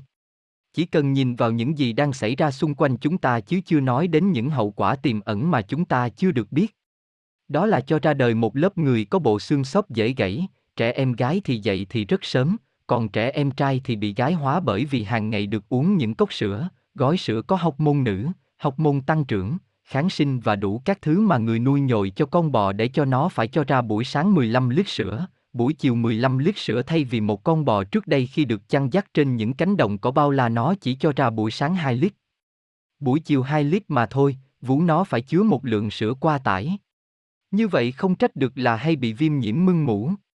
Thêm vào đó sữa này khi đến tay người tiêu dùng thì phải chứa thêm chất hóa học bảo quản có ảnh hưởng tồi đến gan thận của con người. Thú thật để từ chối thứ ngon như sữa quả là khó khăn vì chỉ nói đến là đã tứ nước bọt. Vậy phải làm sao đây để từ bỏ được các tập nhiễm đó? Hãy nghĩ đến những độc tố mà bạn cho con uống vào dưới hình thức ngọt ngào, hãy nghĩ đến hậu quả tiềm ẩn của nó, hãy nghĩ đến trách nhiệm của người làm bố làm mẹ đối với con cái, ngay cả trách nhiệm đối với chính mình với cái thân xác mà mẹ cha cho mình. Đừng trở thành người tiêu dùng bị sỏ mũi. Riêng tôi, do những thông tin mà tôi thu nhặt được, đã từ lâu từ một người cẩn thận và mê uống sữa, luôn mua sữa bò từ người chăn nuôi để không phải uống hóa chất bảo quản tôi dứt khoát từ biệt với sữa bò ở mọi hình thức và nuôi mộng sẽ có ngày nuôi bò hoặc nuôi dê theo tự nhiên để lấy sữa theo lối tự nhiên. Còn bây giờ khi chưa thực hiện được ước mơ đó tôi thường nấu cháo gạo lứt, hạt sen, yến mạch để lấy sữa cháo uống, vô cùng bổ dưỡng, nhẹ bụng và các con tôi không còn hay ống vặt mà thực chất là các đợt ống để thải độc của cơ thể nữa. Đôi khi cũng thấy thèm sữa bò và các sản phẩm ngon ngọt của nó tôi lại phải quán tưởng đến những độc hại mà nó gây ra. Thật ghê tởm cho lòng tham và sự mê muội của con người. Một số phương pháp chữa ho Ngày nay do môi trường bên ngoài và bên trong cơ thể của chúng ta bị ô nhiễm nặng nên việc bị cảm cúm theo định nghĩa của Paul Brack là do cơ thể bị đầy phè chất cặn bã nên như một cái nồi súp bị xì hơi cơ thể phải có phản xạ cảm cúm để thải chất độc ra ngoài qua việc thải chất nhầy đờm rải qua mũi, cuốn họng, đấy là đối với những người nhạy cảm với thời tiết, dễ phản ứng trước sự thay đổi của điều kiện bên ngoài. Còn đối với những người có sức chịu đựng lớn thì họ ít khi bị cảm cúm nhưng vì Vậy mà các chất độc không được thường xuyên thải ra ngoài nó sẽ đầu độc máu. Và cơ thể để không bị đầu độc toàn bộ nó sẽ gom lại ở những chỗ nào yếu nhất của cơ thể và thế là tạo ra những bệnh bên trong các bộ phận của cơ thể. Osawa nói, tôi chưa từng thấy một người ăn ít nào bị đau ống cả. Quả thật, nếu ta chỉ đưa một lượng thức ăn sạch vừa đủ và kết hợp với việc nhai kỹ thì cơ thể không bao giờ bị đau ống cả. Nếu bị cảm cúm ho chỉ nhịn ăn từ một, ba ngày là khỏi liền, Đối với trẻ em không có ý thức để nhịn ăn được thì cho ăn ít, ăn các thức ăn nhẹ dễ tiêu và dùng các trợ phương như đã nói ở trên. Đối với bệnh ho là căn bệnh gây nhiều phiền não đau khổ cho cả người lớn lẫn trẻ em hiện nay thì có rất nhiều PP chữa bằng cỏ trong dân gian mà giáo sư dược sĩ Đỗ Tất Lợi đã tổng kết trong quyển các cây thuốc và bài thuốc Việt Nam, có cả trăm cách chữa ho mà không cần phải dùng đến thuốc Tây. Là một người bị ảnh hưởng nặng nề bởi thuốc Tây tôi kiên quyết tránh cho các con cái nạn này nên tôi đã tìm tòi các cách chữa bệnh trong dân gian. Ở đây tôi chỉ nêu ra một số cách thông thường nhất, chữa ho khan, ho lâu ngày, ho vải cả đái giả một củ nghệ tươi bằng ngón tay cái cùng với ba lá trầu không đổ một chút nước lọc vào và vắt lấy nước cốt, cứ nửa tiếng lại uống một nửa thì cà phê, sang ngày thứ hai sẽ thấy ho lông đờm rồi khỏi dần. Cắt nhỏ vỏ quả bưởi xanh nấu cùng với một nắm lá táo dại uống thay nước cũng làm ho nặng tiếng trở thành ho lông đờm rồi khỏi dần. Dùng cây bông lá đề và bồ công anh nếu lấy cỏ rễ thân lá thì càng tốt nấu nước uống. Dĩa một năm lá hè sống vắt lấy nước uống. Sắc rễ củ rẻ quạt uống từng ngụm nhỏ, cách một tiếng lại uống một lần. Một cách thông thường nhất, nếu cảm thấy chớm bị ngứa họng lấy ngay một nhánh tỏi sống nhai dập dùng lưỡi đưa lại gần cuốn họng ngậm ở đó đến khi nhánh tỏi hết cây. Ho gió lâu ngày thỉnh thoảng lại húng hắn là do gốc cảm vẫn chưa ra khỏi người, tốt nhất là nhìn ăn lấy một, hai ngày, trẻ em không nhìn được thì nấu cháo gạo, ý dĩ, hạt sen hoặc củ sen cho ăn nóng nằm chăn cho toát mồ hôi là khỏi. Phương pháp thực dưỡng có cách chữa ho bằng cách uống nước mơ muối, chanh muối, hoặc ngậm ô mai mơ, chanh lâu năm rất tốt, một cách khác làm ấm phổi ra mồ hôi là sắc nước củ sen với một vài lát gừng nướng, uống nóng cho toát mồ hôi. Một cách khác có tác dụng làm toát mồ hôi nhẹ người là nấu bột sắn dây với tương tamari lâu năm rồi nằm vào chỗ kín gió, khi cơ thể toát mồ hôi không được cho gió thổi vào không thì sẽ cảm nặng ra. Có một cách chữa bệnh viêm họng rất hiệu nghiệm là dùng năng lượng lòng bàn tay áp vào chỗ ngứa ở cổ từ 30 phút đến 1 giờ. Khi con tôi bị ho, ban đêm khi cháu ngủ tôi thường xoa hai tay nóng rồi áp tay lên cổ cháu có khi là cả đêm vừa ngủ vừa để tay nơi cổ cháu, để cho tay không đè lên cổ tôi kê tay lên một cái gối cao hơn cổ của cháu, sáng mai cháu ho lông đờm rồi khỏi dần. Khi con trẻ bị ốm, các cháu thường từ chối ăn, đó là cách tốt nhất để cơ thể mau lành bệnh nhưng người lớn vì không biết bắt ép các con ăn để uống thuốc cho nhanh khỏi vì vậy mà sau khi khỏi bệnh cơ thể các cháu mãi không hồi phục được chán ăn kéo dài, và người lớn lại tiếp tục bắt ép dỗ dành các con ăn hồng mong các cháu nhanh béo khỏe. Nhưng vì thế mà bộ máy tiêu hóa của các cháu phải làm việc nhiều không được nghỉ dẫn đến cơ thể bị suy yếu rồi lại dẫn đến đợt ống tiếp theo, cứ như thế đời. Sống của một em bé được chăm sóc thái quá của những ông bố bà mẹ vô minh thật là khổ. Vì vậy tôi kiên quyết tung hô và tin tưởng tuyệt đối vào cách chữa bệnh bằng tiết thực, và không uống thuốc Tây, giao phó cơ thể mình cho ông bác sĩ tự mình sau vài lần tự khỏi cơ thể có sức đề kháng sẽ ít ống hơn và có ống cũng nhanh khỏi hơn. Trong quyển những cây thuốc Việt Nam của Đỗ Tất Lợi có rất nhiều cách chữa các loại bệnh bằng lá, thân, rễ các loại cây quen thuộc của các vùng quê, thiết tưởng mỗi gia đình nên mua một quyển làm sách gối đầu giường. Biết cách sử dụng nó bạn sẽ không bao giờ tốn tiền mua thuốc hại gan thận nữa. Các bài tập phục hồi thị lực làm khỏe mắt nhờ hệ thống của Paul Brack. Chúng ta có thể phục hồi chức năng bình thường của mắt nhờ một hệ thống rất đơn giản các bài tập phần cơ của mắt, vệ sinh đúng đắn, dinh dưỡng và bài tập giúp mắt đỡ căng thẳng. Hệ thống này gồm những điểm sau. 1. Kích thích mắt bằng nước nóng và nước lạnh. 2. Các bài tập thở sâu để đưa một lượng máu lớn lên mắt. 3. Các bài tập giúp mắt đỡ căng thẳng. 4. Dinh dưỡng cần thiết để giữ mắt khỏe. Mắt cần một lượng vitamin đầy đủ. Vitamin A có trong các thực phẩm sau, cà rốt, cà chua, khoai lang, các loại rau lá, các loại rau thơm, rau củ cải, rong biển, mỡ cá, gan cá, hạt hướng dương, men bia. Vitamin C liên kết các tế bào. Nếu không đủ vitamin C thì các cơ, gồm cả cơ mắt, sẽ bị mất đi trương lực. Thị lực kém ở tuổi già chính là do thiếu lượng vitamin C cần thiết phải bổ sung hàng ngày, vì cơ thể của ta không dự trữ nó được. Thiếu vitamin C có thể dẫn đến mù lòa, tế bào bị phá hủy, dị ứng, thậm chí vô sinh. Nguồn vitamin C chính gồm bắp cải, ớt ngọt, các loại quả chua, rau lá, hành, cà chua, táo, dứa. Vitamin nhóm B nuôi dưỡng các tế bào thần kinh của mắt. Vitamin B1 rất cần cho hệ thần kinh của mắt. Nó có trong lạc, các loại hạt nguyên vỏ, men bia, gạo lứt, mật ong. Vitamin B2 hỗ trợ việc tiêu thụ oxy của các tế bào, nhờ đó mà tinh bột và đường biến thành năng lượng để các cơ bắp làm việc. Nếu cơ thể thiếu nó bạn có thể cảm thấy cay cay ở mắt và lông mi. Vitamin B2 đến từ các loại rau lá xanh, táo, men bia, gạo lứt, hạt mì. Vitamin B6 nếu không được dung nạp đầy đủ sẽ khiến mắt căng thẳng và bị nháy liên tục. Đây là liều thuốc an thần của thiên nhiên, có trong bắp cải, hạt mì, lúa mạch và ngô chưa xay, lòng đỏ trứng, các loại cá. Vitamin B12 khi thiếu sẽ dẫn đến thiếu máu rồi suy yếu mắt. Nó có trong nho, nước nho tươi, lòng đỏ trứng, xà lách, dâu, nước dâu, các loại rau thơm, mận, đào. Kali cần thiết cho các mô mềm và xương. Mắt kém cũng vì nguyên nhân trực tiếp là thiếu kali trong cơ thể. Kali có nhiều trong mật ong và giấm táo. Hàng ngày có thể bổ sung kali bằng cách sau, mỗi buổi sáng uống một cốc nước có pha một thìa mật ong và một thìa giấm táo.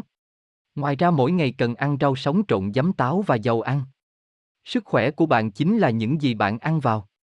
Nếu như một nửa khẩu phần ăn của bạn chết thì một nửa của bạn cũng chết. Để sống khỏe mạnh, hạnh phúc, đầy sức sống, hãy cung cấp cho cơ thể bạn loại thức ăn sống có chứa các vitamin, khoáng chất, men sống và các nhân tố cần thiết cho cơ thể người. Đây là những nguyên tắc cần thực hiện để đảm bảo ăn uống theo tự nhiên. 3 phần 5 số thực phẩm được ăn là hoa quả tươi và rau tươi. 1 phần 5 là mỡ tự nhiên, đường tự nhiên và tinh bột tự nhiên một phần năm là đạm, động vật hoặc thực vật. Công thức ăn uống này cho người sống ở vùng khí hậu lạnh, các sản phẩm rau quả mang tính dương và con người cũng dương hơn so với người ở phía nam, mắt của bạn chính là những gì bạn ăn vào. Trong cả cuộc đời mình, những chất độc mà bạn nhận được từ thức ăn động lại dưới dạng muối ở các mạch máu, khớp xương, thận, gan, mắt. Bệnh ở mắt do nguyên nhân này thường là bệnh đục thủy tinh thể. Tình trạng của mắt không phụ thuộc vào độ tuổi, có thể gặp những đứa trẻ mới 5, 10 tuổi mắt đã kém. Chính bạn sẽ chịu trách nhiệm về sức khỏe của mình. Hãy nhớ, cà phê, chè, rượu, thuốc lá có ảnh hưởng xấu đến mắt. Không được dùng quá nhiều đồ ngọt, sản phẩm của nền văn minh. Chất đường đã bị tẩy qua công nghiệp sẽ lấy đi rất nhiều vitamin nhóm B của cơ thể.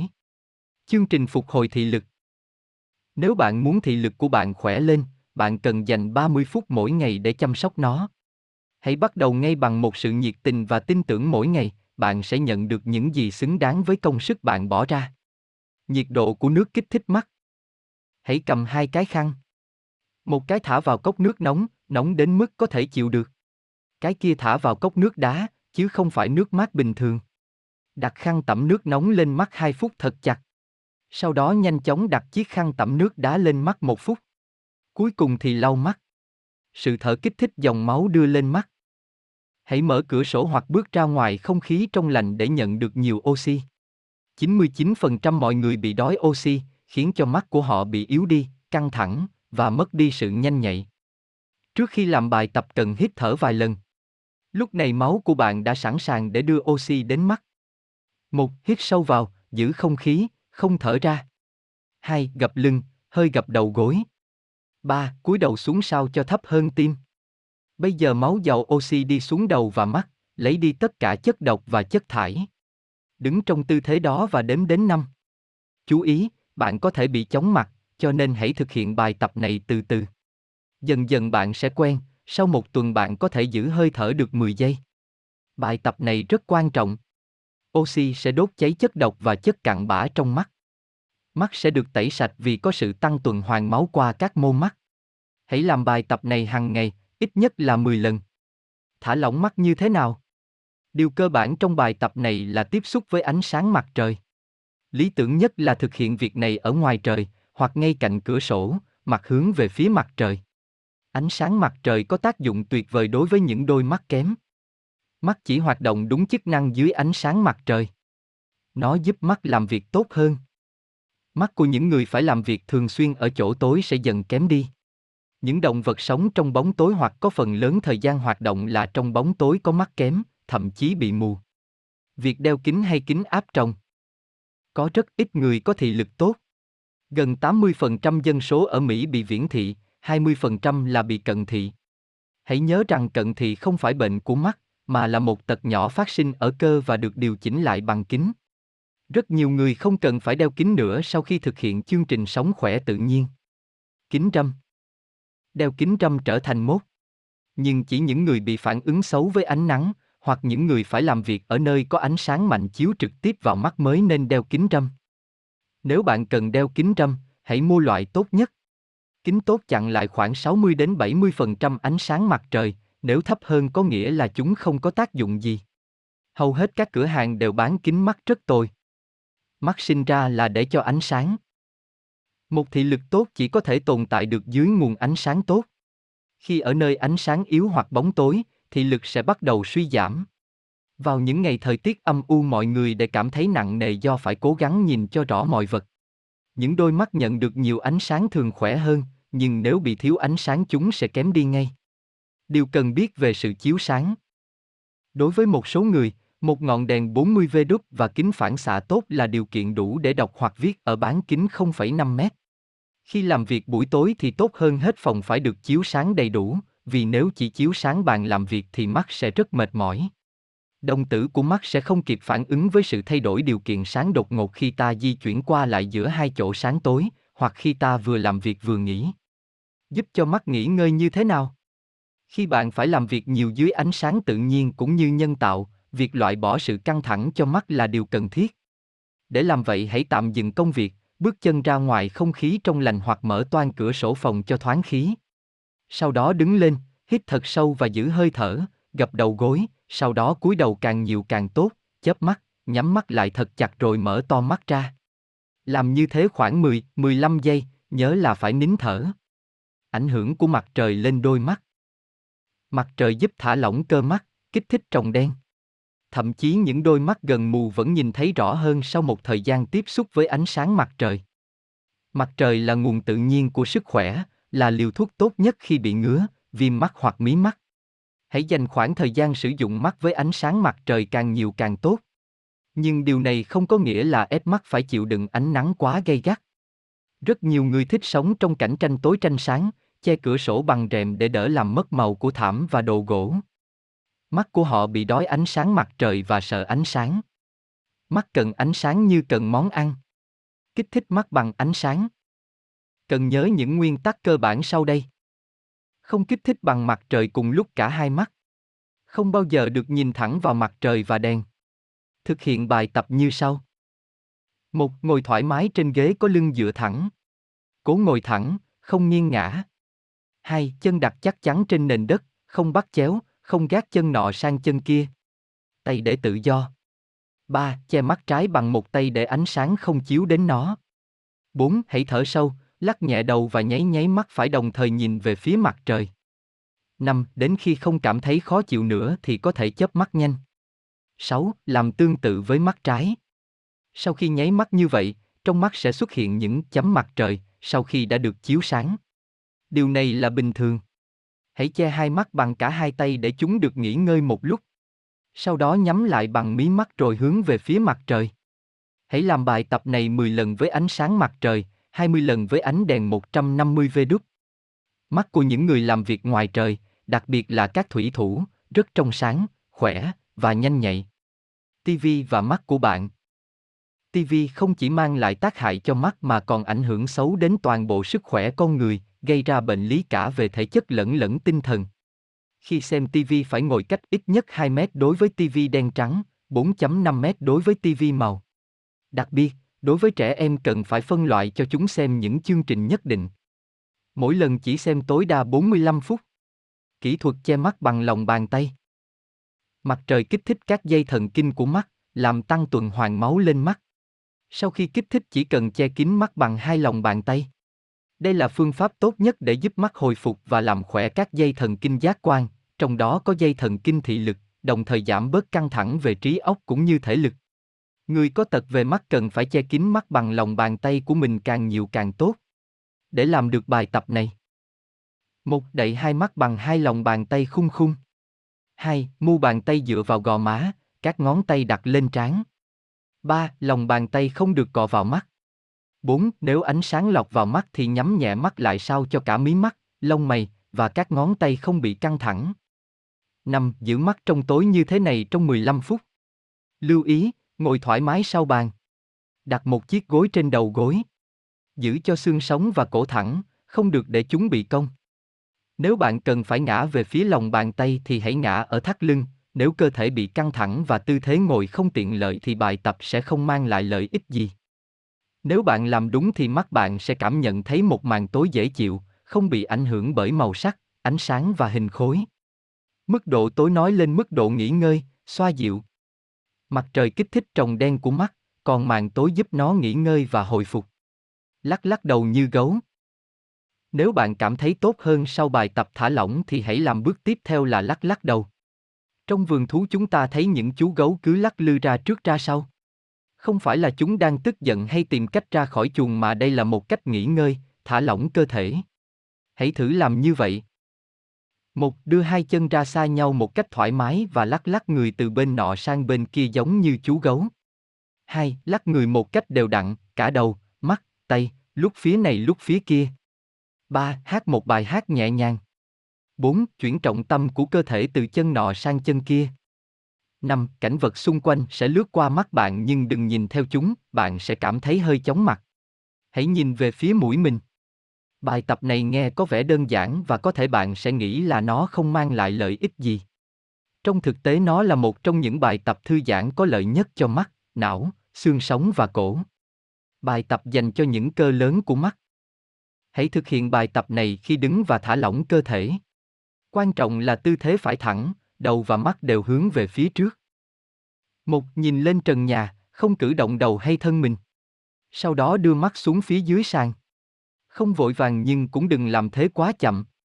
Hai, đưa mắt từ phía này sang phía kia. Thoạt đầu sang phải càng xa càng tốt, sau đó sang trái. Không cử động đầu và thân mình. Ba, nhìn vào góc phải phía trên góc phòng, sau đó sang góc trái phía dưới. Làm như vậy 10 lần. Sau đó làm tiếp 10 lần nữa nhưng là từ phía trên góc trái xuống phía dưới góc phải. 4. Hãy tưởng tượng ra một vòng tròn rất lớn. Đưa mắt theo vòng tròn đó từ phải sang trái 10 lần và ngược lại. Không cử động đầu, chỉ quay mỗi mắt. Nhắm mắt. Sau những bài tập về mắt, bạn hãy sẵn sàng nhắm mắt một cách tích cực. Hãy nhắm mắt thật chặt, sau đó mở to chúng ra, làm như vậy 10 lần. Hít thở một vài lần thật sâu, và làm như vậy thêm 10 lần nữa. Mỗi ngày làm 5 lần. Đừng sợ mắt phải làm việc quá tải. Mắt làm việc là có lợi cho chính nó. Tuy nhiên không nên để mắt phải nhìn lâu vào một điểm. Mắt phải luôn cử động. Kể cả khi bạn ngủ cũng như thức, tự mắt cũng có những cử động tự nhiên. Các cơ của mắt, cũng như các cơ khác, sẽ khỏe lên khi làm việc. Thức ăn tốt cần thiết cho một thị lực tốt. Sự sắc sảo của mắt phụ thuộc vào lượng vitamin A mà chúng nhận được. Cà rốt sống rất giàu vitamin A, hãy ăn cà rốt cả dạng nấu lẫn dạng tươi. Nghỉ ngơi. Vào trước bữa ăn trưa, hãy uống một cốc nước rau hay một cốc nước cỏ. Nằm ngửa nửa tiếng, nhắm mắt lại, đặt lên trên mắt một chiếc khăn mát hoặc một túi sỏi. Để như vậy và nghỉ ngơi. Dạ dày của bạn sẽ cảm thấy nhẹ nhàng sau khi uống cốc nước. Bạn cần hoàn toàn thả lỏng cơ thể để nghỉ ngơi. Sau đó hãy tưởng tượng bạn đang bay trên một chiếc thảm bay thần kỳ trên một hòn đảo nhỏ của vùng nhiệt đới. Hãy quên đi tất cả những lo lắng đời thường. Cơ thể, não bộ, mắt của bạn sẽ được nghỉ ngơi một cách dễ chịu. Tuổi tác không ảnh hưởng đến thị lực. Những người ở tuổi trung niên cần phải đọc sách báo ở khoảng cách xa nói rằng tuổi tác ảnh hưởng đến thị lực. Điều này không đúng. Trong các người quen của tôi, có nhiều người 80, 90, thậm chí 100 tuổi vẫn có những đôi mắt của chim ưng trẻ. Họ ăn thức ăn giàu vitamin và khoáng chất, và hàng ngày thực hiện các bài tập để rèn luyện mắt. Tôi thật sung sướng được quen biết với vũ nữ nổi tiếng Ruth Zenick. Ở tuổi 80 bà vẫn biểu diễn trước sự thán phục của 5.000 người. Chuyển động của bà còn uyển chuyển hơn một cô gái 20 tuổi. Thân thể tuyệt mỹ của bà mềm dẻo và lẹ làng. Cơ thể con người, một dụng cụ tuyệt vời, đòi hỏi được chăm sóc đặc biệt. Hãy quên và đừng bao giờ nhớ đến từ già. Bạn cần sống không phải theo lịch năm tháng, mà theo lịch sinh học. Bệnh cảm, một công cụ của thiên nhiên nhằm loại bỏ độc tố ra khỏi cơ thể. Cảm, đó là một cái van an toàn. Nó cho phép cơ thể loại bỏ các độc chất đã tích lũy trong cơ thể. Hãy nhớ rằng, cơ thể là một hệ thống tự làm sạch và tự hồi phục. Nó có một xưởng sửa chữa của riêng mình. Và khi bạn bị cảm có nghĩa là cơ thể bạn đang bắt đầu làm việc để làm sạch máu, loại bỏ độc tố chứa trong máu. Do đâu mà cơ thể ta lại tích lũy những độc tố đó? Qua thức ăn, nước uống mà ta tiếp nhận vào hàng ngày, qua không khí mà ta hít vào mỗi giây, qua những vật tiếp xúc với da thịt của ta. Trong thế giới văn minh ngày nay, con người càng có nhiều nguy cơ tích lũy các độc tố trong cơ thể. Nếu bạn không muốn cơ thể mình phải thường xuyên bật vang an toàn và làm việc hết công suất để thải độc, thì điều trước tiên là phải biết ăn uống đúng, biết thở đúng, biết nghỉ ngơi và tập luyện, vệ sinh cơ thể đúng. Và hệ quả của những nỗ lực này là một cơ thể khỏe mạnh với một hệ thống các cơ quan làm việc chắc chắn giúp cơ thể thải các chất cặn bã tốt mà không cần đến van an toàn. Nếu da, thận, ruột, phổi làm tốt chức năng bài tiết, hô hấp thì cơ thể ta sẽ thường xuyên loại bỏ được các chất cặn bã mà không cần phải đợi đến lúc lượng độc tố tích lũy đến mức phải bật nút an toàn. Ăn uống thế nào cho đúng? Ăn các món ăn tự nhiên phong phú với đầy đủ các vitamin và khoáng chất. Hãy luôn nhớ tỷ lệ của khẩu phần ăn hàng ngày. 3 phần 5 khẩu phần ăn là hoa quả tươi, rau tươi. 1 phần 5 là mỡ tự nhiên, đường tự nhiên, tinh bột tự nhiên. 1 phần 5 là đạm, động vật hoặc thực vật. Nghỉ ngơi thế nào cho đúng? Cơ thể ta là một cỗ máy tinh tế nhất, thông minh nhất, là sản phẩm kỳ diệu nhất của thiên nhiên. Nó đòi hỏi được nghỉ ngơi và chăm sóc đúng định kỳ như bất kỳ cỗ máy nào. Trong một giờ làm việc hãy dành ra một ít phút nghỉ ngơi, vặn vẹo thân mình, cử động cổ, chân tay. Trong một ngày hãy dành ra một vài giờ thư giãn, thả lỏng toàn thân, chìm mình trong tĩnh lặng để lấy lại thăng bằng cho thể lực và trí lực, hoặc đi dạo, chơi một vài môn thể thao yêu thích ở ngoài thiên nhiên, hít thở không khí trong lành. Trong một tuần, một tháng, hãy dành vài ba ngày nghỉ ngơi ở nơi có nhiều không khí trong lành, ánh sáng tự nhiên và cây xanh, cách xa thành phố ồn ào bụi bặm với không khí dày đặc ô uế. Tập luyện thường xuyên chính là giúp cho bộ máy cơ thể ta luôn được bôi trơn và lưu thông máu thông suốt, đảm bảo cho cơ thể nhanh chóng đẩy các chất cặn bã ra ngoài. Khi máu ta chảy tốt nghĩa là ta không bị bệnh. Vệ sinh thân thể thế nào cho đúng? Hãy cố tránh xa các nguồn ô nhiễm, nếu có thể. Hãy giữ cho da luôn sạch bằng cách tắm rửa. Tắm không khí tương phản và tắm nước tương phản không những giúp cho da sạch mà còn giúp cho hệ mao mạch dưới da khỏe, đồng nghĩa với việc hệ tuần hoàn máu cũng tốt lên. Da là một trong bốn yếu tố đảm bảo cho cơ thể hoàn toàn khỏe mạnh. Da là vạch ngăn cách giữa môi trường xung quanh và cơ thể con người. Qua lớp da, sức mạnh chữa bệnh của thiên nhiên có thể tác động lên toàn cơ thể. Da cũng với phổi thực hiện chức năng hô hấp. Nó hút oxy và thải ra tháng khí qua những lỗ chân lông nhỏ li ti.